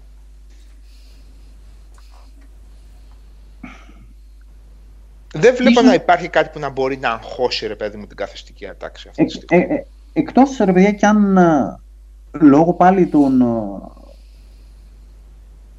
των πολλών ε, μηνυμάτων που, δέχ, που δεχόμαστε όλοι μας κάπου δεν σοκαριζόμαστε και εύκολα. Δηλαδή ακόμα και το να υπάρχει κάτι το επαναστατικό ή κάτι το διαφορετικό φαίνεται όλο δεν μπορεί να μας σοκάρει κάτι. Γιατί πολλά άκραια φαίνονται. Δηλαδή, άμα κα- δια- δείτε κανένα αφιέρωμα σε αμερικάνικη τηλεόραση το τι, το τι ακρότες κάνουν γυμνή σε reality, ξέρω εγώ ή οτιδήποτε τέτοιο, οπότε ε, έχουμε, υπάρχει, υπάρχει θυσμός αυτό, έτσι. Δεν, Κλείσε δεν, με δεν, ευαισθητοποίηση, ρε φίλε. ναι. ναι, δεν μπορεί κάτι να σε σοκάρει εύκολα. Ίσως να είναι και αυτό, η υπερέκθεση, ρε παιδί μου, αυτή η υπερέκθεση ότι πλέον πια δεν μπορούμε να έχουμε Η πέσει αίσθηση άπλο. του ότι τα έχουμε δει όλα. Ε. Τα έχουμε Ναι. δει όλα. Αυτή η Και τι να με αίσθηση. σοκάρει, ξέρω εγώ, ο, ένας ανάποδος σταυρός, ξέρω εγώ, ο ξεκυλιασμένος Ναζωρέος που είχαν day side στο εξώφυλλο, Klein, σιγά. Έχω δει 10 θρύλερ που τα κάνουν. Ακριβώς, ναι, ναι, ναι, ναι, ναι. Τώρα ο Γκόλιθε, αν αγχώνεται κανείς γενικώς με το που κυκλοφορούν οι Behemoth άλμπουμ τώρα, αυτό είναι πολύ μεγάλη. Οι Rage Against the Machine πάντως στους Zonion κάποτε άγχωναν πολύ κόσμο. Ναι. Έστελναν μηνύματα, έστελναν μηνύματα, πήγαιναν να κάνουν συναυλίες στην Κούβα, γιατί έβγαινε ένα ηλίθιος τότε που πήγαν οι, οι, οι Rolling Stones και έλεγε η πρώτη rock συναυλία στην Κούβα. Λοιπόν, οι Rage είχαν πάει δεκάδες φορές. Λοιπόν, άγχωναν πάρα πολύ κόσμο γιατί οι Rage Against the Machine έβγαζαν και άλμπουμ που έλεγαν The Battle of LA. Τον καιρό Ναι. που όλα ήταν ωραία και όλα ανθυρά και ο κόσμος είχε ξεχάσει και τους μαύρους πάνθερες και είχε ξεχάσει τα πάντα. Λοιπόν, ε, ε, α- άλλο σπουδαίο παράδειγμα στρατευμένης και μουσικής που είπε πράγματα και έστειλε μηνύματα σε, σε μαζική κλίμακα και τώρα είμαστε πέρα βρέχη. Πολύ, πολύ καλό παράδειγμα, ίσως από τις τελευταίες χο- περιόδους χρονικά που υπήρχε μία κινητοποίηση, υπήρχε μία ευαισθητοποίηση. Εδώ ένα ωραίο. Α, Βέβαια, έχουμε χρόνο. Εντάξει, γιατί 12 η ώρα είναι, έχουμε χρόνο. Λοιπόν, τροφός, τα video games συμβάλλουν άραγε. Μμμ, τι Πώς κουβέντα. ακριβώ ναι, πώς ακριβώς να συμβάλλουν, ναι. Πώς θα μπορούσαν να συμβάλλουν τα video games σε κάτι τέτοιο, Πώς μπορεί να γίνει μαζικό ένα τέτοιο εργαλείο ώστε να σηκώσει από τον καναπέ, να αφυπνίσει, Όχι. να ενοχλήσει, Ε, να ναι, κάνει. είναι Εκεί σε σε πολύ κρατάει εμβριακό στάδιο ακόμα για να καταφέρουν κάτι τέτοιο. Τα... Δεν είναι εμβριακό, 40 χρόνια είναι. Και την Ε, ευκαιρία τους την άλλο έχουν πράγμα χάσει εδώ, ήδη. ρε, στη Σάβα. Την Εμβριακό έχουν χάσει ήδη. στάδιο έχουν παραμείνει εκεί. Αυτό. Α, μπράβο, Αυτό α, θέλω μπράβο, να α, πω. μπράβο. Πολύ σωστό. Πολύ σωστό.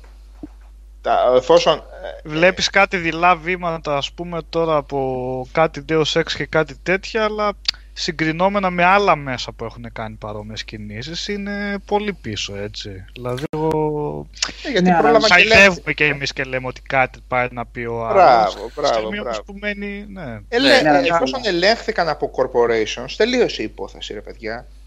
Εφόσον ελέγχθηκαν το πράγμα και ομογενοποιήθηκαν, έχει τελειώσει ήδη η υπόθεση. Είναι Χάθηκε. δύσκολο, δεν είναι δύσκολο και από τη φύση του ένα video game να μπορέσει να, να γίνει μαζί, να, να μεταφερθεί μάλλον το μήνυμά του μαζικά. Δηλαδή, έχεις ας πούμε ένα παιχνίδι σαν το This War of Mine που πραγματεύεται έτσι κάποιες, κάποια πράγματα σχετικά με τον πόλεμο. Ναι. Σωστά. Έτσι, Για της- κάτσε σκέψου ποια παιχνίδια μεταφέρουν τι μηνύματα μαζικά, γιατί μαζικά μήνυμα μέσω των games μπορεί αυτή τη στιγμή ίσως με τον πιο άνετο τρόπο στον κόσμο να μεταφερθεί. Για σκέψου όμως ποια ακριβώς είναι τα μαζικά παιχνίδια για να μεταφέρουν τι Ναι, μηνύματα. οι κακοί Λατινοαμερικάνοι και οι κακοί τέτοιοι. Ναι, τα έχουμε πει. Ναι, ναι. Ό,τι πιο, α- ο- το, τα πιο αντιδραστικά, και θα σου πω γιατί είναι τα πιο αντιδραστικά, η πιο αντιδραστική συνθηματολογία στον κόσμο αυτή τη στιγμή μεταφέρεται με τα video games.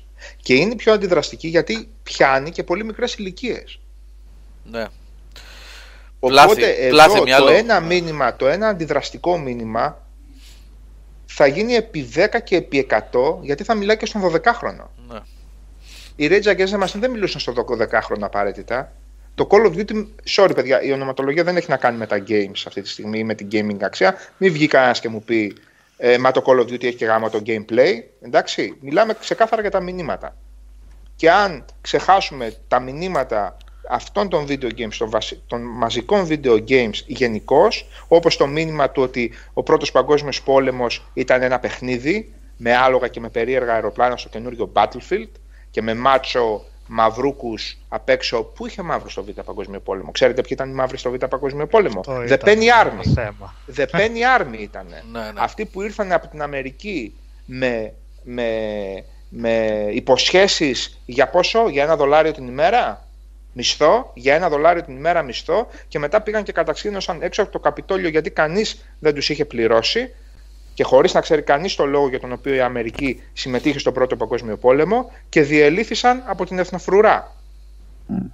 Και Ποιος τον κρατούσε, σφάχηκαν κύριε; από την, α- από την εθνοφρουρά. Λοιπόν, αυτά είναι μηνύματα. Γιατί όταν ο 12χρονος γνωρίζει πλέον τον Πρώτο Παγκόσμιο Πόλεμο ως το παιχνίδι της CA και δεν ξέρει ότι ήταν η πρώτη μεγάλη σύγκρουση των καπιταλιστικών δυνάμεων επειδή ουσιαστικά δεν είχαν τι άλλο να κάνουν και δεν ξέραν πώς θα ρίξουν κάτω τη Γερμανία η οποία πώς το μπίτσο, ανασταίνεται κάθε φορά δεν μπορεί. λοιπόν, αυτό είναι. Είναι ένα παιχνίδι. Ναι. Γι' αυτό είμαστε στο 2017 και κυκλοφορούν στολές ε, Hitler και σκάν τα βίντεο της Χρυσής Αυγής με το Zig Heil να λέει ο άλλος ο, ο Ξούρας τον εθνικό ύμνο και οι άλλοι να σηκώνουν και να χο- χαιρετάνε Zig Heil και έχει και Μμμ. δύο-τρεις νουμπάδες που είναι και με το αριστερό έτσι. Δηλαδή Ναι, ναι. τα παιδιά, τα παιδιά κόβονται από τον υπηαγωγείο. Δηλαδή, α- με, δηλαδή μαζεύεστε που μαζεύεστε εκεί στο χειροστάσιο εκεί πέρα. Σηκώνετε που το σηκώνετε το χέρι με το αριστερό ρεζό, ας πούμε. Γι' αυτό είμαστε το 2017 και αυτό το πράγμα φαντάζει παιχνίδι. Όχι από Ε. το Battlefield και από το Call of Duty, λέω τώρα. Μια πα- παρένθεση, συγγνώμη. Γιάνκο, δεν πρέπει να αφήνει κανέναν καταρχάς να σε χλεβάζει αν παίζεις στα 20, στα 30 και 40 σε video games. Αυτό, έχει... Αυτό είναι ίσω. Δεν ξέρω. Αυτό, Εσείς- παιδιά, είναι καθαρά ελληνικό φαινόμενο. Ναι, ναι, έτσι. δεν είναι- Στερεότυπο. Α, που- το στερεότυπο αυτό είναι. εντάξει. Εγώ δεν το έχω συναντήσει αυτό. Αλλού σε άλλη χώρα τόσα χρόνια που ταξιδεύουμε λόγω δουλειάς και τα λοιπά, να δω τέτοιο φαινόμενο να θεωρείται μπεμπέ ενασχόληση το video game, δηλαδή μόνο εδώ στην Ελλάδα. Πώς το καλό και καλά στα 80s που ήταν ακόμα καινούριο πράγμα και τρέχαμε πιτσιρικάδες στα arcades και τα Atari και τα έτσι και τα αλλιώς. Έχουν περάσει 40 χρόνια ρε γάμο το από τότε Ε. ας πούμε.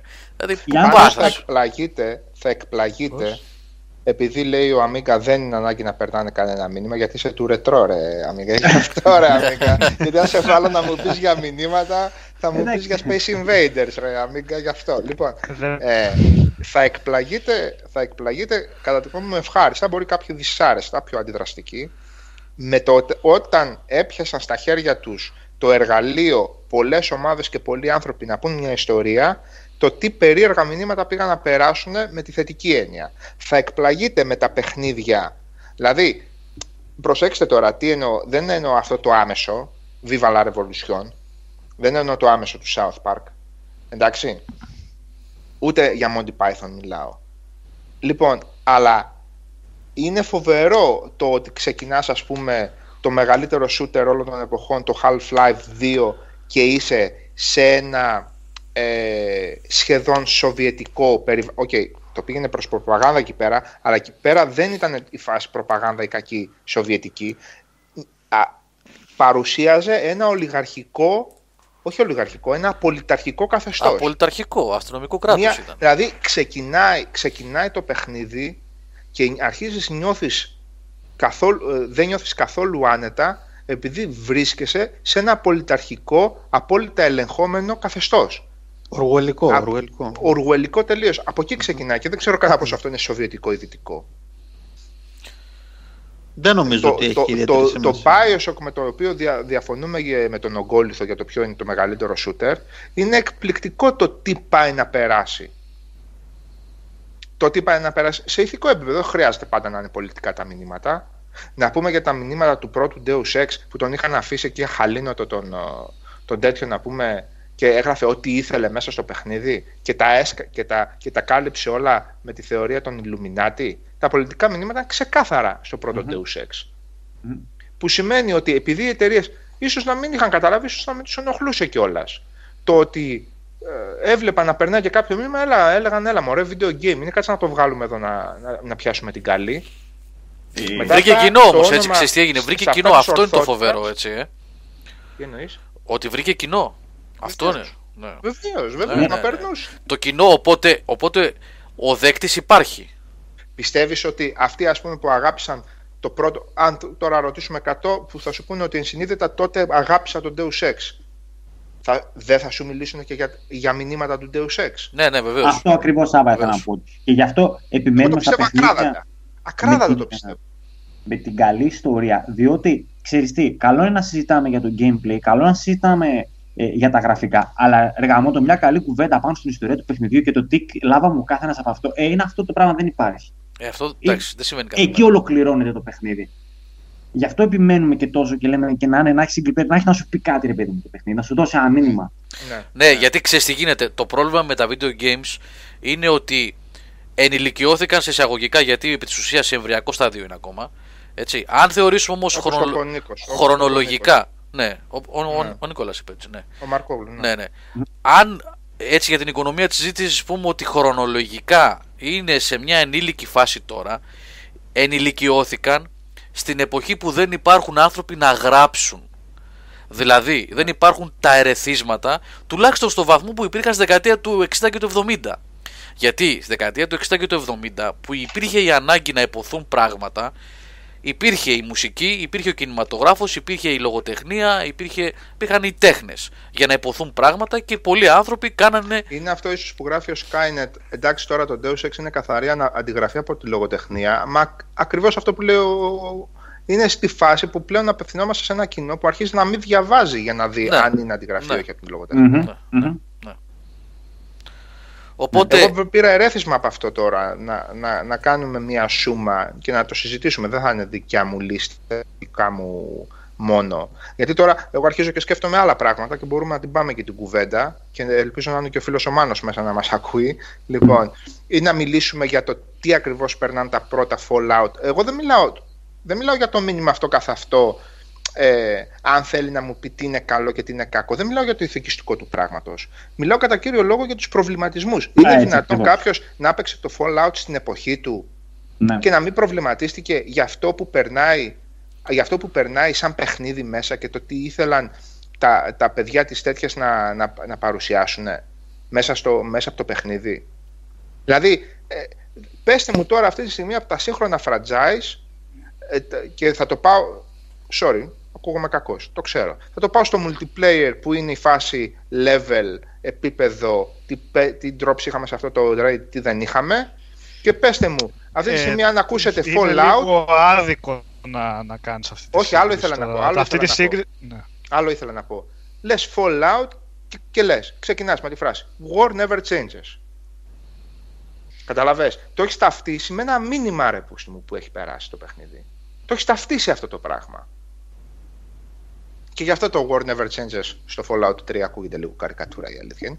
Εντάξει. Το 4. Ε, ακόμα στο 3, ακόμα έχει στο 4. ε, παιδιά, να κάνω και άλλη μια Στο παρένθεση. 4 είναι Bethesda never changes. Μη- Μια παρενθεσούλα για να απαντήσω στον Μπέρ. Γιατί Η ρώτησε μηχανή κάτι... της Bethesda never changes. Μπράβο, η μηχανή, αυτό είναι. Ναι. η μηχανή γραφικών never changes. Έλα, ρε Ή τώρα Νικό. να πούμε Ναι, Planescape επειδή τώρα ο- με το... Άστο, Α, συγγνώμη, τώρα- Σάββα. Ε, Όχι, όχι. όχι. Εγώ συγγνώμη, εγώ συγγνώμη, σε έκοψα. ρώτησε κάτι σημαντικό πέρσι, λίγο λίγο άλλο μου. Λέει, τι λέτε όταν σας λένε για την ηλικία σας λέτε για games; Εγώ πέρι περνάω, γίνομαι φοβερά επιθετικός. Με την έννοια ότι του λέω εσύ τι κάνεις με τη ζωή σου; Και μπορώ να του βγάλω επί τόπου, ας πούμε, πόσα post έκανε στο Facebook, που έκανε like και του πω, με αυτά ασχολείσαι. Όχι Καλά, και καλά, δεν- δηλαδή είναι χάσιμο χρόνου, Νίκο.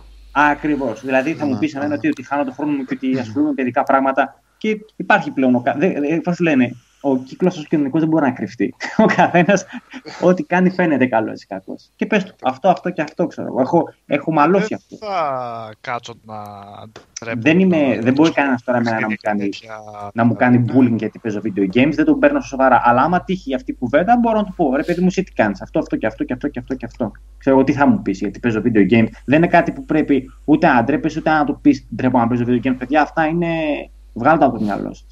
Είναι ένα χόμπι, ένα ωραίο χόμπι και να το διασκεδάζετε και να. Πώς το λένε, και να το υπερασπίζεστε. Δεν, είναι, δεν είμαστε στη δεκαετία του 80. Οι νέρντουλε που είμαστε κρυμμένοι, ξέρω εγώ, στο δωμάτιό μας και, και κλαίμε. Κυρίως ξέρω, και- 90. κυρίως Εγώ διαβάζω το σχόλιο, το σχόλιο των Γκόλιθ τώρα. Δεν μπορώ να το πω στον αέρα. Αλλά εντάξει. άμα στο πει αυτό. Άμα στο πει, Πραγματιστούμε, ο Γκόλι, θα πω. άμα στο Παίζεις πει αυτό. παιχνίδια, Γι' αυτό δεν τα Ναι. αγαπάς. Άμα είναι έτσι, ναι, όποιος το λέει Δεν αυτό, μ' αγαπάς. η απάντηση Δεν μ' είναι. Αγαπάς. Εντάξει, ναι. Η απάντηση είναι Λοιπόν, ε, ναι. έτσι όπως είμαι τώρα, κάτσε να βάλω ένα Αγαπήσω. τσίκινο, ναι. Ε, εντάξει, θα μα το πει αυτή. Σε αυτό δεν έχω τι να σου απαντήσω. Υπάρχουν. Πάντως εγώ θα επιμείνω, θα επιμείνω όσο τα παιχνίδια δεν ήταν στατιστικά, χρωματάκια και επανάληψη, κάποιοι δημιουργοί θεώρησαν ότι έχουν ένα εργαλείο ώστε να μπορέσουν να περάσουν μία ιδέα. Ξε, ξε- διαχωρίστε το, ξεχωρίστε το από το πολιτικό του πράγματος. Ναι, Ε, ναι, ναι. Δυστυχώς δεν ήταν πολλές Μία- αυτές οι περιπτώσεις όμως, Όχι, είναι σαν- πάρα πολλές. Είναι πάρα πολλές. Ε, Είναι πάρα πολλές. Τι, πρώτα απ' όλα, θα σου πω το, το, το, το, το τελείως ευκολάκι της υπόθεσης. Εγώ δεν έχω παίξει ιαπωνικό παιχνίδι που να μην θέλει να περάσει κάτι στο επίπεδο του, του νοήματος της φιλίας, της ε, συναδερφικότητας, της αλληλοβοήθειας, της αλληλεγγύης. Δεν, δεν μπορώ να θυμηθώ παιχνίδι που να έπαιξα που να μην βγάζει σε τέτοια RPG, μηνύματα. οκ. RPG θα πρέπει να είναι Ε, λίγο εντάξει, δεν σου λέω για άχαρο τον για να Ninja- μην σου περάσει τίποτα. Για Αυτό τον θέλω Ninja να σου πω. Gaiden, ρε φίλε. αλλά Ότι αυτό ήταν διάλεξε ένα κυρίαρχη φωνή. είδος. Θέλω να σου πω ότι είναι ένα είδος που εκ των πραγμάτων θα σου περάσει κάτι. Ωραία. για να είναι Ωραία. επιτυχημένο. Όλα και το τελευταίο έτσι. Last Guardian, άμα πάρεις, δεν χρειάζεται να, να, να είναι RPG. Ναι, Έτσι. ναι, ρε. Θέλω να πω ότι εκεί που ένιωσαν, που θεώρησαν. το, το σχόλιο των Γκόλιθου και τελείωσε. Έναν άφωνη ο Γκόλιθα γι' αυτό. Όταν παστέλωσα τη Μόριγκαν λέει, δεν είπε Γιατί κανένας. διάλεξες και το άγριο του πράγματος. Κατάλαβες. Παστέλωσα όμως, έτσι. Όταν παστέλωσα τη Μόριγκαν. Έτσι, είσαι ωραίος Ρογκόλιθε. Απλά Ποιο λέω δεν ότι κάνεις. ε, όταν κάποιοι δημιουργεί το εργαλείο στα χέρια τους, μπόρεσαν και εκ- εξέφρασαν κάποια πράγματα. Αυτό, από τη στιγμή που αυτά τα πράγματα γίνονται στατιστικά και νούμερα, πάβει, τελειώνει. Αυτό λέω. μμμ. Και όχι τροφός η, Ναι, η απλά- διασκέδαση μόνο για τη διασκέδαση δεν είναι κακό. Ε, που δεν είναι, μην- δεν μην το πάρεις. Όχι, δεν το. Όχι, δεν- όχι, δεν- είναι, δεν- είναι άδικο να προς Θεού, βάλεις δεν το θέλω ίδιο- Απλά λέω ότι αν βάλεις- είναι η επικρατούσα φωνή αυτή, ε, μετά επικρατούσα θα γίνει και η φωνή που δεν έχει ένα μήνυμα. Αυτό θέλω να πω. Αριθμητικά είναι, παλατζάρισμα το θέμα. Μμμ. Εντάξει. Εδώ τώρα έχεις, ας πούμε, τις πιο indie φωνέ που πάντα κάτι θα πάνε να περάσουν, έτσι δεν είναι; Έτσι, ναι. Ναι, Διάβασα. οκ. Λογικό. Αλλά είναι και πιο προσωπικές υποθέσεις εκεί πέρα. έχουν άλλα. Ναι, ναι, ρε παιδί μου. Αλλά για παράδειγμα, ρε παιδί μου, το που δεν είναι indie, δεν το λες και indie, απλά ήταν λίγο διαφορετικό τέτοιο. Ας πούμε, παιχνίδια όπως το. το Brothers, Tales of the Brothers. Ναι, τα, πρωτίστως κάτι θέλουν να πούνε. Ή το Life is Strange, ρε παιδί μου. Πρωτίστως Ναι. δεν θέλει απλά να πει μια ιστορία που απλά να οδηγήσει στο πρώτο. Κάτι, κάτι θέλει να πει. Είναι η φάση Για το- των ηθικών διλημάτων που Έτσι, ήθελα να για το ακούσω πολύ για Teenage αυτό το πράγμα. Ναι. Λοιπόν, ας πούμε, στην περίπτωση του Grand Theft Auto 4, θυμόμαστε όλοι τα στραβά του παιχνιδιού, θυμόμαστε όλοι ότι εξυμνήθηκε ενώ δεν θα έπρεπε κτλ. Ε, εγώ δεν θυμάμαι τίποτα από αυτά. Θα Ίσως- Το πάμε άλλη φορά την κουβέντα. Το ξέρω, Πες, το πες, ξέρω, πες. το ξέρω, I know. Ξεχνάμε όμως, ας πούμε, το, το με τι ιστορία έπαιξε εκεί πέρα. Καλά, άλλοι, εκεί αλλάζει τελείως η κουβέντα, άλλη η Rockstar εκεί πέρα το τι θέλει να κάνει και το τι κάνει με τα παιχνίδια της. Και το αν περνάει μηνύματα ή όχι, αν παίρνει θέση. Δόξα Θυμόμαστε όμως το κεντρικό, το οποίο ήταν πολύ δύσκολο θέμα. Γιατί ουσιαστικά μιλούσε για εγκληματίες πολέμου. Και μάλιστα με υπόνοιες ότι επρόκειτο για έναν πόλεμο κάπου στα Βαλκάνια. Εντάξει, Μμ. το Βασικά όχι εύκολο ήταν υπόνοιες, ότι νομίζω ξεκάθαρα το έλεγα. ξεκάθαρα, ρε παιδί μου, απλά δεν μπορείς να καθορίσεις. α. Μμ. Λοιπόν, και είσαι σε μια φάση κάπου στο τέλος του παιχνιδιού, στο- στο βασικό το story, με το πιστόλι στο κρόταφο ενός ανθρώπου που λες τώρα, τον τιμωρώ ή όχι. Ναι, κάποιος που έχει Ξεκάθαρα, πει στην ξεκάθαρα υπόθεση πράγματα. εκεί πέρα που δεν το παίζει απλά μπαμ μπούμ, εκεί θα το σκεφτεί έτσι. Ναι. Και σε πιάνει δηλαδή η σκηνή που λέει Βα- ο βαρύ- Σάββας να βαρύ σκεφτείς story. βάση ηθικής τι, τι θα έκανες, πώς θα Ναι, έπρεπε να αντιδράσει. ναι. Γιατί Και βλέπεις όχι για την έναν πλάκα, α, να πατήσει σκανδάλι Όχι. για να του νάξει το Α, κεφάλι. μπράβο, χαχα, όχι, και έτσι. όχι, Εκεί όχι. το σκέφτεσαι αλλιώς. Εντάξει, υπάρχουν παίχτες που θα το παίξουν εκεί και. Αλλά το παιχνίδι είναι έτσι χτισμένο που το περνάει. Και το, το χτίζει καλά ω εκείνη Το τη χτίζει στιγμή. για να αρκετά, σου ναι. Αν δεν έχεις φύγει σε ξε... χαζομάρε δεξιά και αριστερά. και αν δεν σε έχουν πάρει για βελάκια χίλιες φορές οι Ιρλανδοί εκεί πέρα. Αλλά, Ναι. αλλά η Rockstar εντάξει, ε, δεν έχει πρόβλημα να πει οτιδήποτε και να θίξει οτιδήποτε. Δηλαδή τώρα, τι αν λέμε εδώ, στο, Το 5 ρε φίλε φτάνει στα 75 ο- εκατομμύρια στο- αυτή τη στιγμή. στο ε, και καλά κάνει. Ναι. Και η ξεφτύλα είναι ατελείωτη στο 5. Στο Ballad of Gay Tony ήταν ε, δηλαδή νομίζω που τον δείχνει τον άλλο γυμνό κανονικά τον άντρα. Θυμάσαι. δεν το δείχνεις. Το οποίο ήταν Ναι, ναι, ναι. Ε, Στο Ballad of Gay Tony, Και ναι. εκεί πέρα, εκεί που το κρύβει με τεχνάσματα και τέτοια, μπαμ, στο πετάει στα βούτυρα. Ναι, ναι, ναι. Εμένα δεν με νοιάζει τίποτα. Εγώ θα το δείξω αυτό. Δεν Το με πιάνει. παλαμάρι. Δεν με, δεν με πιάνετε. Ναι. Το παστέλ. Το παστέλ. Παστέλι. Το παστέλι που παστελώνεις είναι αυτό, ναι.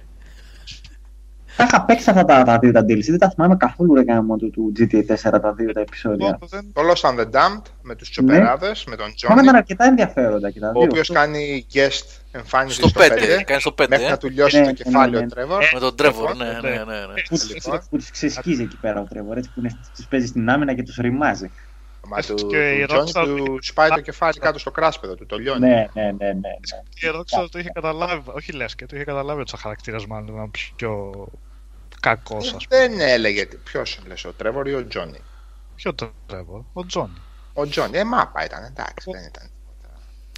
Ήταν Ο ωραίο, πιο- είχε περιεχόμενο πάνω του. Ήταν ωραίο DLC. και Πάσα ήταν χαρά. τσοπεράδε. Αυτός και αδιάφορος ήταν και δεν είναι και πολύ συμπαθής. Δηλαδή τον. ε, Ναι.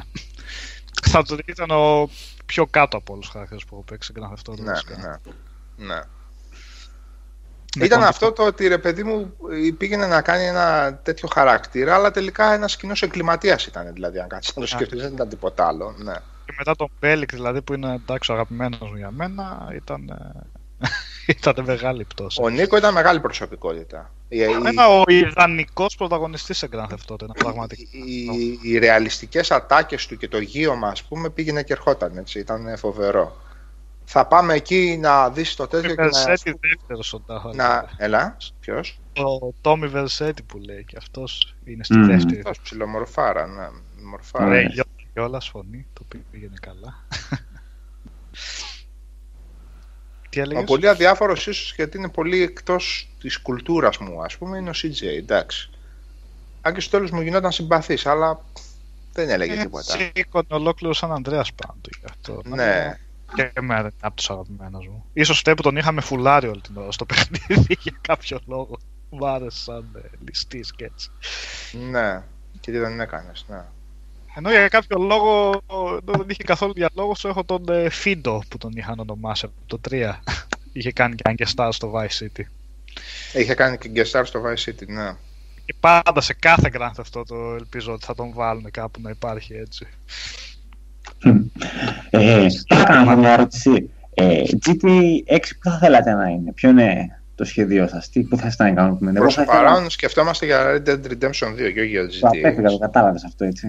ναι, το ξέρω ότι το απέφυγες, αλλά επειδή κουστάρω τα λίγα που λείπουν να σου τα τρίβω στη μούρη. Όπως το Neo, ας πούμε, ή όπως το, το, το Bloodborne, ή όπως το Demon Souls. Λοιπόν, πολλά είναι και δεν τα ξέρεις. Πολλά ναι, είναι, αλλά δεν τα ξέρει. Δεν τα ξέρω, εντάξει. Ε, πολλά είναι. Δεν το αρνήθηκα ποτέ αυτό. Πολλά είναι, πολλά είναι. Πολλά είναι. Εγώ πάλι... λόγω Sony, έτσι, ε, γιατί οι άλλοι με το Play Anywhere δεν... Ε; Το 6 λέω δεν θα με χαλούσε αν το δώσει κάπου Ευρώπη, Ασία, κάπου αλλού βασικά. Ευρώπη περισσότερο για να είναι πιο οικείο, ξέρεις, αρχιτεκτονική και δρόμοι και τέτοια, να, να νιώθεις πιο... Ε, Ευρώπη την GTA είναι μεγάλη. Γιατί, γιατί όχι; Γιατί όχι; Ιρλα, Ιρλανδίνοι οι άνθρωποι στο τελικό. Γιατί να μην βγάλουν στην Ευρώπη; Εγώ θα ήθελα πάλι κάτι σε Vice City να πω. Σκοτσέζι είναι, όχι Ιρλανδί. Σκοτσέζι. Ναι. Απλώς είναι συνηθισμένο με την Αμερική και την όλο τον diversion αυτό που υπάρχει εκεί πέρα. Ξέρω εγώ τους βολεύει το. Ε, δεν θα ήταν δύσκολο να αλλάξει. Θα ήταν ωραίο και επειδή ξέρεις πώς τα χειρίζεται η Rockstar αυτά, να κάνουν ένα Grand Theft Auto στο πεθαμένο Detroit όπως είναι σήμερα. Και να πιάσουν κιόλας και τις ιστορίες των ανθρώπων εκεί, τα εγκατελειμμένα σπίτια. Το ολόκληρο. Έχεις να φας πολύ χούντο όμως, έτσι. Η ταύτιση δεν θα είναι εύκολη. Ναι. Θα φας... ε, τόσο όσο, δεν φάγα, όσο φάγαμε στο τέτοιο, CG. Στο CG, με το CJ, τόσο πολύ. Ε, βέβαια τώρα θα έχουν Τραμπ, έτσι, δεν θα το αφήσουν έτσι. Αν αφήσουν Αμερική, ναι, με τον Τραμπ να έχει βγει. CGA, ε, GTA Βαλτιμόρης, φίλε. με wire μέσα. Έτσι. ναι, πραγματικά. Και να βγει έπωσα είναι οπότε. GTA Wyoming. Στι απέραντες τέτοιες, εκεί, που, εκεί που οι τουαλέτες είναι 1,5 χιλιόμετρα από το σαλούν. Γιατί δεν κάνει Ρε φίλε, κάποιος θα μου λύσει την απορία. Σε μια περιοχή που έχει 8 μήνες, 8 μήνες χειμώνα, γιατί η τουαλέτα, μια περίοδο που ο κόσμος λουζόταν μια φορά το μήνα, είναι 400 μέτρα μακριά από το σαλούν. Το απάντηση για λόγους... Για να μην μυρίζει, ρε. Τι να μυρίζει, ρε φίλε; Για λόγους υγιεινής. Πω, πω. Εγώ θέλω να μου πείτε τώρα για να φτάσουμε. Τι ώρα είναι, 12 και 20. Ε, αφού κάναμε μια τέτοια περιπετειώδη εκπομπή που ξεκίνησε από τον Νίο, πήγε σε κοινωνικά θέματα, 80s, μουσική κτλ. Και έφτασε στο GTA. Ε, αν σκέφτεστε ένα θέμα, ένα κοινωνικό θέμα που θα Έλα μην κλείσετε. okay. ε, αν, θέλετε, αν υπάρχει κάποιο θέμα που εσείς εκτιμάτε ότι θα μπορούσε να αναδειχθεί κοινωνικό, πολιτικό, ταξικό, οτιδήποτε ε, που θα μπορούσε να αναδειχθεί από κάποιο παιχνίδι και από τι είδους παιχνίδι θα μπορούσε ας πούμε να βγει αυτό. Τι λείπει ας πούμε. Τι λείπει. είπατε πολλά παιχνίδια που έχουν κάνει προσπάθειες. Half-Life, Bioshock ε, ε, είπατε Fallout, είπατε πολλά, έτσι. Τα καλά, τα Grand Theft Auto, ok, yeah, Red Dead Redemption. World of Mine σε τέτοια φάση, αλλά με περισσότερους πόρους και καλύτερο παιχνίδι, καλύτερο, περισσότερο budget κτλ. Πιστεύω θα το σήκωνε άνετα. Θα μπορούσε κάποιος να κάνει. Πιστεύετε ότι πρέπει. Δουλειά, που να δένει και σε gameplay, ναι. δηλαδή αυτό. Πρόσεξε να δεις τώρα. Πιστεύετε ότι πρέπει ένα παιχνίδι να είναι in, in your face, έτσι δηλαδή. Ε, να είναι η θεματολογία του ο πόλεμος στη Γιουγκοσλαβία, π.χ. λέμε να τώρα. Λειτουργήσει. Ναι. Το Spec Ops λειτουργήσε. Ναι, το Spec Ops δεν ναι. ήταν ε, πραγματικά τα γεγονότα, αλλά το ναι. Spec Ops λειτουργήσε. Λειτουργήσε το Spec Ops, ναι, ναι. Το Spec Ops λειτουργήσε. Ναι, γιατί όταν σε φτάνει στη φάση που πρέπει να ρίξει την βόμβα, τι ήταν, mm. όχι ανθρακά. Ναι, ναι, ναι. Ναι, ναι την απάλ, φωσφόρου, ναι. Και, φωσφόρου. και πρέπει να κάψει ναι. παιδάκια και σταματάς ένα τρίλεπτο και λες να το κάνω ή είμαι πολύ μαλάκας.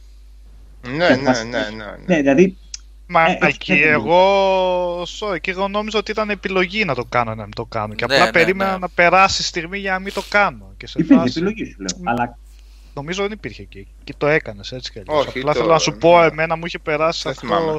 το σημείο που δεν ήθελα να το κάνω. Που- Που Μου με είχε φαίνεται πείσει το ότι είχε. παιχνίδι.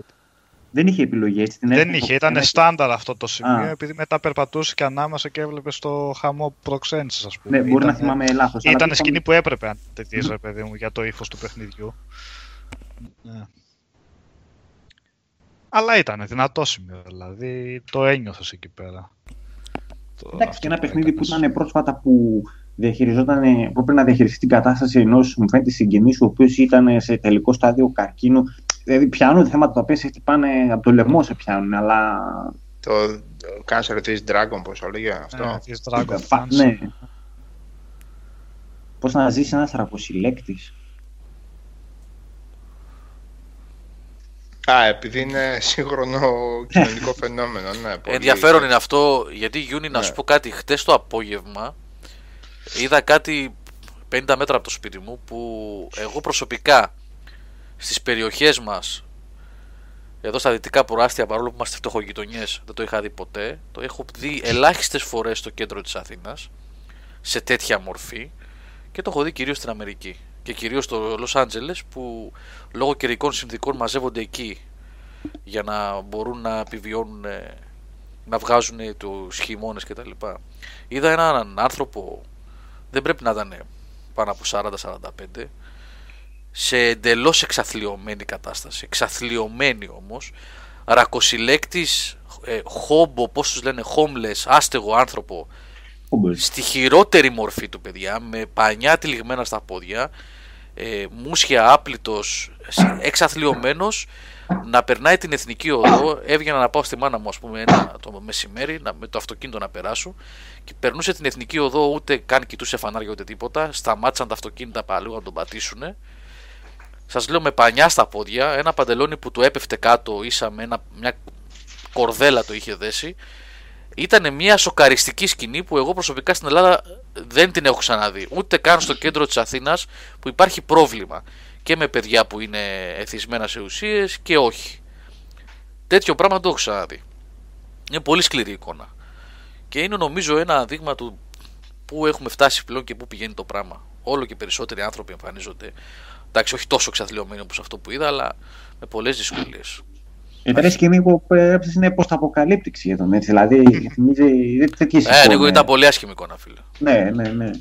Πολύ Ε, άσχημη. εντάξει, ελπίζω, ελπίζω, όχι ελπίζω για τον άνθρωπο, αλλά να ήταν μεμονωμένη η περίπτωση. και Μήπως συνδυάζεται μαζί και με κάποιο. Νίκο, δεν είναι θεματικό. μεμονωμένη γιατί εμείς εδώ Αλλά έχουμε αυτό- τις μεγάλες γέφυρες. Έχουμε τις μεγάλες γέφυρες που είναι τα παιδιά εδώ. Έχουμε, έχω γείτονες. Έχω το, α, ο Κώστας και ο Ηλίας εδώ τα παιδιά είναι γείτονες.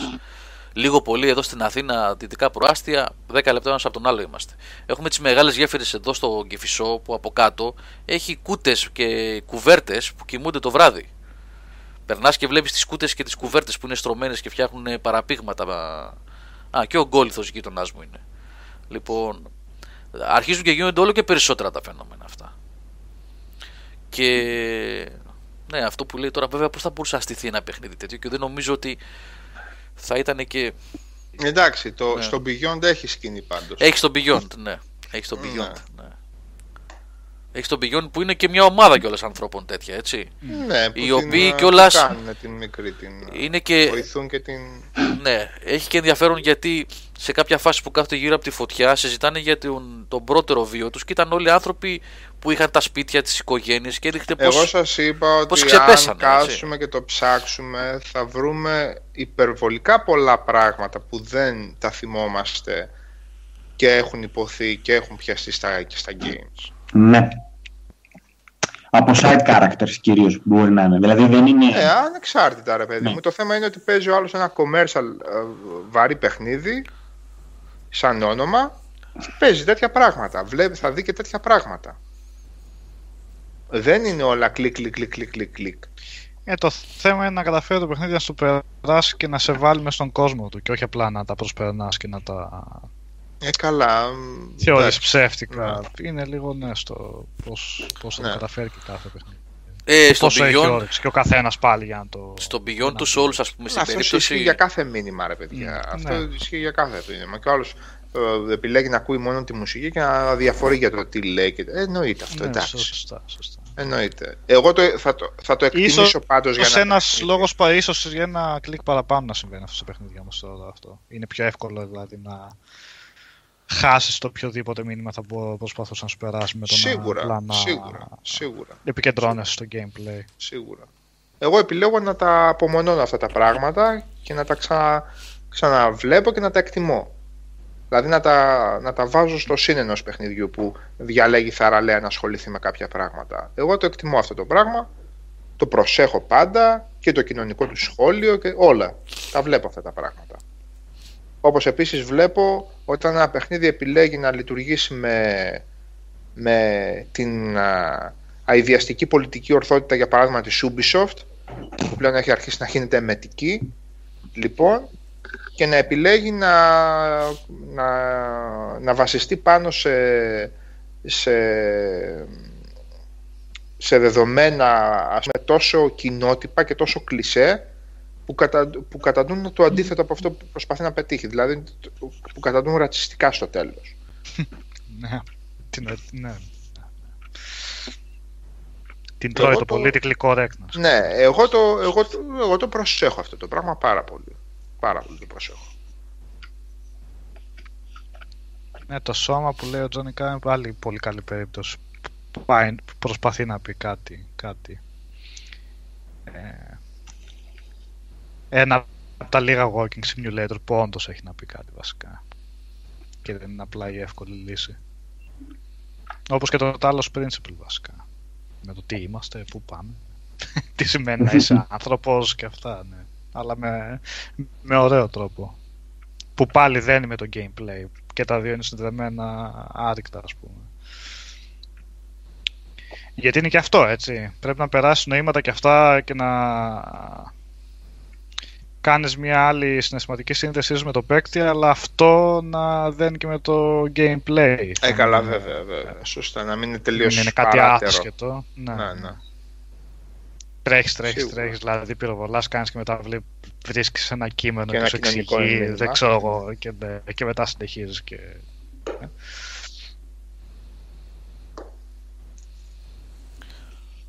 Δεν μου έχετε απαντήσει, Γιάννη Νίκο, που δεν έχετε μιλήσει τόση ώρα πολύ. Ο Γιάννης είναι εκεί, κοιμήθηκε ρε. Όχι, εδώ είμαι. Ποιος Γιάννης; Έχετε καταλάβει, παιδιά, ότι δεν έχουμε το Θάνο σήμερα. Όχι στα μικρόφωνα, στο chat. Έμαθα από τον Πάνο προηγουμένως μου γράψε ότι ο Θάνος είναι στο Destiny και κάνει raid. Που σημαίνει ότι ε, η κλήρωση για τα πέντε παιχνίδια που μας έδωσε ο Γιάννης σήμερα θα γίνει αύριο πρωί. Μπείτε στην είδηση αυτή. Έτσι, μη μου νευριάστηκε και μου στεναχωρηθείτε, δεν είναι τίποτα. Ένα κλικάκι θα κάνετε. Αύριο το πρωί θα κάνω. Θα διαλέξουμε. Πώς το λένε, θα. Κλήρωση σε randomizer 5 ονόματα, 5 αριθμούς πέρα από τα comments και επί τόπου θα ανακοινώσω, θα κάνω ένα update στην ειδισούλα από κάτω του webcast την είδηση λέω έτσι για όσους ακούσουν την εκπομπή στο YouTube αύριο. Ε, θα είναι οι νικητές. Οπότε θα επικοινωνήσετε μαζί μου με PM για να σας στείλω τους κωδικούς σας. Ωραία που παίρνετε μέρος ε, εδώ βρελεφ στο, στην είδηση ένα comment στην είδηση όχι στο chat στην είδηση του webcast για να μείνουν να είναι μαζεμένα και να μπορέσουμε να τα πάρουμε και να τα βάλουμε στο randomizer για να γίνει κλήρωση οπότε αύριο πρωί θα βγουν οι νικητές παιδιά αύριο πρωί ε, Τα δώρα. δώρα, παιδιά, που είδα. Ναι. τα δώρα Α, ποια- Γιάννη, μίλα, μίλα σε παρακαλώ. Μισό μίλα. με- ναι, γιατί βλέπω Ναι, ναι, κάποια ναι. παιδιά ρωτάνε. Λοιπόν, είναι πέντε κωδικοί. Ε, Gears of War 1, Gears of War 2, Gears of War 3, Gears of War Da- Judgment και το Bazo Kazooie Nuts and Bolts. Είναι και τα πέντε digital, έτσι. Κωδικοί. 360 και One. Παίζουν Όσοι και στα- θέλετε κάνετε ένα σχόλιο στο link που υπάρχει και πάνω του, νομίζω το έχει βάλει ο... ένα παιδί. Ο Τζόρτζ Οπότε, 36 έχει ναι, ναι, βάλει, ναι. Γράφετε τι παιχνίδι σας ενδιαφέρει και αύριο το πρωί τα νεότερα. Αύριο το πρωί, παιδιά, μέσα στην είδηση θα έχει ένα update με τους πέντε νικητές. Λοιπόν, ε, παιδιά, θέλετε να προσθέσουμε τίποτα παραπάνω, να συζητήσουμε κάτι άλλο ή να κλείσουμε; Είναι... Θέλω να πω για μια ταινία. Λευκή, Είδα. λε, ναι, λευκή κάρτα έχετε. Να πούμε ότι περισσότερα για παιχνίδια εδώ λιγάκι, ένα disclaimer. Ε, Προφανώς, παιδιά, την άλλη εβδομάδα θα έχουμε παίξει, θα έχουμε εννοώ ο καθένας το δικό του παιχνίδι, έτσι. Ε, For Honor, Horizon, ε, Sniper θα έχει Sniper παίξει ο, Elite. ο Γιάννης. Το ναι, 4, το 4. το 4, Sniper Elite 4. Οπότε την άλλη εβδομάδα θα έχουμε πολύ περισσότερο υλικό γιατί τώρα είχαμε περιοριστεί στο Neo όλοι, από ό,τι καταλάβατε. Αυτό παίξαμε. Οπότε την άλλη εβδομάδα θα έχουμε να πούμε περισσότερα για πιο πολλά παιχνίδια. Εγώ, Εγώ Γιώργο, το λέδε θα- θα το ψάξουμε. Το λέδε που λες. Το; Που είναι από... Το λίδι, λίδι, λέθε. Λίθι δηλαδή. Το παιχνίδι λέει από ελληνική εταιρεία. Εγώ δεν το ξέρω. Ποιο, πού είναι αυτό, το γράψαν τα παιδιά στο chat, δεν το Ποιος; είδα ρε παιδιά, Ναι, δεν το sorry. είδα. Ναι, είναι επεισοδικό έτσι. Τι είναι; Λεθ, Λιδ, Λέθε. Λεθ, Ναι, ναι, λίθι. Ναι. να το ψα... α, Λίθι, να το ψάξουμε ρε παιδιά, Μμ. να το ψάξουμε. Α. Παιδιά τώρα για τα reviews για το Horizon θα το δούμε πώς θα το κάνουμε. Είχαμε πει να το κάνει ο Νικόλας αλλά πέσανε μαζί τώρα όμως και το For Honor και το Horizon. Ε, θα πρέπει να βρούμε μια, μια λύση. Ε, δεν ξέρω, μάλλον ο Μ' κύριος ακούς πώς Καζατζίδης θα χτυπάω το τα πάρει. δάχτυλα στο τραπέζι Ναι. εδώ πέρα. ναι, δεν, είναι, ναι, πέφτει τώρα, μας πέφτει άσχημα Νικόλα. Γιατί πρέπει να βγουν, αυτά θα βγουν ταυτόχρονα από ό,τι κατάλαβες review.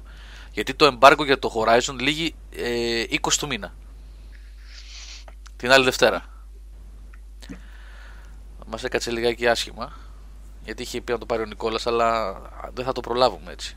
Ο Τέλος πάντων. Νικόλας πρέπει να κλείσει το 15ωρο του με το Forerunner πρώτα. να βγάλει τα λεφτά τους. δηλαδή. Πες Νικόλα, αμάν πια, αμάν, ε. Τι να Νικόλα, εγώ τώρα όταν βάζω παιχνίδι έχω δίπλα το χρονόμετρο. Ρε, όταν φτάσω 15 ώρες το κλείνω. Λέω έβγαλε τα λεφτά του, εντάξει. Καλά. Και ήδη είναι στο 40 ώρο στο Neo, έτσι. Single player. Με την έννοια του παιχνιδιού. Πάνω από 40 πρέπει να έχει τώρα αυτός. Να σου- Αφού σου λέω χτες Παραπάνω, κατέβη- δεν έχεις; Χτες, Παρα- χτες Νίκο. κατέβηκε να πούμε, είχε κατέβει με κάτι 40, βόρεια εκεί, με 45. κάτι, ναι, με κάτι ματσούκια και τους έκοβε. Τι, τι κάνει αυτός εκεί, εγώ πήγαινα από Στο πίσω. save φαίνεται. Στο save α, φαίνεται. Εγώ Ναι. πήγα προχθές να το κάνω backup για να κρατήσω τα Soul Stones ε, και έγραφε 82 κάτι. Ε, Τώρα γύρω σε 86 πρέπει να είμαι. Τα βγάζουν τα λεφτά τους όλα τα παιχνιδάκια πάνω, δεν μπορώ να πω. Δεν καταλαβαίνω γιατί έχεις καλώσει με αυτό το 15. Έλα ρε, εγώ σκάλω, σκάλωσα γι' αυτό. Γιατί αναφέρθηκες έτσι ελαφρά την καρδιά. Σου το εξηγώ, θα συνεχίσω να σε κοροϊδεύω. είμαι για παιχνίδια που οι εταιρείες υπολογίζουν ότι θα παίζονται για κανένα χρόνο. Δεν μπορώ Για να να πω βγάλουν τα καθαρά λεφτά τους. προσωπικά για μένα. Ναι, το ξέρω. Πώς Και θα επειδή, βγάλω το, λεφτά το- τους. επειδή εκείνη την ώρα ε, είναι σαν να φαντάζομαι ένα μάναζερ της εταιρείας να σ' ακούει και να, και να κάνει facepalm, λοιπόν, στον εαυτό του, ε, και αυτό μου φαίνεται πολύ άστείο. Δηλαδή, αν ήταν όλοι οι πελάτες σαν εσένα, αυτά τα παιχνίδια δεν θα βγαίνανε και θα γλιτώναμε λίγο. Λοιπόν, αλλά δεν είναι. Δεν είναι και δεν θέλουν και οι εταιρείες να είναι. Γι' αυτό. Κατάλαβες. Κατά- Εσύ σαφώς. Τι, αν το ευχαριστιέσαι με 12 ώρες και πεις ότι έπαιξα 12, 15, 20 ώρες έτσι το online μου το, το γκάπα γκούπα ας πούμε στο For Honor και ok βγήκε το παιχνίδι, σαφώς εντάξει, τι, τι να λέμε. Ε, μα αυτή είναι η λογική. ναι. Τα βγαίνουν άλλα παιχνίδια είναι 10 ώρες και είναι μια χαρά. Με 15 ώρες τα έχουν Ναι, πέρα τα άλλη. λεφτά τους. Τώρα εδώ θα παίξεις 15 ώρες ένα επαναλαμβανόμενο πράγμα, άλλοι θα το παίξουν 1015. Το παιχνίδι των 10 ώρων δεν είναι έτσι. Ε, Darth Γιάννη στο Hellenic Tactics που λες νομίζω δεν είναι ελληνικό αυτό. Περιέργως το έχει βγει στο Steam. Ας, Εντάξει, υπάρχουν, ε, έχουν τώρα τελευταία υπάρχει δραστηριότητα από την κοινότητα την ελληνική των developers. Δηλαδή είναι η Traptics, είναι η Icehole που μας έστειλε κιόλας πρόσφατα κωδικό, το έχει ο Νίκος Πλωμαριτέλης για Ναι, ναι. το Basketball Manager, θα γίνει review Την αυτό. επόμενη εβδομάδα. Ναι, Την θα επόμενη γίνει. εβδομάδα. Ε, υπάρχουν, υπάρχουν ε, 4-5 ομάδες που δουλεύουν, κινούνται, δραστηριοποιούνται αρκετά έντονα μπορώ να πω τα τελευταία χρόνια. Ίσως και περισσότερες, να μην τις αδικήσω, μπορεί να είναι και άλλες. Έτσι. Και σε green light που μπαίνουν στο Steam και καλά εντάξει σε mobile ε, παιχνίδια κτλ. είναι πολύ περισσότερες που ασχολούνται με Android, iOS κλπ. Έτσι. Υπάρχουν αρκετές ομάδες, το παλεύουν. Ε, Πάντως, εγώ για κάποιο άλλο λόγο που έκανα μια έρευνα σήμερα το απόγευμα εντελώς διαφορετικό, άσχετη δουλειά, ε, είδα περά, παιδιά τεράστια ε, κινητικότητα σε ομάδες μικρές, indie. Αυτά βέβαια θα μας τα πει και ο Νικόλας που ψάχνει πολύ τα indie. Στην Ισπανία, παιδιά. Στην Ισπανία, καλά και στην Πολωνία. Αν και η Πολωνία πλέον νομίζω είναι καθιερωμένη δύναμη στο development, έτσι κι αλλιώς. Ε, αλλά πολύ κινητικότητα από την Ισπανία βλέπω. Πάρα πολλά μικρά studios που βγαίνουν το τελευταίο διάστημα. Δεν ξέρω ο Νικόλας αν έχει δει κάτι με τα indies που ψάχνει. Όχι συγκεκριμένα με χώρα έτσι δεν έχω Όχι έτσι. Μμμ. κάποια ιδέα, απλά όχι, όχι, όχι. Υποδέμος ήταν μικρό στούντιο για να είναι μεγάλη, αλλά δεν ξέρω. Για συνέδριο προχθές. Ε, Χόλμα. Fuck. Το Candle ε, Ισπανών είναι που έκανε ο, ο Ισπανικό, Μιχάλης ναι, ναι, Ιώνης. ναι, Α, Ισπανικό είναι Ναι. αυτό, ισπανικό.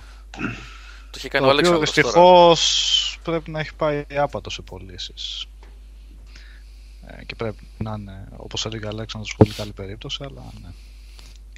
Θέλει και την καταπρόθεση βασικά. Το marketing έχει εννοείται... Παιδιά, τα έχουμε πει αυτά. έχει Εκεί σημασία. μέσα στο Steam που μπαίνουν είναι ένας μήλος, ένα χωνευτήρι, τα παίρνει όλα, τα κάνει σούπα.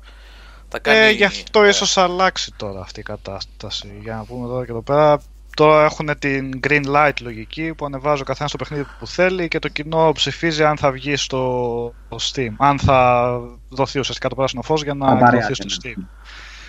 Και αυτό θα αλλάξει από τον Μάρτιο νομίζω, σύμφωνα με τη Valve, η οποία θα βάλει... Πες το. Δύο Επιπληρωμή αυτός που, να, που, που θα θέλει να βγάλει παιχνίδι. Ακόμα Ναι. συζητάνε το ποσό και λένε ένα κουλό όριο, είτε 50, από 50 έως 5.000 κάπως έτσι ευρώ θα είναι. Steam Αυτό το Direct αντίτιμο, θα ας λέγεται πούμε. αυτό. Ναι. Ναι, ακριβώς. Το οποίο εμένα δεν μου φαίνεται ε, κακή ιδέα. Βασικά κάποιο φίλτρο θα πρέπει να υπάρχει για τα παιχνίδια έτσι, γιατί είναι απίστευτη τη σαβούρα υπάρχει και δεν είναι και ότι καλύτερο να βγαίνει το κάθε τι παιχνίδι χωρίς κανένα ποιοτικό έλεγχο Δίκιο έχεις, σε ναι. μια πλατφόρμα. Γιατί και ο άλλος δίνει τα λεφτά του εκεί πέρα. Και μετά η Steam θα πει: Εγώ δεν ξέρω, εγώ απλά βγάζω. Κά, Κάποιος έλεγχος πρέπει να υπάρχει. Ιδανικά, ίσως θα έπρεπε να παραμείνει το, το τζάμπα το μοντέλο και να έχουν άτομα στη η Valve μέσα που θα τσεκάρει τα παιχνίδια. Αν τηρούν κάποιες προποθέσει, όπως γίνεται στις κονσόλες ουσιαστικά. Που, Εντάξει, έχω διαβάσει, υπάρχει απίστευτο ε, όγκος ε, προϋποθέσεων που πρέπει να τηρεί κάποιος για να κυκλοφορήσει ένα παιχνίδι σε μια κονσόλα όσο μικρό και ένα παιχνίδι και όσο και αν έχουν βγει παιχνίδια με προβλήματα ε, ε, βέβαια υπάρχουν και εξαιρέσεις αλλά ναι. Αυτά για το Steam Λεύ, επειδή έχεις ρωτήσει πολλές φορές, νομίζω ότι σε αγνοώ ή προσπαθώ να αποφύγω την ερώτησή σου. λοιπόν, ε, έφαγα το. Όχι, έφαγα. Ο Νικόλας έφαγε το δεύτερο boss με μικρή βοήθεια από μένα. Ε, ο Νικόλας έφαγε το τρίτο boss με περισσότερη βοήθεια από μένα. Και το μεσημέρι έβγαλα ένα boss το οποίο δεν νομίζω ότι ήταν και πολύ δύσκολο αυτό βέβαια. Με την πρώτη. Το έχω Όσο καταγράψει. λέω, και... σε αυτόν έχασα 5-6 φορές Οπότε Μην κάτι το- έκανα. Στις Ναι. κολόνες. όχι τον άνθρωπο που είναι μετά το, το νουο, νίο πώς το λένε το, Ναι, όχι, είναι, νίο, είναι Νο, αυτός, ε, Σάβα, αυτός που είναι ο Κάτι που έχει Άγγλος. και δύο κολόνες, ρε φίλε. Ναι, έχει και δύο κολόνες. και δύο Στο κολόνες. χάρτη Ναι, έχει δύο ναι, κολόνες. ναι. Αυτό τον έβγαλα με την πρώτη και το έχω και σε βίντεο, αλλά δεν το ανεβάζω γιατί δεν είχα σκοπό να το καταγράψω. Το έγραψα αφού τελείωσε. Πάτησα δηλαδή το share button και έκανα ε, save video clip ε, έτσι για να χαρώ ότι τελείωσε ένα boss με την πρώτη στο Neo. Αλλά χρησιμοποιώ πολύ κακή γλώσσα λίγο πριν και δεν είναι για να ανέβει στο YouTube αυτό. Αλλά το. ε; Αγάπη σου. πολύ, πολύ, πολύ κακή γλώσσα όμως. Γιατί μιλάγαμε με το Σάβα, ήμασταν με το Σάβα, δεν παίζαμε μαζί στον χάρτη εκείνη τη στιγμή. Ήμασταν όμως στο chat και μιλάγαμε. Ο Σάβας έπαιζε το δικό του και εγώ το δικό μου. Και ξέρεις, συνέβαιναν πράγματα όσο έπαιζα, ρε παιδί μου, και έλεγα, ε, έλεγα διάφορα, ρε παιδί μου. Ε, και εντάξει, δεν είναι για να τον έβασα στο YouTube αυτό με τίποτα όμως. Καλά σου έκανα επομένως thug. Αφού είσαι και σε thug στο μείο. Καλά. Ωραίο παιχνίδι, ωραίο, ωραίο, το ευχαριστιέμαι. Αύριο πάλι συνεχίζουμε κανονικά. Μέχρι να έρθει η ώρα να πέσει τιμή του Resident Evil 7 και να δω και αυτό που θέλω. Μουσικούλα πιάνω να βάλω από πάνω. Ναι, σωστά. Σωστά, να βάλω μουσικούλα και να το βγάλω. Έχει ανεβάσει ο Σάβα δύο ωραία βίντεος, παιδιά. Πάνω να δείτε πώς κατα... καθαρίζει κάτι πόση σε ένα λεπτό.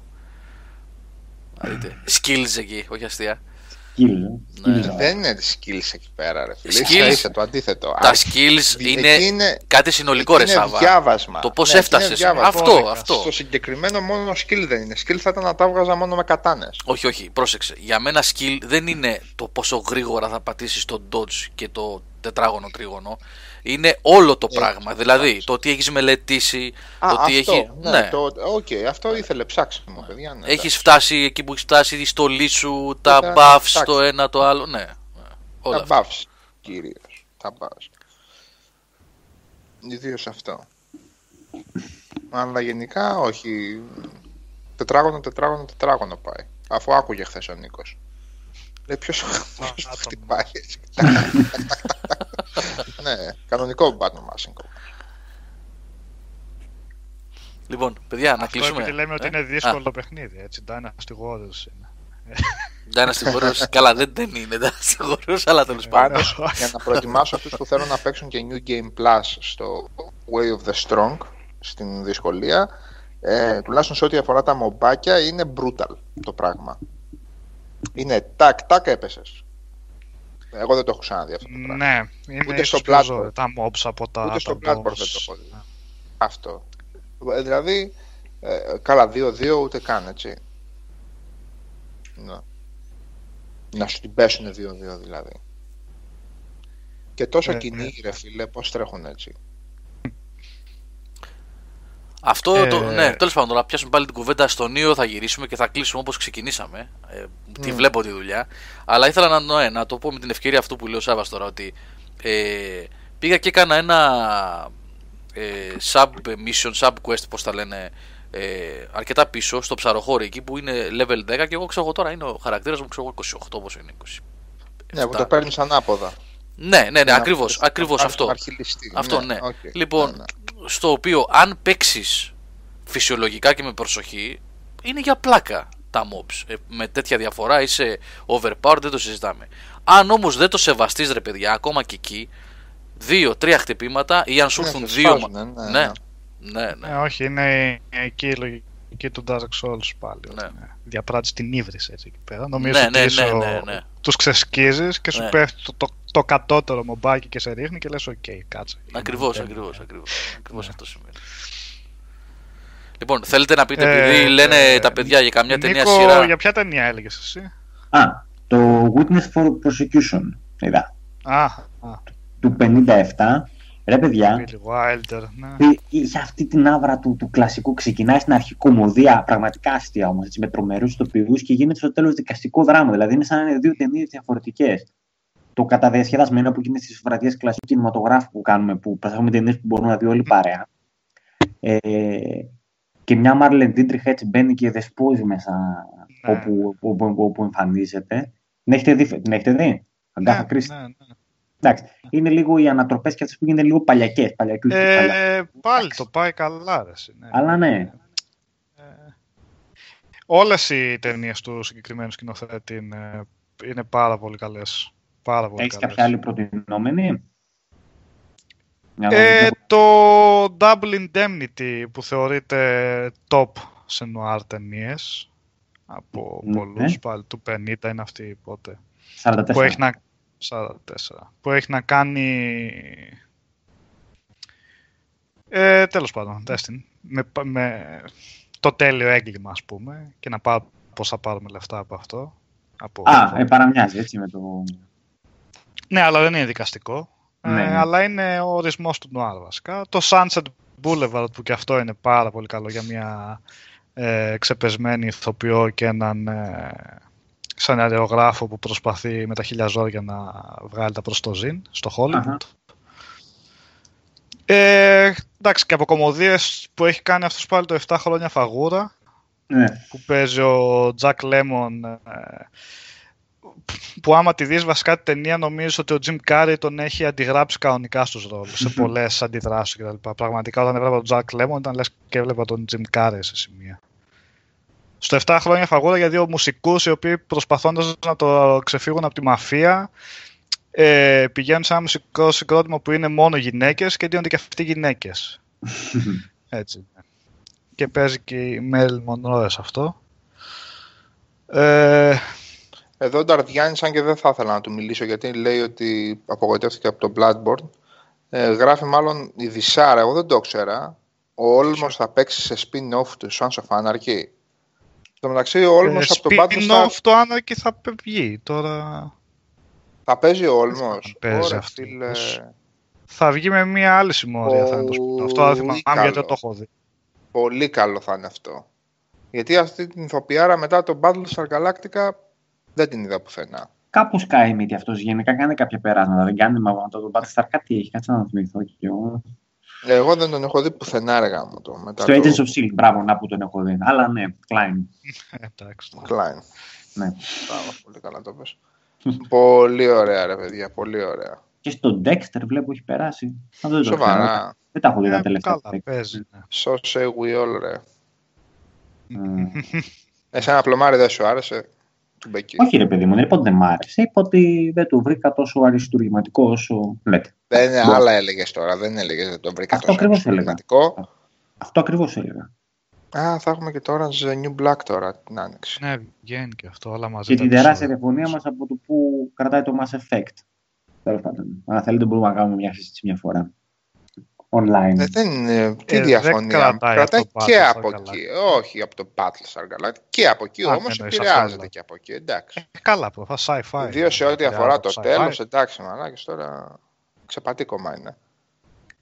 Περισσότερο Babylon 5 είναι να πούμε σε σημεία το Α, Αλλά όχι. σε ό,τι αφορά το, το τέλος, μίξεις και ιστορίες, εντάξει, αυτό είναι ξεκάθαρο το που πατάει. Έλεγα την άλλη φορά, μιλούσαμε στο chat με τα παιδιά, με τον Νικόλα και τον Σάβα παίζοντας. Ε, εγώ δεν την είχα δει ποτέ αυτή την ταινία. Ε, Χωρίς να είναι κάτι φοβερό.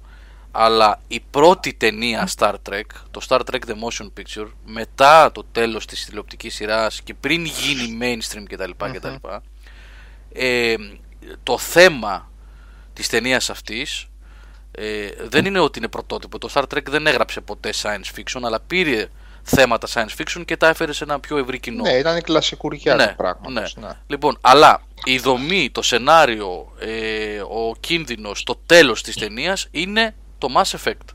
Από Το The Motion Picture. Είναι το Mass Effect. Σε πα... Όχι στο 100% αλλά σε πάρα πολύ μεγάλο βαθμό. Στο 80% σχεδόν είναι παραμένουν από την ταινία αυτή. Μαζί με Babylon 5 βεβαίως εννοείται. Έτσι και με Galactica. Babylon 5 ήταν πάρα πολύ εντάξει το Ναι. κλίμα. Ναι. Γιατί και το τέλος το έχετε δει μέχρι το τέλος του Babylon 5. ναι. Mm. Εκεί το πάει και αυτό λίγο στο. μ, Φεύγει ρε παιδί μου από το απλά πολεμάνε μεταξύ τους οι πολιτισμοί, ξέρω εγώ, οι μεγάλος. Το πάει, το πάει και αυτό λίγο πιο γκρίζο. Ότι τελικά χάος Τι ή, ή order. Εκεί καταλήγει και η μάχη του Babylon 5, ρε παιδί μου. Δεν είναι. Δεν, δεν σου λέει ότι αυτή είναι, που είναι μια- κάτι που παρουσιάζει τόσο κακό επί όλες από την δεύτερη σεζόν και μετά.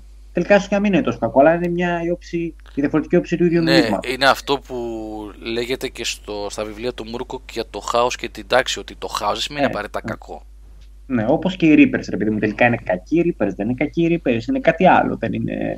δεν σου λέει ότι οι Reapers είναι το απόλυτο κακό, όπως μπορεί να σου δημιουργεί αυτή την αίσθηση καθώς παίζεις.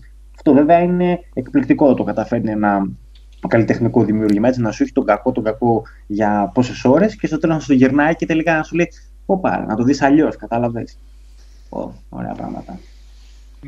Ο Όλμος έπαιζε τώρα που είδα που γράφει στο chat και στο Blade Runner, έτσι. Ε, βέβαια. Ε, Α, καλά. α, να εννοείται. το ξαναδώ αυτό επιτέλους. Ναι, ναι. Και- και- Που και Και παίζει. στο Miami Vice έκανε του Lieutenant Μάρτιν Καστίγιο. Στο Miami. Λεφ, δεν έχεις Ε, πάει στρατό μια- ακόμα, τώρα πας. Αχ, ρε Λευτέρη. 9 μήνες είδα. Ε, από παλιές ταινίες επίσης που είπες Νίκο να, να, δεις, να δείτε οπωσδήποτε βασικά το Kind Hearts and Coronets φοβερή κομμωδία Ε, ελληνικά; Πώς πάλι στα παλιά. Kind Hearts and Coronets. Ωραία. Ευχαριστώ για τη μετάφραση. δεν ξέρω στα ελληνικά. Το Oxford δεν ξέρω την Ναι. ταινία του Σάμπε. Να το βρήκα. Με τον 49. Alec, με τον ναι, Alec Guinness να κάνει 6-7 διαφορετικούς ρόλους. Αυτό βλέπω. Duke, Banker, Person, Person, General, Admiral. Φοβερός. Φοβερός. Έχει να κάνει με έναν τύπο ο, το οποίο η μάνα αδικήθηκε από τους Ντασκόιν, αν θυμάμαι τους λέγαμε. Ενώ ήταν, οι Ντασκόιν υποτίθεται ε, βασιλικό ε, ξέρεις, αίμα έτσι. Ε, οπότε ε, σαν, είχαν εκτάσεις και τέτοια και αυτοί την παραμεθοποιούσαν, ε, πέθανε φτωχοί και τα λοιπά και αυτός είναι 8ος ή 10ος ή 18ος στην ιεραρχία αυτών. Αχα. Οπότε αυτό που θέλει να κάνει είναι να σκοτώσει όλους τους υπόλοιπους του Daskoin που είναι στην ιεραρχία, ώστε αυτός να είναι ο επόμενος ε, απόγονος. Α, Κατάλαβες και αν κληρονομήσει όλα τα εδάφη και ό,τι έχουν και τον Καλά, τίτλο ναι. αυτό. ρε παιδί, Τον, ε, Κάτσε να μπεις στα- να φάει το τικ του. Έχει δει κανείς το Billions; Τη σειρά το Ε, Όχι, καινούριο. Τώρα Όχι. Παίζει ξεκίνησε η δεύτερη ο σεζόν τέτοιος, νομίζω. ο Τζιαμάτης. Παίζει, Τζιαμάτι. ναι, ο Τζιαμάτι και η Σιμάγκη Σιφ παίζει. Από το Mad Men που έπαιζε την Εβραία που είχε το πολυκατάστημα Α, και ναι, ναι. το Sons of Anarchy. Μμμ. Ε, βασικά στο Sons of Anarchy, πιο Mad Men. Στο Sons of Anarchy ήταν η γυναίκα του Η, τέτοιου. η γυναίκα του Jack. Mm. ναι. HBO είναι αυτό. Ε, Showtime νομίζω. Νομίζω Showtime. Α, Και δεν ξέρω, Γιάννη, ξέρεις αν είναι αυτοτελή συνεχόμενα; Τα επεισόδια. Ναι, Όχι, υπάρχει κεντρική ιστορία. υπάρχει κεντρική ιστορία. έτσι. Ναι, ναι. Ωραία. Και η δεύτερη σεζόν τώρα παίζεται. Χαίρομαι. Χαίρομαι. Διαμάτι είχε και μια πολύ καλή. Τον Τζον Άνταμς, δεν ξέρω αν το έχετε δει, που είναι για τον Αμερι... με τις απαρχές του Αμερικάνικου έθνους. Ναι. Παίζει τον Τζον Άνταμς. Καλό ακούγεται. Ναι, Ταινία. ναι, ναι, ναι, ναι. Και έτσι δείχνει τις Καλό. μεγάλες διαφωνίες των μεγάλων εκεί πέρα των τεσσάρων πατέρων. Ταινία. Όχι, Σειρά. μίνι σειρά, 7 επεισόδια. Σώπα, ρε. Πώς Ναι. λέγεται αυτό, πώς λέγεται Νίκο. John John Adams. Adams. John John Adams. Adams. Το Ματ Τζέφερσον μέσα, ο Τζορτζ Ουάσιγκτον. Ναι, ρε πάρα φίλε, πολύ. αυτό κάτι Βέβαια, μου λέει. εντάξει. Κάπου έχω δει τρέιλερ για αυτό το πράγμα. Κάτι μου Από ξύπνησε τι τώρα. πολύ στο- πρώτες σειρές που είχα δει. Γιατί αν πούμε ότι ξεκίνησα να βλέπω σειρές το 5 εκεί το 6, ήταν αυτό και το 8 το είδα όταν βγήκε. Ναι, ναι, Α, ξέρω λοιπόν. ποιο λες. Κατάλαβα ποιο λες, ναι. Εν τω μεταξύ, Ενώ στο Ε, IMDb νο- το έχει 2008 με κάτι λες και δεν έχει τελειώσει ποτέ η σειρά. Ας Α, πούμε, ναι, για πες, σαν σαν- να- Λέω, ε, αυ- αυτή τη στιγμή τελείως σουρεάλ είναι η μάνα μου, η οποία όποτε της βάζω σειρά, ε, αρχίζει, βλέπει ένα-δύο επεισόδια και μετά λέει, ε ναι, αλλά σαν το τέτοιο δεν είναι. Που το τέτοιο είναι το προηγούμενο, δηλαδή, ε, είδε το Killing. Ε, ξεκινάει το Broadchurch, ε, σαν το Killing δεν είναι. Τελειώνει το Broadchurch, καλά ήταν φοβερό το Broadchurch. Ξεκινάει το Fall, ε, σαν το Broadchurch όμως δεν είναι. Τελειώνει το Fall, φοβερό το Fall. Ξεκινάει το Hell on Wheels, το ξεπέταξες σε 7 μέρες. Το Hell on Wheels, πάει το Hell on Wheels, 57 επεισόδια, 58 πόσα είναι. Λοιπόν, ε, φοβερό το Hell on Wheels. Τώρα της έβαλα το Americans. Είδε δύο επεισόδια, καλά λίγο μπερδεύτηκε εκεί πέρα. Μπέρδεψε λίγο τα, τα, τα, τα, τέτοια που κάνει, τα, Τις μεταφιέσεις. όχι, άσε τις μεταμφίεσεις, τα flashback ρε παιδί μου που κάνει, Αχα. που και που. Λοιπόν, ε, ε, φοβερό, πο- καλό, αλλά σαν το Hell on Wheels δεν είναι. Ε, καλά, εντάξει, τώρα το, το μάθαμε. Το μάθαμε, λέω τώρα το παράμυθι. Μιλάμε είναι 7η ή 8η σειρά που βλέπει φέτος το χειμώνα. Πω, πω. Ανακάλυψε, πώς το λέτε, ότι το φω το αληθινό είναι, έτσι. Όχι, από πέρυσι βλέπει. Από πέρυσι, εντάξει. Ναι, ρε παιδί Και μου. βλέπαμε παλιότερα μαζί και Prison Break και, Α, εντάξει. και Μας καλεμένοι Lost και στην τέτοια. ίδια. Ναι, ναι, ναι. Αλλά θέλει πολύ αστυνομικά αυτή. Αστυνομικά με συνέχεια όμως, έτσι. Μμ. Το Hell on Wheels το διέλυσε. Λεφ. το, το ξεπέταξε. Το... Για να το είδες σε 7 μέρες, λες να μην. Σε 7 μέρες. Σε 7 μέρες. Που Ε, φάνηκε. σχεδόν, σχεδόν μια σεζόν την ημέρα έβλεπε. Ναι ρε. Σχεδόν 10 επεισόδια τη μέρα. Μιλάμε Ε, τέτοια. Τρέλα. σε- Cell to Wire ε, τα έχεις δει αυτά Το φαντάζομαι. Bagwire είναι, Όχι. είναι πολύ βάρη. Ωραία. Και το Το Silver. Wire εγώ το βλέπα με, με αγγλικούς υπότιτλους και ξανά βλέπα σκηνές για να καταλάβω τι έγινε. Τι, τι σκαρα... τέτοιας γίνεται στο Wire. Ξανά βλέπα επεισόδια. Τώρα εντάξει, τώρα θέλουμε λίγο κάτι πιο εύκολο, εντάξει. Πιο, πιο στρωτό ρε παιδί μου. Φάση Broadchurch ήταν ιδανικό, δηλαδή ε, ε, λίγα γενικά πρόσωπα, όχι πολύ μπλέξιμο και το Killing ήταν ιδανικό. Δεν είχε πολύ μπλέξιμο. Ε, Όχι, το- είχε. Είχε, αν το σκεφτείς είχε, γιατί μπλεκόταν Τις με τη φάση με το διαφορετικές ιστορίες καζίνο. Που λέγανε. Ναι, φ- μπλεκόταν η κα- η φάση με το καζίνο και τον δήμαρχο και εγώ δεν ξέρω τι, αλλά Μμ. εντάξει, γενικά δεν ήταν Wire, ρε παιδί μου. Οκ, το Wire είναι ο κόλος. Πώς λέγεται ρε εσείς παιδιά και αυτή η σειρά αστυνομική που, είναι, που έχει γυριστεί από τρεις διαφορετικούς. Το ένα είναι στη Μάχη, το άλλο είναι στη Δανία και το άλλο είναι στο Τέξας; Το Bridge, Το Bridge και αυτό Γέφυρα. μπορεί να σ' αρέσει. η γέφυρα, η γέφυρα. Το έχω Μμμ. υπόψη, το έχω υπόψη. Μμμ. ναι. Το Αμερικάνικο υπόψη. που πια πιο light, ρε παιδί. Το μου. έχω Μπορεί να είναι μα, light. άσο, στο- άσο στο μανίκι. Ε, το δανέζικο τι ήταν. Breaking Bad είδε δύο δεν χρονιές. ήταν και Το πολύ, Βλέπει μια στο τόσο. και πολύ τέτοιο. Το Αυτό Bridge, η έχει γέφυρα. τα πολύ τέτοια, ρε. Τι; Τις πολύ καλές κριτικές. Νομίζω το Το Δανέζικο το έχει. Bridge. Ναι.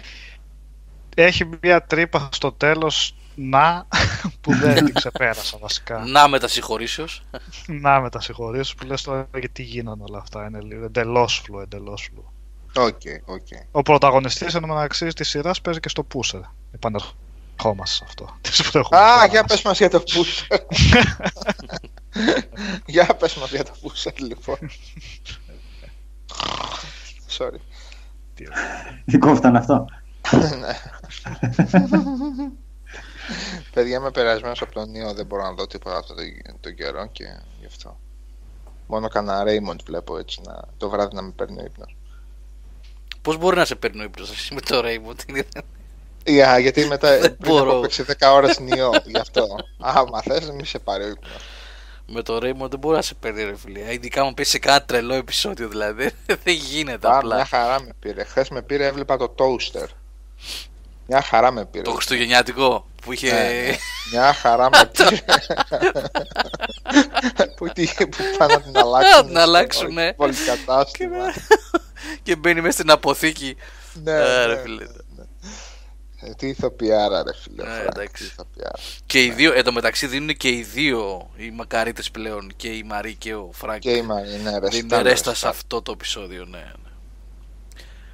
Ναι. Εγώ όπως καταλαβαίνετε μετά την προηγούμενη εκπομπή ξεκίνησα να βλέπω Office δηλαδή, δηλαδή δεν μπορεί να ακούσει κάποιος την εκπομπή αυτή και να μην βάλει να δει Office Ε, Δεν μας το πες. που μιλάγατε με τον, με τον Λάμπρο εγώ το Αμερικάνικο στο, από το Αμερικάνικο έχω δει σκόρπια επεισόδια Μμ. ε, Ναι, οκ, εντάξει. ναι. Και αυτό γίνεται, αλλά δεν είναι σωστό. Άρα είμαστε μαζί. Γιώργο. όχι όχι είχα δει σκόρπια επεισόδια τώρα τα ξεκίνησα κανονικά από το... Ναι, θέλω να πω και αυτό γίνεται να βλέπεις σκόρπια επεισόδια, αλλά δεν είναι σωστό. Πρέπει Ναι. να πιάσεις έναν ειρμό. Οπότε- Αλλά μην ξαναπούμε γιατί θα σαλτάρουν. Όχι, όχι. Απλά ξεκίνησα ρε παιδί μου και βλέπω, ξέρεις, κάθε βράδυ ε, δύο επεισόδια Family Guy, ένα επεισόδιο Office.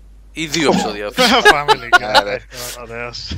Έτσι, το πάω έτσι τώρα πριν κοιμηθώ. ναι. Κόλλημα με το Family Guy. Ε, εντάξει. Εγώ αυτά βλέπω σκόρπια. Το Family Guy το βλέπω σκόρπια. Με Έχει τα- πάει Έχω και αυτός λιώσει σε το- άλλο- λιώσει το Family σε άλλο Guy. επίπεδο έχει, το Έχει πήγε. καταστραφεί βέβαια πλέον. Το αλλά πήγε- Οι πρώτες 9 σεζόν είναι Οι Ε, πρώτες- εννοείς ότι δεν ήταν κατεστραμμένο πριν. Αυτό εννοείς Ποτέ, τώρα. ποτέ ήταν καμένο χιούμορ από τα καλά. Έχει κάνει, ε, να σου πω κάτι, έχει επεισόδια τα οποία είναι φαιδρά, αλλά έχει και επεισόδια τα οποία είναι καταπληκτικά.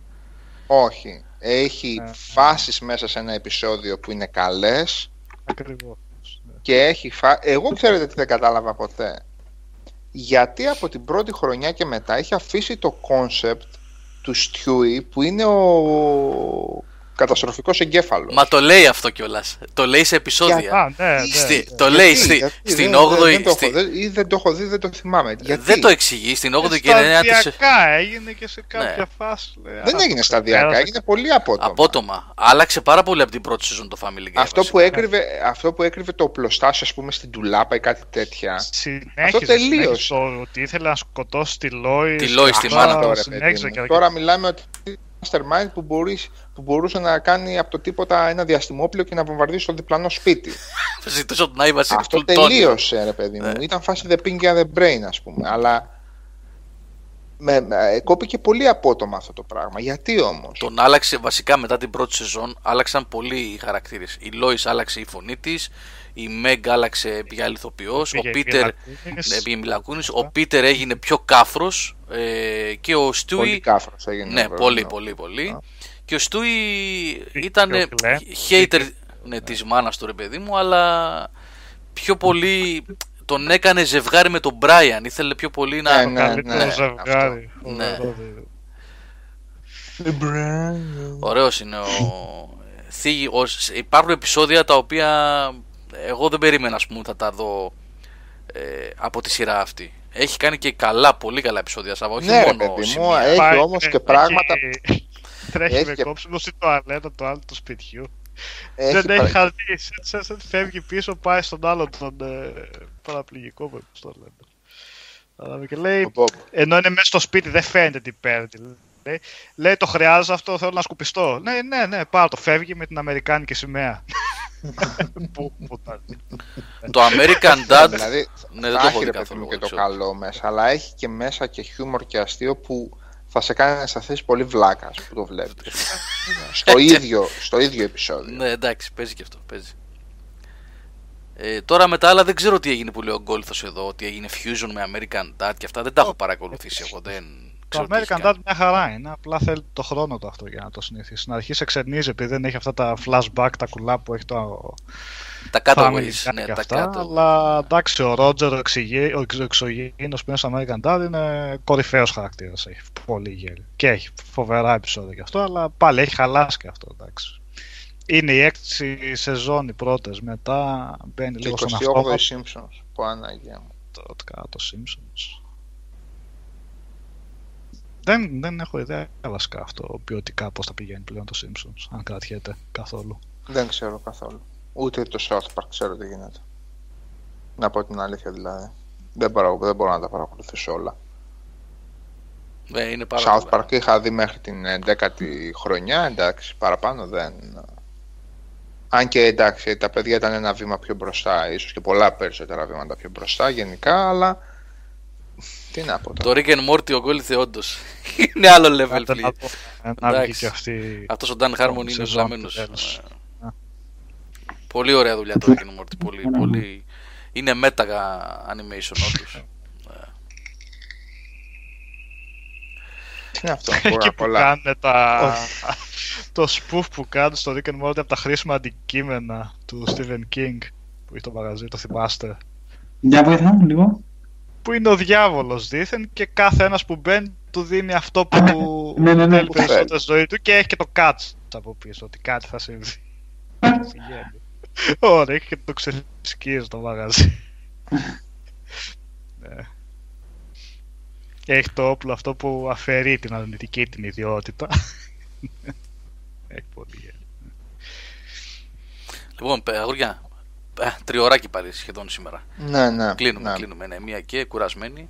Ναι, Πριν Από, τα κλείσουμε- πολύ- από τις πολύ καλές συζητήσεις. Ναι. Να πω ότι είδα προχθές στο Netflix ότι θα ξεκινήσει το Castlevania. Ε, θα το κάνει σειρά. Σωστά, σωστά, Α, σωστά. το είχε στο άρθρο Ε, Νικόλας. το στο- γράψαμε και στην Ναι, ναι. είδηση αυτό. Και θα, θα βγει κιόλας φέτος, έτσι. Δηλαδή ήδη γυρίζεται. Live Δεν θα action ή είναι, anime- θα είναι. animation; Δεν έχω. Όχι, ακόμα. ε, Θα είναι- Δεν, νομίζω δεν έχουν πει ακόμα τι θα είναι.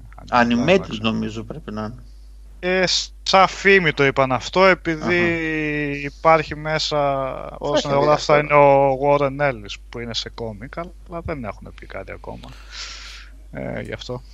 Αυτό τώρα, συγγνώμη παρένθεση, γυρίζουμε στο Rick and Morty.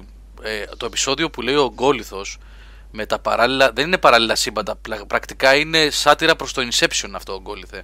Έτσι, το- το το Inception επεισόδιο. το δει. Εντάξει, αυτό δεν ξέρω αν έχει ξαναγραφτεί τέτοιο animation από όσα έχω δει εγώ. Πρέπει να, είσαι, να λειτουργεί αλλού το μυαλό. Δηλαδή κάτι παίρνουν, ουσίες, δεν ξέρω. ναι, Ναι. το- Το, το ξεπερνάει μόνο η παράλληλη κόσμο Αχ, τέλειο, τέλειο. Ποιο Νικό, οι παράλληλοι κόσμοι; Μέσω παράλληλο κόσμο στην μπαταρία του αμαξιού. Στην του- μπαταρία αυτό. Αυτό δεν υπάρχει. Δεν Αυτό είναι το, υπάρχει. το αποκορύφωμα της σειράς. Δεν υπάρχει αυτό.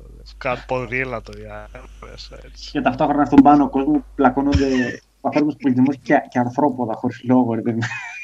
Τι είναι αυτά. Ε, κορύφη. λοιπόν, Δεν σ' άρεσε, Σάβα. Είναι, όλα μαζί θα σου πάρουν πέντε ώρες, δεν είναι πολλά.